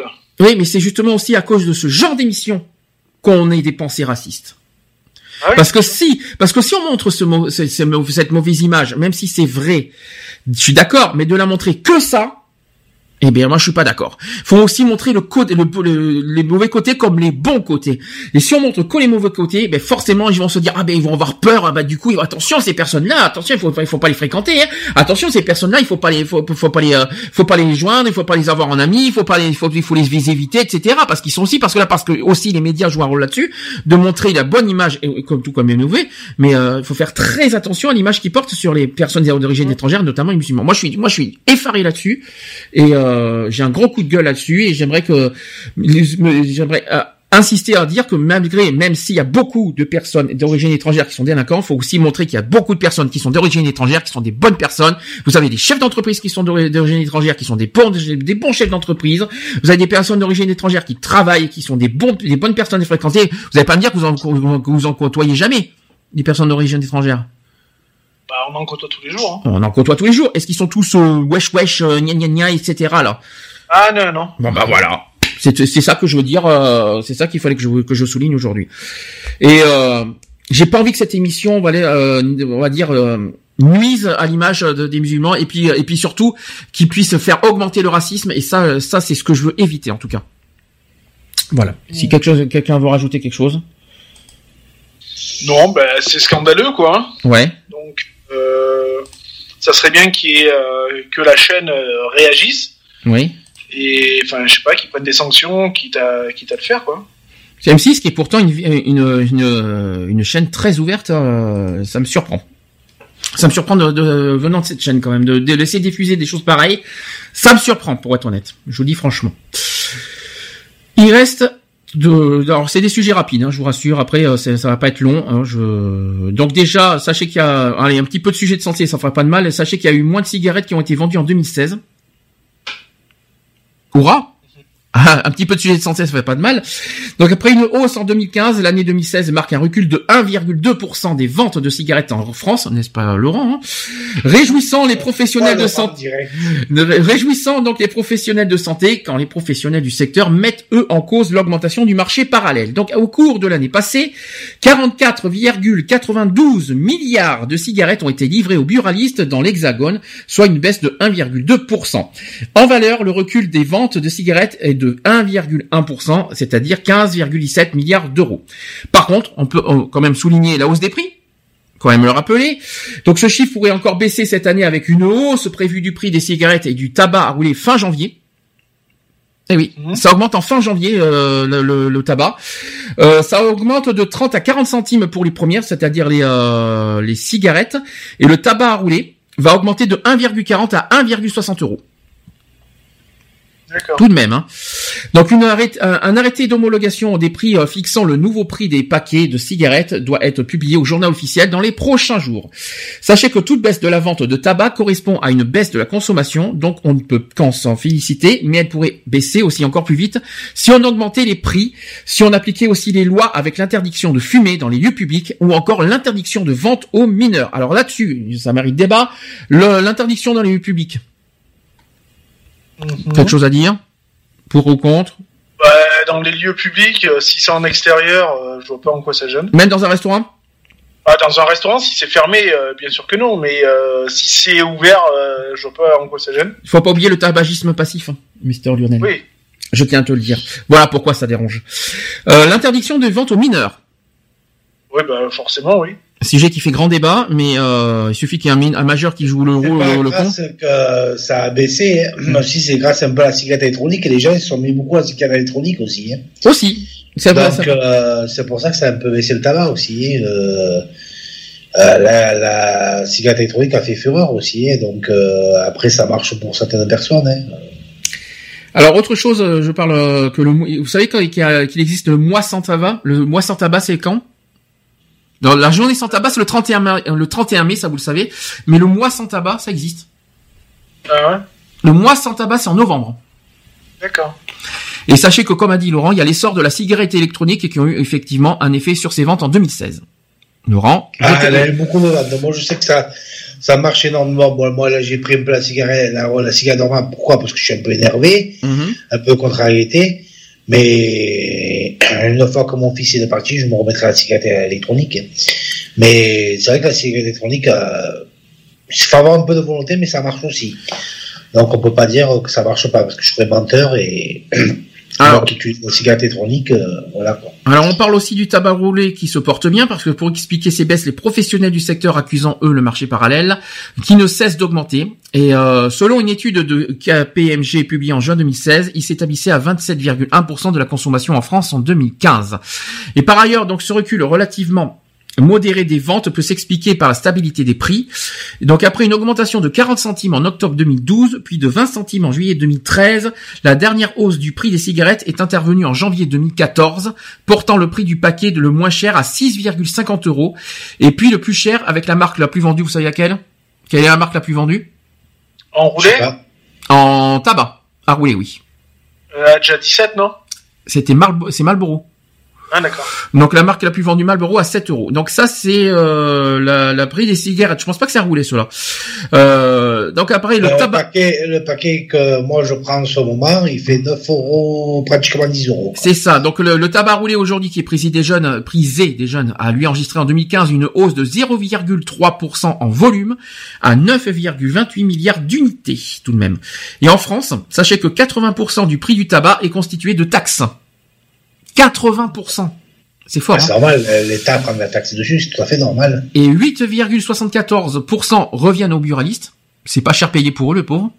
Et en fait, et le solde aux fabricants. Ouais, donc l'État, ils en prennent bien, ils en prennent bien dessus. Ah, mais 80% quand même à l'État. hein. Et après, on dit Ah, que les- ben, ça c'est sûr, hein, euh, l'État, euh, on peut pas dire, se gêne pas. On peut pas dire que l'État n'est pas bien payé au niveau du tabac. hein. Euh, Donc, tu m'étonnes pourquoi ils augmentent parce que, hein, miam miam, hein, euh, les taxes. hein. Euh, oui. Il y Pourquoi en a qui disaient qu'ils ont augmenté les cigarettes, c'est pour éviter qu'il y en a qui fument moins. Mais non, ça- mais non, mais non, mais non, pour augmenter les cigarettes parce que 80% va aux poches de l'État, s'il vous plaît. Soyons- il y a beaucoup de gens qui en parlaient qui disaient que l'État augmentait les cigarettes pour que les gens fument moins. Eh ben, c'est faux. C'est pas du tout vrai, c'est pas vrai. Mais non, c'est surtout pour que, que l'État euh, ait encore plus d'argent. Et ça va être pareil pour l'alcool, je tiens à le dire. hein. Et euh, pour que le- pour que l'État ait le plus d'argent possible grâce à grâce au tabac. Voilà, mais après, il faut pas qu'ils se plaignent aussi que s'il y a un peu moins de fumeurs, euh, qu'ils se plaignent que ils perdent un peu d'argent sur le, le tabac. Quoi. Euh, si le paquet euh, à 10 euros, euh, il faut avoir envie de l'acheter déjà. Moi, je sais de l'acheter en ce moment, mais après, c'est basta. Euh, faut avoir envie déjà de mettre pa- 10 euros dans un paquet de cigarettes. Quoi. Voilà, donc j'ai une dernière, un dernier truc, euh, parce que là on est en janvier, donc il y a aussi les, les nouveaux chiffres de la France selon l'INSEE. Donc euh, vous savez combien on est du million d'habitants maintenant aujourd'hui? Non. Eh, euh, À titre exact, hein. Nous pas. 66,9 millions d'habitants au 1er janvier 2017. On est tout proche des 67 millions, en fait. On est juste à côté des 67 millions. Donc, euh, on est 66, alors, pour être exact, écoutez bien, hein. on est 66 millions 991 000 habitants. Euh, on est à 9 000 près, hein. Et dont 64 millions 860 000 en métropole et 2 millions 131 000 dans les 5 départements d'outre-mer. Donc, elle a augmenté de 0,4% en 2016, c'est-à-dire une augmentation de, de 265 000 personnes en, en un an. On parle aussi de 785 000 bébés qui sont nés en France en 2016, avec une baisse de 14 000 sur, pour la deuxième année consécutive. Donc il y a moins de naissances, par contre. Ça c'est une petite mauvaise nouvelle. Oh, il y a aussi euh, au niveau des décès 587 000 personnes qui sont décédées en 2016, avec une baisse de 7 000 personnes, c'est-à-dire 1%. Donc il y a moins de décès aussi. Euh, concernant le sol migratoire, qui, qui est de plus de 67 000 personnes. Voilà. Ensuite, la France qui est restée au 1er janvier 2016 le deuxième pays le plus peuplé d'Europe, derrière l'Allemagne qui, qui compte aujourd'hui 82,2 millions d'habitants. Euh, et sachez que le Royaume-Uni et l'Italie sont respectivement troisième et quatrième en Europe. Voilà. L'espérance de vie, vous le savez En 2017 Non. Est-ce que les femmes vivent plus longtemps que les hommes ou est-ce que c'est l'inverse pour vous? Bah, en principe, il y en a qui disent que les femmes vivent plus longtemps qu'un homme. C'est tout à fait ça. Vous savez combien aujourd'hui maintenant l'espérance de vie? Non. Alors les femmes vivent 85,4 ans, donc 85 ans si vous préférez, et les hommes 79. C'est bien ce qui me semblait. C'est bien, hein? Lionel, t'as encore du temps à vivre, ça va. Ouais, ça va. c'est déjà pas mal. Concernant la fécondité, donc il continue à chuter à 1,93 enfants par femme en 2016, et la France qui reste en 2015 avec l'Irlande, le plus le pays de l'Union européenne où le taux de fécondité était le plus élevé, avec respectivement 1,96 et 1,94 enfants par femme. Euh, chez les jeunes, la tendance est également à la baisse avec 2,6 enfants pour 100 femmes contre 2,7 en 2015. Voilà, concernant les mariages, 2016, 235 000 mariages qui ont été célébrés. 228 000, alors ça par contre c'est très important de le dire, hein, 228 000 entre personnes de sexe différents et sachez qu'il y a eu 7 000 mariages de même sexe en 2016. C'est bien. D'accord. 7000 quand même hein, en 2016. Hein, je, je- fallait que je le dise ça aussi. Sachez que 49% des mariages entre personnes de même sexe concernent les femmes. Donc les femmes, 49%. hein. Une proportion en constante progression depuis la promulgation de la loi de 2013. Et l'âge moyen de l'âge moyen, d'après vous, c'est combien? Ah ça c'est surprenant ça aussi. L'âge moyen sur les mariages pour tous, c'est 43,9 ans 9 euh, sur pour les hommes et 39 pour les femmes. C'est-à-dire que les femmes euh, de même sexe euh, se marient plus jeunes que les hommes en moyenne d'âge. Voilà. Euh, et puis voilà, je, je vous ai tout dit. C'était c'était des petits chiffres un petit intéressants qu'il fallait que je vous souligne. Voilà. D'accord. Ok. Ça vous fait plaisir? Bah oui, hein. Tu t'en fous Lionel, c'est ça? Bah non, j'écoute, moi. Ouais, ben écoutez, c'est bien, réagir c'est mieux. Écoute, tonton. Écoutez, c'est bien, réagir c'est mieux. Je suis pas le seul à, à- à devoir parler. Oui, non, c'est sûr. Après, euh, les filles, qu'est-ce que tu veux faire Euh, On clamsera avant les nanas et puis c'est tout. Ah Alors toi, tu vois, t'as une façon de voir les choses sympa, hein, euh, sérieux. Ah, c'est pas grave. sympa. De manière, c'est bien connu que la femme s'en sort mieux sans l'homme. hein, donc, euh, Ah Euh, tu- pourquoi t'as besoin d'une femme pour t'en sortir? Ben non. Mais Oh. bon, c'est pour dire que la femme s'en sort mieux sans l'homme. Ah, sans l'homme, oui, c'est possible ça. Oui. Pourquoi? Parce que tu trouves que qu'une femme qui est avec un homme, avec un homme, la femme vivra moins? La, la femme est beaucoup plus démerdarde hein, qu'un homme. hein. L'homme est feignant. Oh Tu dis ça pour qui, Lionel? Euh, pour ceux qui veulent, euh, ceux qui se sentent visés. Après, euh, je, je vise personne, moi. Non, mais non, mais non, Lionel est sage comme une image, bien sûr. Donc, ouais, euh, bonjour, bonjour le, le, le, comme tu dis, le, la gorge. C'est ça, hein? Et oui, hein, c'est ça. hein. Ouais, c'est ça, ouais. Bon, ben voilà, on va faire la pause avant les- euh, avec euh, la petite mini pause avant les actus LGBT. Euh, je vais mettre Ricky Martin, qui est avec son. Et oui, Ricky Martin avec le titre qu'il a fait l'année dernière. Il est revenu, Ricky Martin. Oui, oui, oui, lui-même, euh, avec son titre qui s'appelle qui s'appelle Bente Pacha. Bon, je pense, je pense, je pense que je, je- Bente Passa. Vous, vous faites tout ce que vous voulez, comme vous voulez. Et on se dit à tout de suite. Pour la suite. Pour la suite.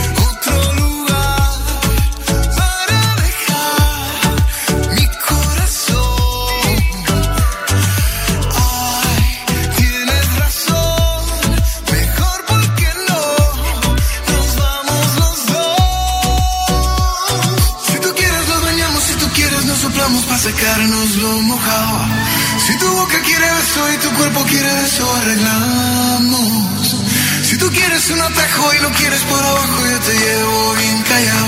Vente pa' acá, vente pa' acá, vente pa' acá.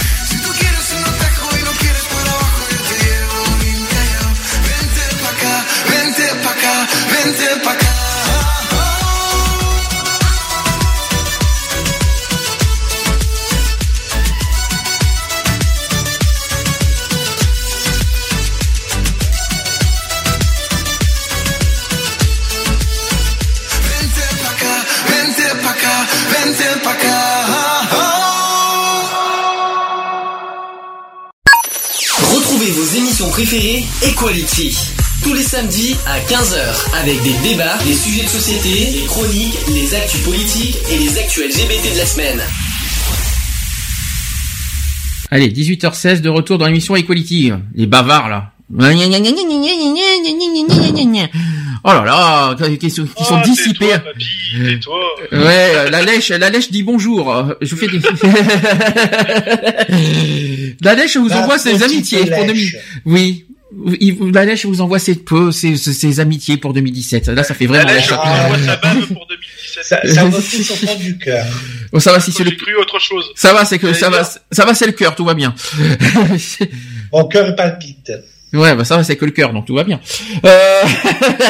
ça, ça fait. Heureusement que mon cœur, hein, sinon je serais pas là aujourd'hui. Oui, c'est vrai, aussi. Allez, actu LGBT. Ah, pardon. Equality, les actus LGBT.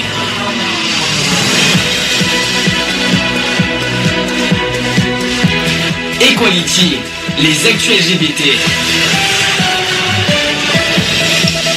Alors, les actus LGBT.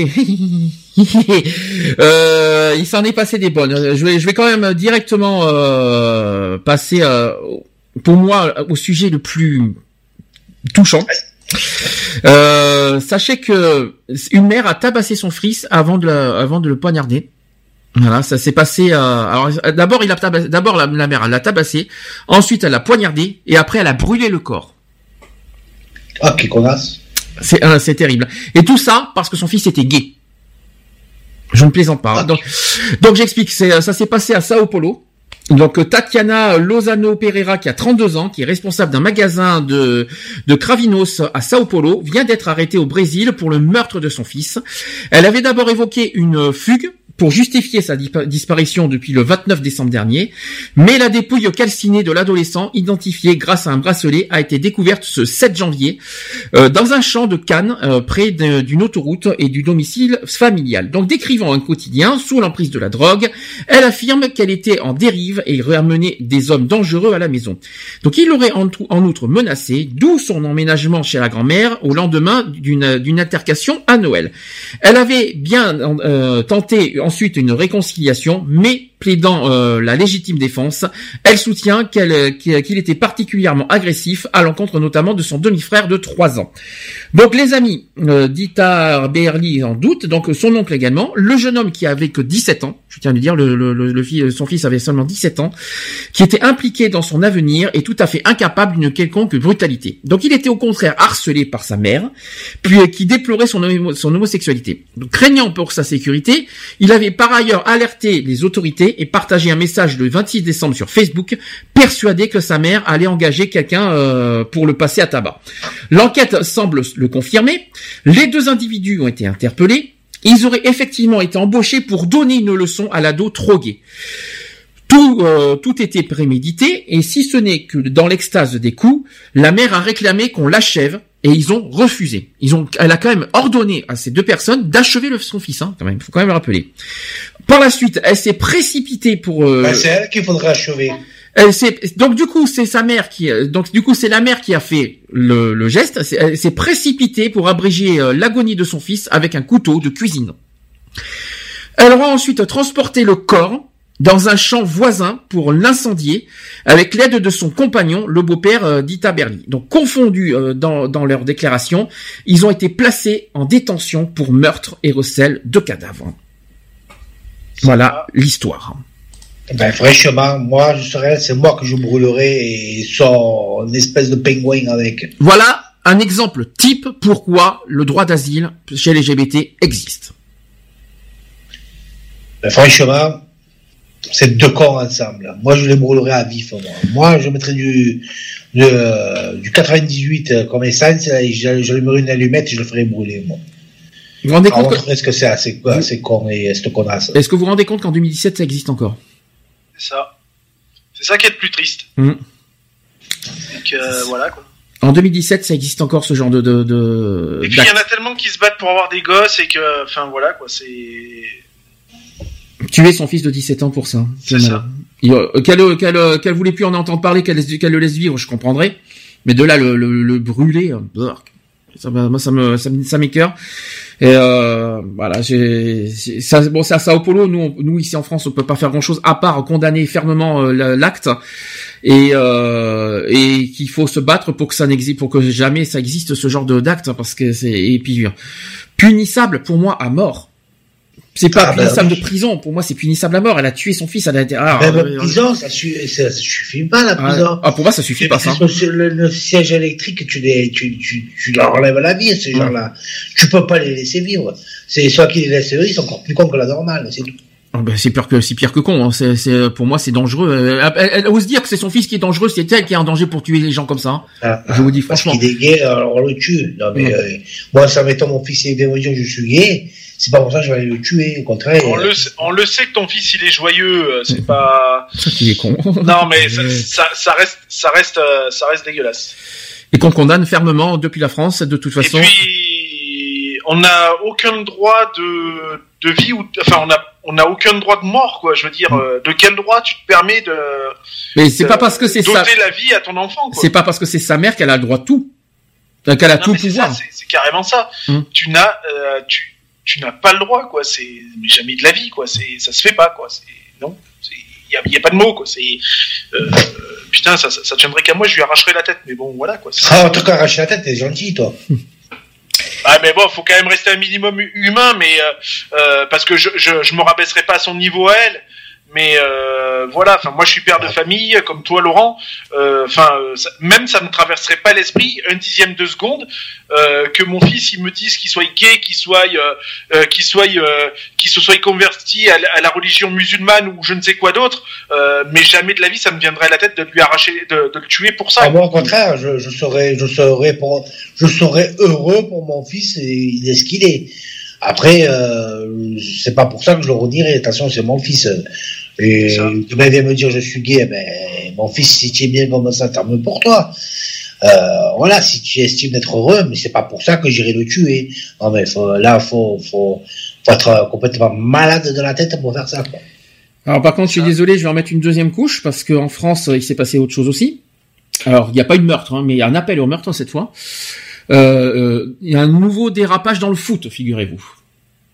Alors, euh, ça s'est c'est passé. tripoter qui encore Alors, euh, c'est dans le foot euh, à Toulouse. Il y a marqué il faut les tuer, c'est PD de Toulouse. hein. Déjà, ça commence bien. Donc, le collectif Rouge Direct a saisi le ministère de l'Intérieur pour que soient sanctionnées les insultes homophobes scandées par les supporters de, d'après vous? Et là, attention, je vais en titiller une. Ah, de Marseille, forcément. De Marseille, figurez-vous. Marseille qui a scandé des insultes homophobes. Oui, bien oui. Je ne plaisante pas. Et à part ça, on est vive l'OM, vive l'OM. Eh ben punaise, avec ça, je vais pas dire vive l'OM, je vous le dis. Hein. Euh, donc, ouais, ouais, vive l'OM avec des, avec des insultes homophobes, tu, tu, tu, tu approuves ça? Non. Merci, je préfère mieux entendre ça. Donc le milieu du football brille à nouveau par son homophobie. Donc dimanche dernier, le Toulouse Football Club recevait à domicile l'Olympique de Marseille dans le cadre de la Coupe de France. Habitués au débordement des, sup- des supporters de l'OM, les organisateurs avaient décidé d'installer ceux venant de Marseille dans une zone plus sécurisée. Néanmoins, les supporters de Marseille provenant de Toulouse et de sa région étaient quant à eux euh, disséminés dans le stade. Donc l'atmosphère est, d'emblée euh, délétère puisque les ultra-marseillais, j'ai bien dit les ultra-marseillais, c'est-à-dire les fans inconditionnels de l'équipe phocéenne, insultent et menacent les supporters toulousains. Certains devront même être exfiltrés de la zone marseillaise. Donc cela n'empêche pas une bagarre d'éclater euh, lorsque les supporters de l'OM martèlent on est chez nous, donc c'est par provocation qu'ils ont dit. Et les services de sécurité peineront à ramener le calme. Donc ensuite, depuis tout ça, il y a eu une vidéo qui a été filmée euh, dans le parcage marseillais et qui a été diffusée sur les réseaux sociaux. On y voit des supporters de l'OM scander « Il faut tuer les CPD de Toulousain ». Donc le collectif Rouge Direct, qui lutte contre l'homophobie dans le sport, a saisi le ministère de l'Intérieur pour que cesse l'impunité quotidienne dans les stades, suite à la diffusion sur Internet d'une vidéo à car- à caractère homophobe et d'un appel au meurtre. Et le collectif de rappelle aussi que depuis le 21 décembre 2016, l'ADILCRA, qu'on va, qu'on va nous euh, saisir, euh, qui est la délégation interministérielle de la lutte contre le racisme et l'antisémitisme, ainsi qu'à la lutte contre la haine et les discriminations anti-LGBT. Donc voilà pourquoi on va travailler avec eux, qui a officiellement la possibilité d'agir sur les questions d'homophobie, et nous lui demandons de saisir officiellement la justice. Euh, ensuite, Rouge Direct dénonce également le silence assourdissant des, instances du football français, donc la Fédération française du foot notamment, et ainsi que la Ligue de foot professionnelle. En effet, c'est loin d'être la première affaire d'insultes homophobes dans le milieu du foot, et force est de constater que la FFF et la LFP ne font rien pour enrayer cette homophobie latente. À quand des joueurs qui, unanimement, dénonceront ces comportements et diront à leurs supporters que de telles insultes ne sont pas les bienvenues dans les stades, car si certains se défendent de toute homophobie en disant qu'il ne s'agit que d'une insulte parmi d'autres, il n'en demeure pas moins que ces références permanentes à, et à- la faiblesse des, homo- des homosexuels ou au désir de les tuer banalisent les discriminations dans l'inconscient collectif. Voilà le sujet. Marseille, Marseille, après on dit vive Marseille, bien sûr, c'est sympa Marseille, Angélique, hein? Ah, qu'est-ce que c'est beau Marseille. Et tu les aimes toujours maintenant? Angélique? Tu as, non, alors, renier sa ville, ne- je te demande pas de renier une ville, je te demande de, de Ce que renier. j'adore sur Marseille, ce que vous avez pas tous compris, c'est pas le foot en lui-même. C'est Ah oui. pas le foot.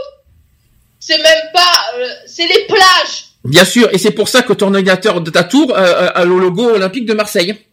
Ah ben parce que c'est c'est normal. C'est C'est normal. C'est là où je suis né. Je vais mettre. J'adore l'OM. Ah, tu es né dans, ah, tu es né dans le stade de Vélodrome. Ah bon, je savais, je savais pas que tu es né au stade Vélodrome, moi. Je, je- Mais mon père l'a construit. Bah voyons. Ah oui, il a travaillé là-bas. D'accord. Mais bon, qu'on soit clair, euh, tout le monde condamne ça quand même, j'espère. Bah attends, je vais pas. Attends, c'est comme. J'approuve ce que tu dis. C'est vrai de faire appel parce qu'on n'a pas. à- Les Marseillais n'ont pas à faire ce qu'ils ont fait. C'est inacceptable. Mhm. C'est inexcusable. Mhm. Mais il y a certaines personnes aussi, des fois qui sont même pas des joueurs, vont dire on parle pas, c'est PD. Mhm. Et PD, c'est quoi pour toi, s'il que te plaît? Une certaine, une certaine personne est allée la côtoyer. Mhm. Moi, je lui mettrais le taquet. Tu, tu sais que euh, on peut, tu peux parler mais calmement, on t'entend bien. Tu sais, on n'est pas sourd. Hein, euh, peu- tu, on peut- tu peux très bien t'ex- t'exprimer dans le calme. Hein. Alors, je trouve ça inadmissible qu'une mère de famille dise ça à son enfant. On ne parle pas à ses PD. Ça ne se dit pas. Pourquoi tu parles d'une mère de famille? Ah oui, tu parles. euh, C'est à Marseille. Il y en a qui disent ça, d'accord. Ok. Et, Ouais, toi, ouais. et toi, Lionel Vive Marseille. Hein. plus tard. Non, il a. Non, après, euh, non, ça, se- ça se dit pas, ça se fait pas, quoi, c'est tout, quoi. Voilà, après, il n'y a pas qu'à Marseille, ça se dit de partout, de toute façon. Bon, là, c'est tombé sur des joueurs de Marseille, bon, ben voilà, c'est comme ça. Euh, voilà, enfin, je dis qu'il faut savoir peser ses paroles. Faut- par contre, là où je suis d'accord, c'est qu'il faudrait que ça cesse parce que c'est bon, il y en a marre. hein. Euh, en plus, un appel au meurtre. Ça va plus loin quand même. Hein. Euh, les PD, le mot PD, ça, c'est vrai que c'est un mot qu'on que, que j'entends beaucoup, beaucoup, beaucoup parler dans les, euh, dans le, voilà, c'est des insultes homophobes qu'on entend beaucoup parler en- dans les affrontements entre deux, deux villes. Par contre, les appels au meurtre, je suis pas sûr. Hein. Euh, c'est dans, dans, dans l'histoire de ça fait euh, ça fait plus de cinq ans qu'on fait l'émission radio. J'ai j'ai pas le souvenir qu'il y a eu des appels au meurtre quand même. Il faut les tuer ces PD. euh, hmm, J'en ai pas encore beaucoup vu ça. hein. Ouais, c'est le début. Enfin, appel au meurtre, que, voilà, faut quand même, il y a quand même des limites à ne pas franchir. C'est ça que je veux dire. Bref. On condamne quoi qu'il en soit ça et je surveillerai de près euh, encore une fois Marseille. Décidément, Marseille, j'adore. c'est une ville que je que je que, j'ai en passion en ce moment, vous savez, et que je que j'ai en ce moment, même surtout, on va dire en, en ligne de mire, dans, que ce soit au niveau raciste ou que ce soit au niveau homophobe. Hein je vous le dis, n'est-ce pas? Et notamment, alors la DICRA justement, on en a parlé aussi en début d'émission. La DICRA, on va, on va être, euh, on va faire, euh, on va, on va essayer de faire un travail avec eux, euh, notamment sur la lutte contre le racisme et la lutte contre l'homophobie. On va faire, les, on va mettre les deux réunis. On va réunir les deux. On va faire une proposition dans ce sens, mais j'en dirai pas plus parce que je voudrais que ça qu'on garde entre nous et qu'on en parle ensemble lundi ou mardi en réunion. Je tiens à le dire. Ça c'est dit, ça c'est fait. Il y en a qui, qui est bien silencieux aujourd'hui. Bah non, j'écoute, hein, moi. Je sais pas, il est pas comme d'habitude. Ouais, il est, il est- c'est pas la même chose. C'est pas le Lyonnais qu'on qu'on est. C'est pas le Lionel vaillant qui dit qui s'exprime, qui, qui, qui, je sais pas ce qu'il a. Euh, non. Non, ça va, ça va, tranquille. hein. Eh, Alors, une bonne, une bonne nouvelle cette fois. Sachez que Ludovine de la Rochère, qui c'est, s'il vous plaît, Ludovine de la Rochère? Bon, je sais qu'Angélique, tu sais pas qui c'est, mais Lionel, tu devrais savoir qui c'est. Qui est Ludovine de la Rochère? Lionel, bon sang La mariage pour tous, s'il te plaît, c'est qui? Ludovine de la Rochère Bon Oui, sang c'est- Oui, bah ouais, je vois. Enfin, ouais, ouais, ouais, ouais. Oh la honte, la honte, Lionel, euh, Monsieur le coprésident qui sait pas qui est Ludovine de la Rochère. S'il vous plaît, c'est- c'est la présidente de la manif pour tous, s'il te plaît. Oui, oui. Et alors, il est mort, non? Non, bonne nouvelle, elle a perdu un procès. Ah, c'est bien pour elle, tant mieux pour nous. Elle a perdu un procès en diffamation contre Act Up. Ça c'est une donc c'est une bonne nouvelle. Le tribunal correctionnel de Paris a jugé que les accusations d'homophobie portées par Laure Pora, qui est ex-présidente de Up, rappelle-toi, on en avait parlé en début de, de saison, euh, donc euh, a révélé que l'opinion est non de la diffamation. Donc c'est euh, ces gens-là qui soutiennent l'homophobie, soutiennent les violences, et nous on ne fait que jamais que le dire. C'est ce qu'a affirmé Laure Pora, alors qui était à l'époque présidente d'Act Up Paris, devant les caméras d'ITélé le 5 août 2013. Donc la veille, le mouvement militant avait mené une action contre la manif pour tous en attaquant la fondation Jérôme Lejeune, qui lutte entre autres con- contre l'avortement et dans laquelle Ludovine de la Rochère est salariée. Les activistes y avaient placardé des affiches portant le logo LMPT, barré de slogans tels que Shame, homophobe ou la manif pour tous, homophobe, et avaient bombardé la façade de préservatifs remplis de faux sang. Donc ces paroles prononcées à la télévision avaient valu à l'Orpora de poursuites pour diffamation menées par Ludovine de la Rochère et la Fondation. Donc ça c'est l'histoire que je rappelle parce qu'on en avait parlé euh, une époque. Ensuite, le 12 janvier, cette année, 12 janvier 2017, le tribunal correctionnel de Paris a statué en faveur d'Act Up. C'est ce qu'a rapporté Ouest France, en jugeant que le terme d'homophobe, sans autre spécification, demeure très imprécis. Et que le soutien euh, à l'homophobie ou aux violences est une imputation vague et générale. Donc en somme, que ces propos n'étaient pas suffisamment précis, donc qui ne permettaient pas de faire un débat contradictoire sur la preuve de la vérité et qu'il relevait davantage d'une opinion subjective échapp- échappant donc aux accusations diffamatoires. Donc c'est une très bonne nouvelle, nouvelle qui a été saluée par le militant des droits LGBT Johan Rosevich, qui était qui est l'ex-président de SOS Homophobie pour ceux qui s'en rappellent comme par de nombreux internautes aussi, et qui conforte la jurisprudence en la matière. Donc en 2013, le sénateur Jean-Pierre Michel, qui est alors en charge du projet de loi Mariage pour tous, avait également affirmé que Frigide Barjot et ses amis représentent la pire des homophobies. Il, avait aussi, il, avait été poursuivi pour diffamation, puis relaxé car le tribunal de grande instance avait statué qu'il s'agissait d'une simple opinion publique.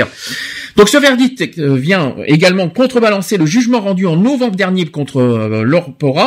Elle a été poursuivie cette fois pour injure publique en raison des affiches placardées euh, sur la fondation euh, Jérôme Lejeune.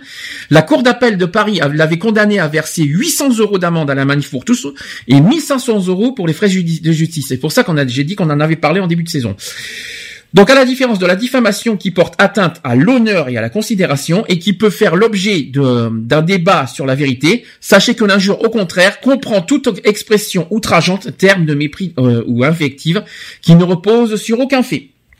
Donc Brain Magazine a signé alors un article concept pour dénoncer cette condamnation et une vague de contestation qui s'est levée depuis les réseaux sociaux derrière le hashtag la manif pour tous est homophobe. Donc ça c'est le hashtag qui, est- qui est sur Twitter. Ensuite le verdict rendu en novembre pourrait toutefois être renversé car l'ex-présidente l'ex-présidente d'Act Up a formé un pourvoi en cassation. Voilà l'histoire. Eh ben, dis donc. Bah, bon, c'est une petite victoire, hein. Petite petite mais quand même. Ça fera, ça, ça fera, euh, ça, ça donnera un petit peu de, comme ça, ils la manif pour tous s'arrêtera de dire qu'ils sont, qu'ils ont tous les droits. Comme ça, ça, ça, ça leur fera un petit peu des jambes, en disant que, que, que si c'est, non mais la manif pour tous euh, ont le droit de s'exprimer euh, sur l'homosexualité, notamment sur Facebook, sur certaines choses, et pour eux c'est pas d'homophobie. Et faut arrêter les conneries. Euh, euh, par contre, euh, dès qu'il, dès dès qu'on attaque la manif pour tous, est, la manif pour tous est victime, etc. de tous les sens. Par contre, eux en retour, euh, ils sont pas victimes de dire des horreurs sur l'homosexualité. Non, tout va bien pour eux, c'est la fête. Etc. etc. Par contre, ça, en ce moment, ça s'est un peu calmé quand même la manif, pour tous. Ça va pas durer parce que je sens qu'avec les présidentielles, on va, y avoir- on va y avoir droit. Mais euh, je sens qu'ils vont, qu'ils vont revenir euh, lors des présidentielles. Je pense qu'ils, euh, qu'ils nous préparent euh, un coup là. Je, je, le, je le renifle là parce que c'est un peu trop calme en ce moment. Je sais pas pourquoi, mais je sais pas comment tu le sens, mais non, tu renifles pas. Ça, ça pue le steak, hein. Ça pue, ça pue les présidentielles, on va dire. Tu sais, ça sent, euh, ça sent le, les manifs, euh, les, les, les, les, trucs de la manif pour tous contre le mariage pour tous au passage. Parce que je parie qu'ils vont, qu'ils vont tout faire pour que, pour que les, les, les, les candidats abrogent la, la, la, la, la- la loi Taubira. Ah oui, bah bien sûr. C'est ça, leur, leur, leur, leur angle, ça va être là-dessus, vous allez voir. Je, je fais le pari, là, vous allez voir en avril, mai, juin, là, hmm, voilà quoi. J'aime, j'aime, j'aime pas trop ça, mais euh, quoi qu'il en soit, on sera quoi qu'il en soit toujours là pour les contrer. Il y a pas de souci, ou que ce soit d'ailleurs. Allez, euh, il nous reste deux. Je vais dire ça, je vais garder euh, pour la fin. Donc sachez qu'il reste, euh, sachez que la France sort d'un top 10 aussi des pays où il fait bon de travailler quand on est LGBT. Encore de la discrimination, c'est parti. Donc dans quel pays européen faut-il travailler lorsqu'on est LGBT Ça c'est une bonne question. D'après vous, quel est, euh, où- quels sont les pays où- auxquels on travaille, où- auxquels on accepte le plus l'LGBT dans le milieu du travail? En Allemagne. À Ibiza À Ibiza, en Europe Avec David. Alors, il y a trois pays. Il y a trois pays où il est où il est bon de où il est bon de travailler auquel il n'y a pas euh, il y a le moins de discrimination euh, envers les LGBT. En Europe. L'Allemagne. L'Allemagne, ça fait un. Les Pays-Bas? Non. Eh bien non, figure-toi. Et là, c'est une surprise parce que les Pays-Bas n'en fait pas partie. Ça m'a surpris d'ailleurs, parce que les Pays-Bas, c'est c'est le pays qui est le plus ouvert au mariage, donc euh, c'est pas- et même à l'homosexualité. Amérique? L'Amérique en Europe. hein. Non mais euh... l'Amérique en Europe. hein. L'Espagne L'Espagne non, l'Italie non, Le Portugais non plus. Ils vont tout nous dire sauf les bons. L'Angleterre L'Angleterre, oui. Le Royaume-Uni pour être plus exact. Et enfin la Belgique. Ah, les Belges Les Belges, La voilà. Bretagne. La Bretagne, c'est une la Bretagne est un pays maintenant, bien sûr. Non, la Bretagne, ils mettent des gifles. C'est vrai, c'est pas pareil. Donc sachez que la France aurait perdu du galon concernant la reconnaissance et l'accueil des travailleurs LGBT. Selon une étude européenne réalisée par Expert Market, elle est même sortie du top 10 des pays où il fait bon de travailler lorsqu'on est lesbienne, gay, bi et même intersexe. Donc réalisée pour la deuxième année consécutive, cette étude compare 43 pays selon des critères directement corrélés aux droits LGBT et d'autres ayant trait aux conditions de travail. Donc en s'appuyant sur des données euh, fournies par les mouvements civiques et par Numbeo, cette entreprise euh, spécialisée euh, dans la comparaison des fournisseurs du bureau a classé donc les États européens en fonction des protections légales garanties au travail, aussi de la tolérance à l'égard des homosexuels, ainsi que la discrimination au logement, chose qu'en France ça s'est mal barré, ainsi que le taux du chômage et du salaire moyen des pays étudiés. Donc dans quel pays Donc je vous l'ai dit, les pays on est en gris, euh, on est au milieu de classement en fait, ce qui n'est pas bon pour nous. Donc sachez que au niveau des notes, on est 10 sur 10 contre les discriminations et encore c'est mal barré, moi j'y crois pas, mais on est 0 sur 10 sur pour le genre. Donc si la France décroche de bonnes notes à ses politiques anti-discrimination et à sa tolérance à l'égard des homos, elle n'arrive qu'à la 11e place du la 11e place du classement ex aequo avec la Croatie, un pays qui n'autorise toujours pas les couples d'hommes et de femmes à se marier. Moi j'aurais honte alors à la place de la France, je vous le dis hein, d'être à égalité avec ce, ce pays, il y a de quoi se poser des questions. hein.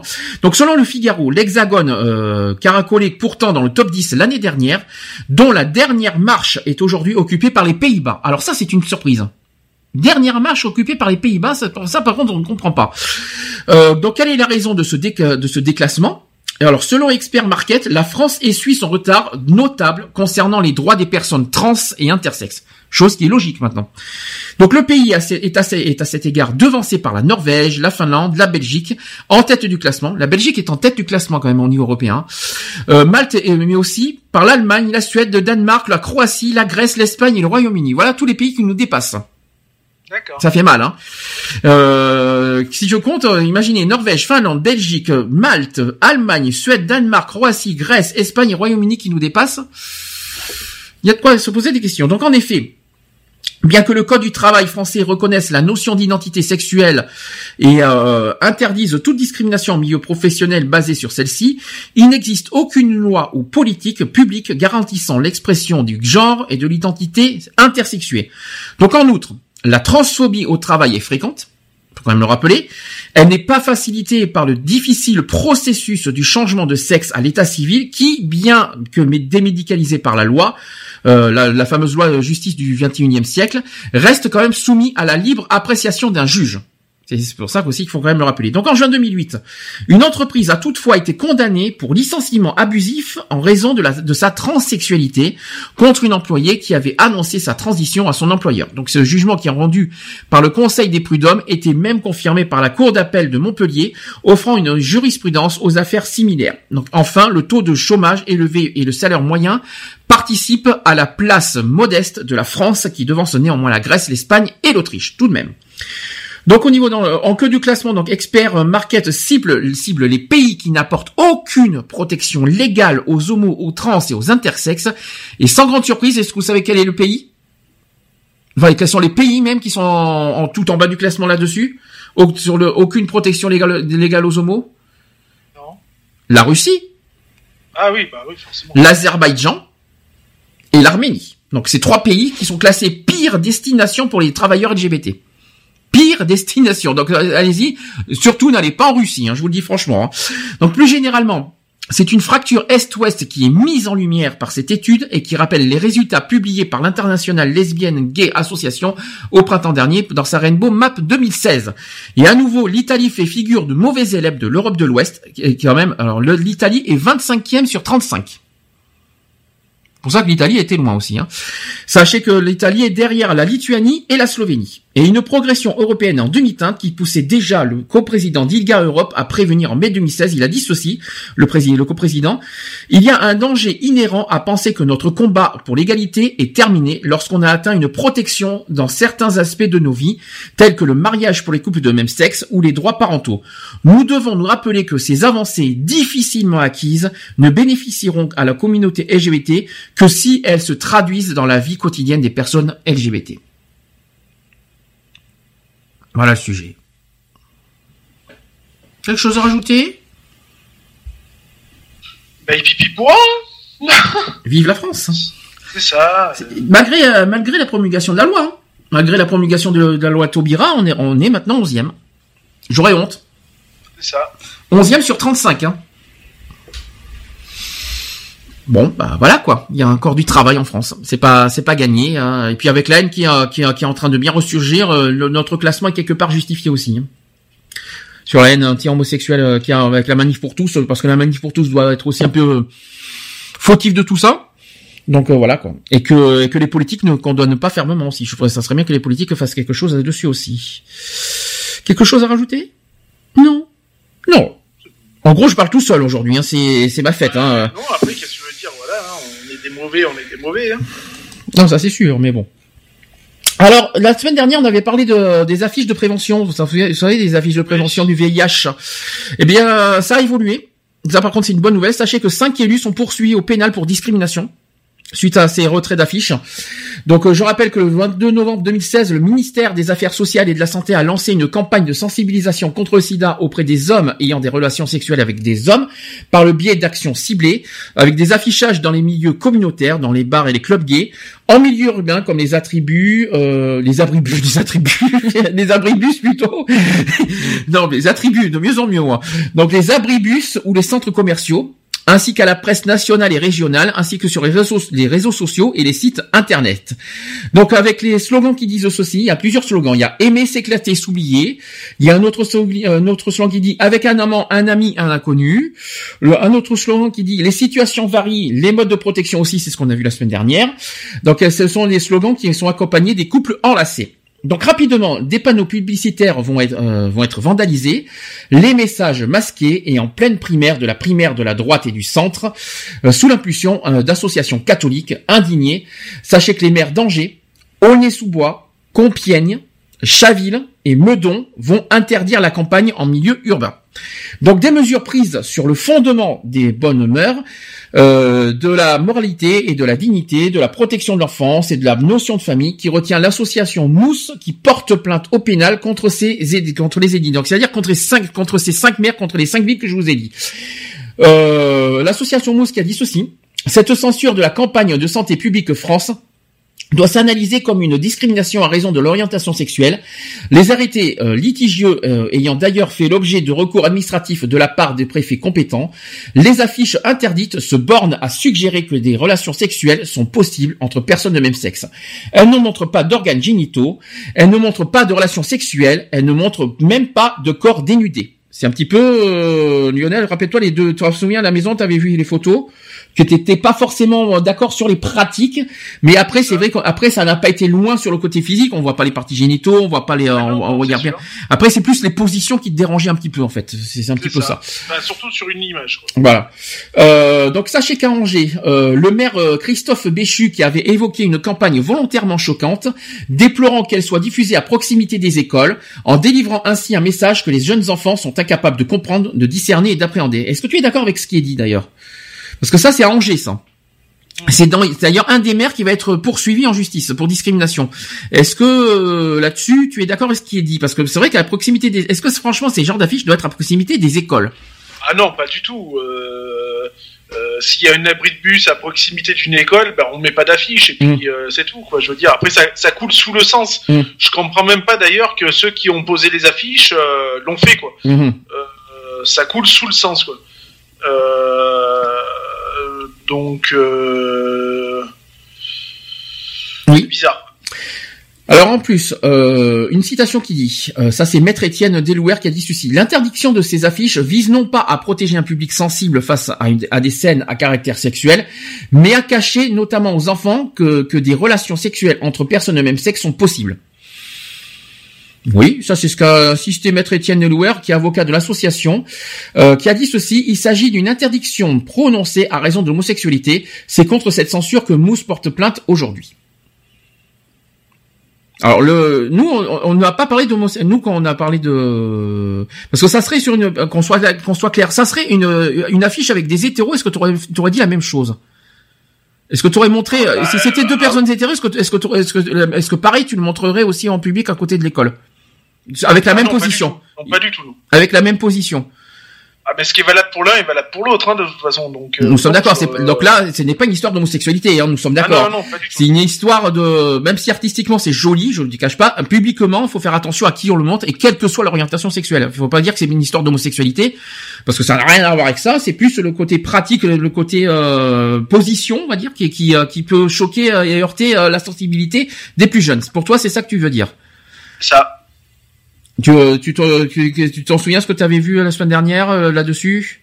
Oh, ben, euh, ce que j'avais vu sur les, les photos, ben, Oui. euh, ouais, enfin, c'est la, la position en elle-même, quoi. Mm. Je veux dire, hein, moi, c'est ce qui m'a sur sur une des photos, quoi. Je veux dire, hein, pas celle où la personne elle apprend à faire du parachute ou je ne sais quoi d'autre. euh, ou, non, l'autre, euh, le couple de danse, de danseurs, quoi, apparemment. Oui, c'est ça. Euh, voilà, j'avoue que la, la, la position est un peu ambiguë, quoi. Donc t'oublies, t'oublies le donc on oublie largement le côté homosexualité. Ça serait un couple hétérosexuel qui ferait la même position, C'est ça. qui ça serait ferait, ça serait exactement les mêmes propos et t'aurais les mêmes euh, arguments. C'est ça. Donc on est d'accord. Donc c'est et à ne pas et surtout à ne pas montrer aux jeunes. Ah non, carrément. Bah, bien sûr que non. Euh, Comme tu m'as dit, tu m'as dit une chose la semaine dernière, tu ne montrerais même pas à ton fils. Ah non, c'est clair que je lui montrerai même pas. Et puis d'ailleurs, il l'a pas vu. Hein, Il n'a pas vu. Et euh, que, que tu, tu, tu m'as dit, bah, tu peux expliquer pourquoi tu ne montrerais pas à ton fils cette, cette, cette affiche? Parce que euh, c'est pas une image que, euh, enfin pour moi, qui est à faire voir, quoi. Donc euh, Pour toi, la prévention du sida ne passe pas comme ça. non, il y a, il y a, il y a d'autres moyens de l'afficher. Je veux dire, euh, pas, fut un temps, fut un temps, il y avait des belles affiches et tout, qui étaient, qui parlaient pas mal et c'était très bien. Euh, voilà quoi. Maintenant, euh, je trouve ça, euh, cette image-là pour moi est dégradante, quoi. Très bien. Euh, pour finir, rappelons que, comme l'indiquait Marisol Touraine, qui avait déjà en réaction saisi la justice administrative, qu'au-delà de ces considérations d'un autre temps, sachez que 30 000 personnes vivent avec le sida sans le savoir. Et avec 7 000 nouveaux cas recensés chaque année, la prévention est nécessaire. Alors maintenant, c'est pas forcément avec cette position qu'on va qu'on va sensibiliser sur le fait que les personnes vivent avec le sida sans le savoir. Il y a d'autres moyens de le lire, de le faire comprendre et notamment par des mots et pas forcément par euh, par, par des positions. Euh, Il y a des mots pour le dire, il y a des, des, des choses à dire, mais pas forcément des, avec ces genres de positions qui peuvent au contraire euh, repousser en fait en quelque sorte. Donc si on veut vraiment sensibiliser sur ça, effectivement, je suis d'accord avec Marisol Touraine sur ça, qu'il faut euh, quand même sensibiliser euh, le peuple et surtout les plus jeunes sur le fait que qu'il y en a qui qui qui, qui, qui ne savent déjà le SIDA, c'est vrai qu'il est pas mal banalisé aujourd'hui, que dans le sens où l'école le sida, euh, les jeunes ne savent pas forcément ce que c'est que le sida, ça je suis d'accord, et, euh, et qu'il faut sensibiliser les jeunes. Mais il y a d'autres moyens de le, de le montrer, de le, de, de le- tout ça, notamment par des mots, par des, par mais et même par des- à la limite par des bandes dessinées. Je ne sais pas, euh, je sais pas, mais il y a, il y a, il y a plein, il y a plein de moyens sans passer par des par des positions comme ça, comme on vient de voir, euh, pour euh, pour euh, interpeller les jeunes sur le SIDA et notamment sur le fait qu'il y a des gens qui vivent avec le SIDA sans savoir, et notamment sur les nouveaux cas aussi. Donc voilà, je suis d'accord, je suis d'accord sur le fond, mais pas sur la forme. On est d'accord. On va dire ça comme ça. Le fond est le fond est totalement tout à fait Lionel. Le fond est totalement légitime. La forme est, est discutable par contre sur les sur les affiches. Ça c'est vrai. Et d'ailleurs, tu étais au courant que, que Heads Nantes a été vandalisé suite à ces affiches? Euh, oui, oui, j'avais vu la- le truc sur Facebook, ouais. Voilà, donc le local d'Eds à Nantes a été vandalisé euh, le, dans la nuit du 6 au 7 janvier dernier, euh, suite justement à ces affiches de prévention. Euh, lors de l'arrivée, donc euh, dans le local situé qui est rue de Baron à Nantes, les militants d'Eds euh, ont eu la mauvaise surprise de retrouver la vitre cassée. Euh, elle, a d'ailleurs été détruite par un projectile ainsi que des affiches déchirées de leur dernière campagne contre le rejet des personnes séropositives qui représentaient un couple homosexuel nu pendant un cours de danse. Donc ça, ce qui a été précisé. Et après avoir porté plainte et installé du film plastique et des planches de bois, l'association de lutte contre le SIDA se confie à France Info. Ils ont, euh, Eds a dit ceci. Cela fout un coup au moral, c'est sûr. Nous avons remis des affiches, deux cette fois, et de continuer, nous déplorons un regain d'homophobie à l'approche de l'élection présidentielle. Alors par contre, je vois pas où est le problème de, mar- de, de mettre ces, euh, ces affiches dans leur propre local, parce que les enfants ne vont pas dans le local d'Eds, il me semble. Euh, Je pense pas. alors je vois pas. Alors là, là c'est là que c'est là que je comprends pas pourquoi avoir ca- cassé des vitres pour pour enlever ces affiches là. C'est dans le local d'Eds. Euh, c'est pas c'est pas dans, dans un milieu public là cette fois. Je je vois pas ce qui dérangeait euh, de mettre euh, toute toute association et toute euh, n'importe qui à l'intérieur en privé a le a le a le droit ou pas de mettre euh, ces affiches. Ça, nous, nous, par exemple, nous, avec notre association, euh, rien ne nous aurait empêché de mettre cette affiche euh, contre le mur. C'est un exemple. Euh, rien nous empêchait euh, même euh, voilà mais je, je vois vraiment pas où est le problème que que que, dans les locaux d'Eds il y a, cette affiche. Moi j'ai moi j'ai aucun problème avec ça c'est plus le côté public les affiches publiques voilà qu'on a un petit problème et que et qu'il faut pas que, les enfants après il faudrait avoir les avis des enfants on les a pas ça. Est-ce qu'on a on n'a pas ça serait bien qu'il y ait à la limite un sondage un, un, testing en quelque sorte montrer l'affiche à des enfants, mais vraiment euh, en étant neutre, sans, influencer les enfants, bien sûr, quoi que ce soit, et avoir l'opinion des enfants. Et à ce moment-là, on pourra, on pourra savoir si oui ou non c'est choquant pour les enfants. Comme ça, on n'en parle plus. Euh, si, si le sujet fait débat à chaque fois, eh bien, on montre ça. Au, tant pis, hein, euh, au culot. Il faut montrer ça aux enfants et voir euh, des enfants quand même collège, pas, pas, pas, la primaire si possible, des gens, des jeunes à partir du collège donc 11, 12, 13 ans, donc euh, ceux qui apprennent le, sujet du sida, on montre cette affiche et on va voir leur, leur, leur opinion. Et à ce moment-là, on va voir qui c'est qui a raison. Et on n'en parle plus. Qu'est-ce que t'en penses? C'est ça. Non, non, mais c'est ça, c'est carrément ça, quoi. Je veux dire, c'est. Il faut, faut prendre les premiers concernés, quoi. Je veux Mm. dire, c'est pas. euh, C'est pas nous, euh, parents, ou nous qui sommes, qui, qui, en- qui, en- qui allons juger euh, à la place des enfants. Non, c'est ça, carrément. Donc euh, si les si les enfants eux-mêmes disent oui non c'est pas bien alors, à ce moment-là c'est bon on s'incline les, les enfants les enfants euh, vous savez que les, les paroles des enfants hein, euh, hein, ils disent toujours la vérité hein, c'est ce qu'on dit hein. et donc euh, les paroles des enfants sont prennent plus euh, pour moi je les prendrais plus en considération plutôt que tout ça par contre là où je suis pas d'accord c'est que, euh, si les affiches se, sont affichées dans des locaux privés Personne n'a rien à dire. Donc euh, le fait d'avoir vandalisé le local d'aide pour ça, moi je trouve ça scandaleux, c'est dégueulasse. Moi je suis pas d'accord avec ça. Et puis en plus c'est pas la peine de passer par des violences pour euh, pour retirer les affiches. C'est pas comme ça que, c'est pas comme ça que que, les, personnes vont être entendues. Plus vous êtes, plus vous serez violent. Et c'est pas comme ça que vous aurez gain de cause en plus. hein. Donc je vous dis franchement. Voilà, j'ai tout dit. Euh, Je suis un peu en retard, je sais, je sais, je suis désolé. Hein, j'ai une 30 minutes de retard aujourd'hui parce qu'on a eu tellement de sujets. Euh, et puis voilà. Pardon? Des choses qui arrivent. hein. Ça arrive. Hein, ben, s'il y a des sujets très importants qu'il faut qu'il faut dire, et bien il faut le faut le dire et ça, ça peut durer un peu plus longtemps que prévu. Donc on va donc on va finir, euh, sachant que la semaine prochaine on se retrouve samedi. Donc la semaine prochaine, il n'y a pas de souci. Par contre, l'émission qui qui qui était prévue dans deux semaines, le 4 février, sera décalée au 1er février, donc un mercredi, euh, pour qu'on puisse s'occuper tranquillement, mais sûrement de Lionel avec son déménagement. Mais oui, Il y a fort à faire. il y a fort à faire. Il y a de, il y a du boulot pendant quatre jours, hein, pour ton déménagement. Je te le dis, hein, il y a du Comme travail. j'ai dit, si je pouvais faire le plus gros le vendredi, ça m'arrangerait. Le vendredi 3. Oui, bon, Voilà. à faire. Donc, qu'on soit clair, le- la semaine prochaine, ça sera l'émission habituelle le samedi, et euh, après le l'autre la l'autre émission, ça sera le mercredi 1er février après. Donc, il y aura deux émissions proches en quatre jours. J'espère que vous m'en voudrez pas. Après, ça, après, on sera tranquille euh, pendant une semaine et demie. Donc, euh, vous inquiétez pas pour ça. Les podcasts www.equality-podcast avec un s.fr. Je sais, euh, ça c'est dit, ça c'est fait. Euh, sur euh, donc les applications euh, vous avez Facebook non Facebook c'est pas une application mais vous avez l'application du podcast sur Facebook euh, Digipod TuneIn il y a quoi d'autre?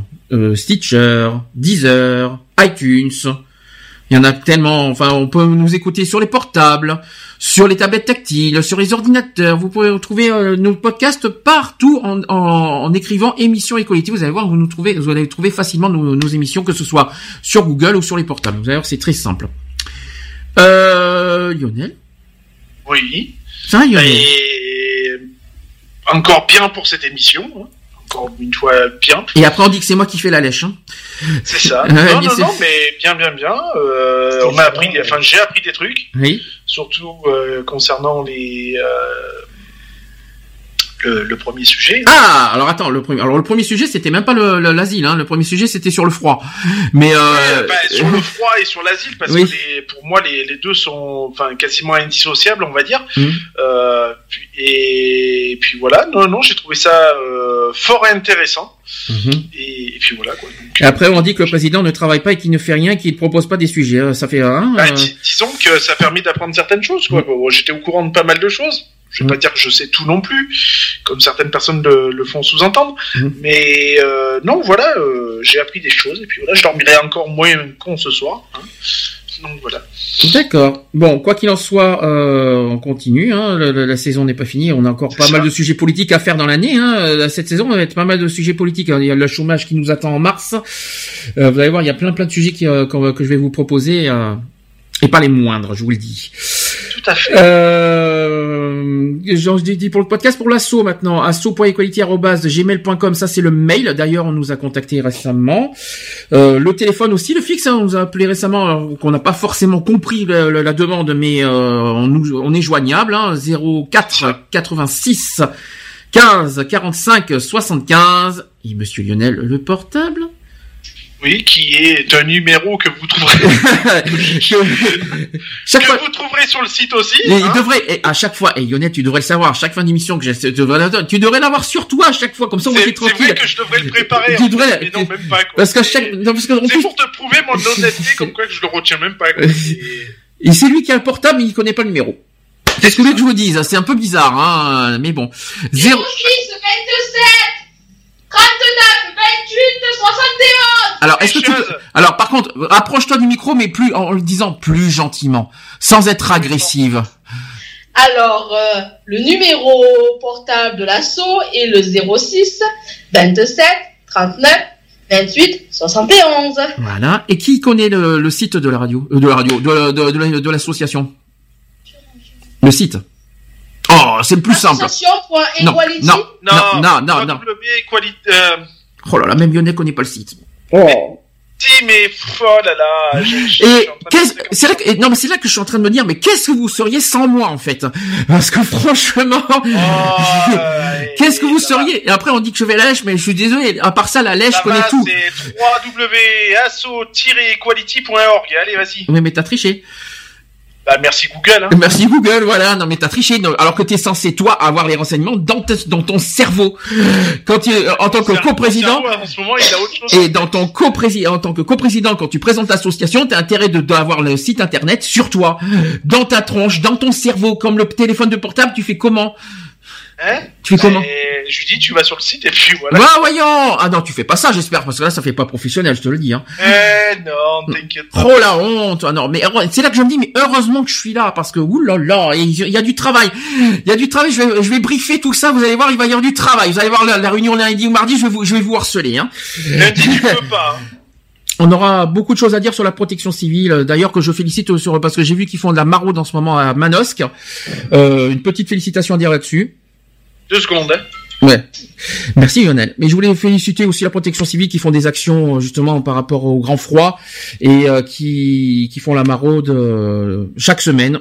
Voilà, notamment l'après-midi, voilà pour donner un petit peu à manger, euh, notamment de, quelque chose de chaud pour les SDF ou pour ceux qui sont dehors. Voilà, je tenais à, féliciter cette, cette démarche et cette action que j'aurais bien aimé qu'on fasse avec notre association, mais comme on n'a pas les moyens, malheureusement, euh, c'est pas, on peut pas. Mais ça sera, ça sera un, un souhait que j'aimerais. Quand on aura, quand on en aura les moyens, bien sûr. Surtout, il faut avoir des gens motivés. Hein. Angélique, tu l'es motivé, je le sais. Moi, oui. Voilà. Après, les autres, je sais pas s'ils vont suivre la cadence comme moi je suis. Non, Lionel m'entend là d'un coup là?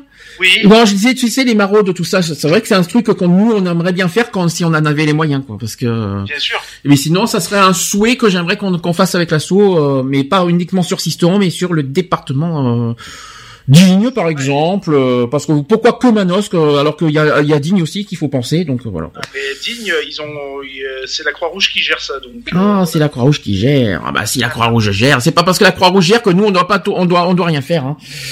Non, c'est sûr, j'ai pas dit le contraire. Et chacun, chacun son domaine hein, en même temps. Voilà.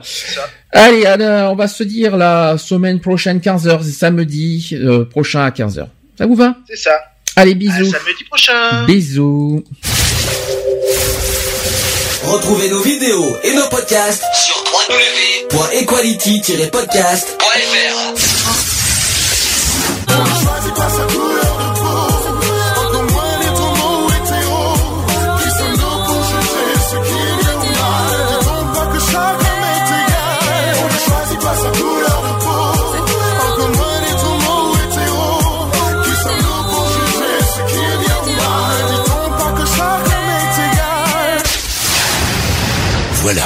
c'est fini. À très bientôt.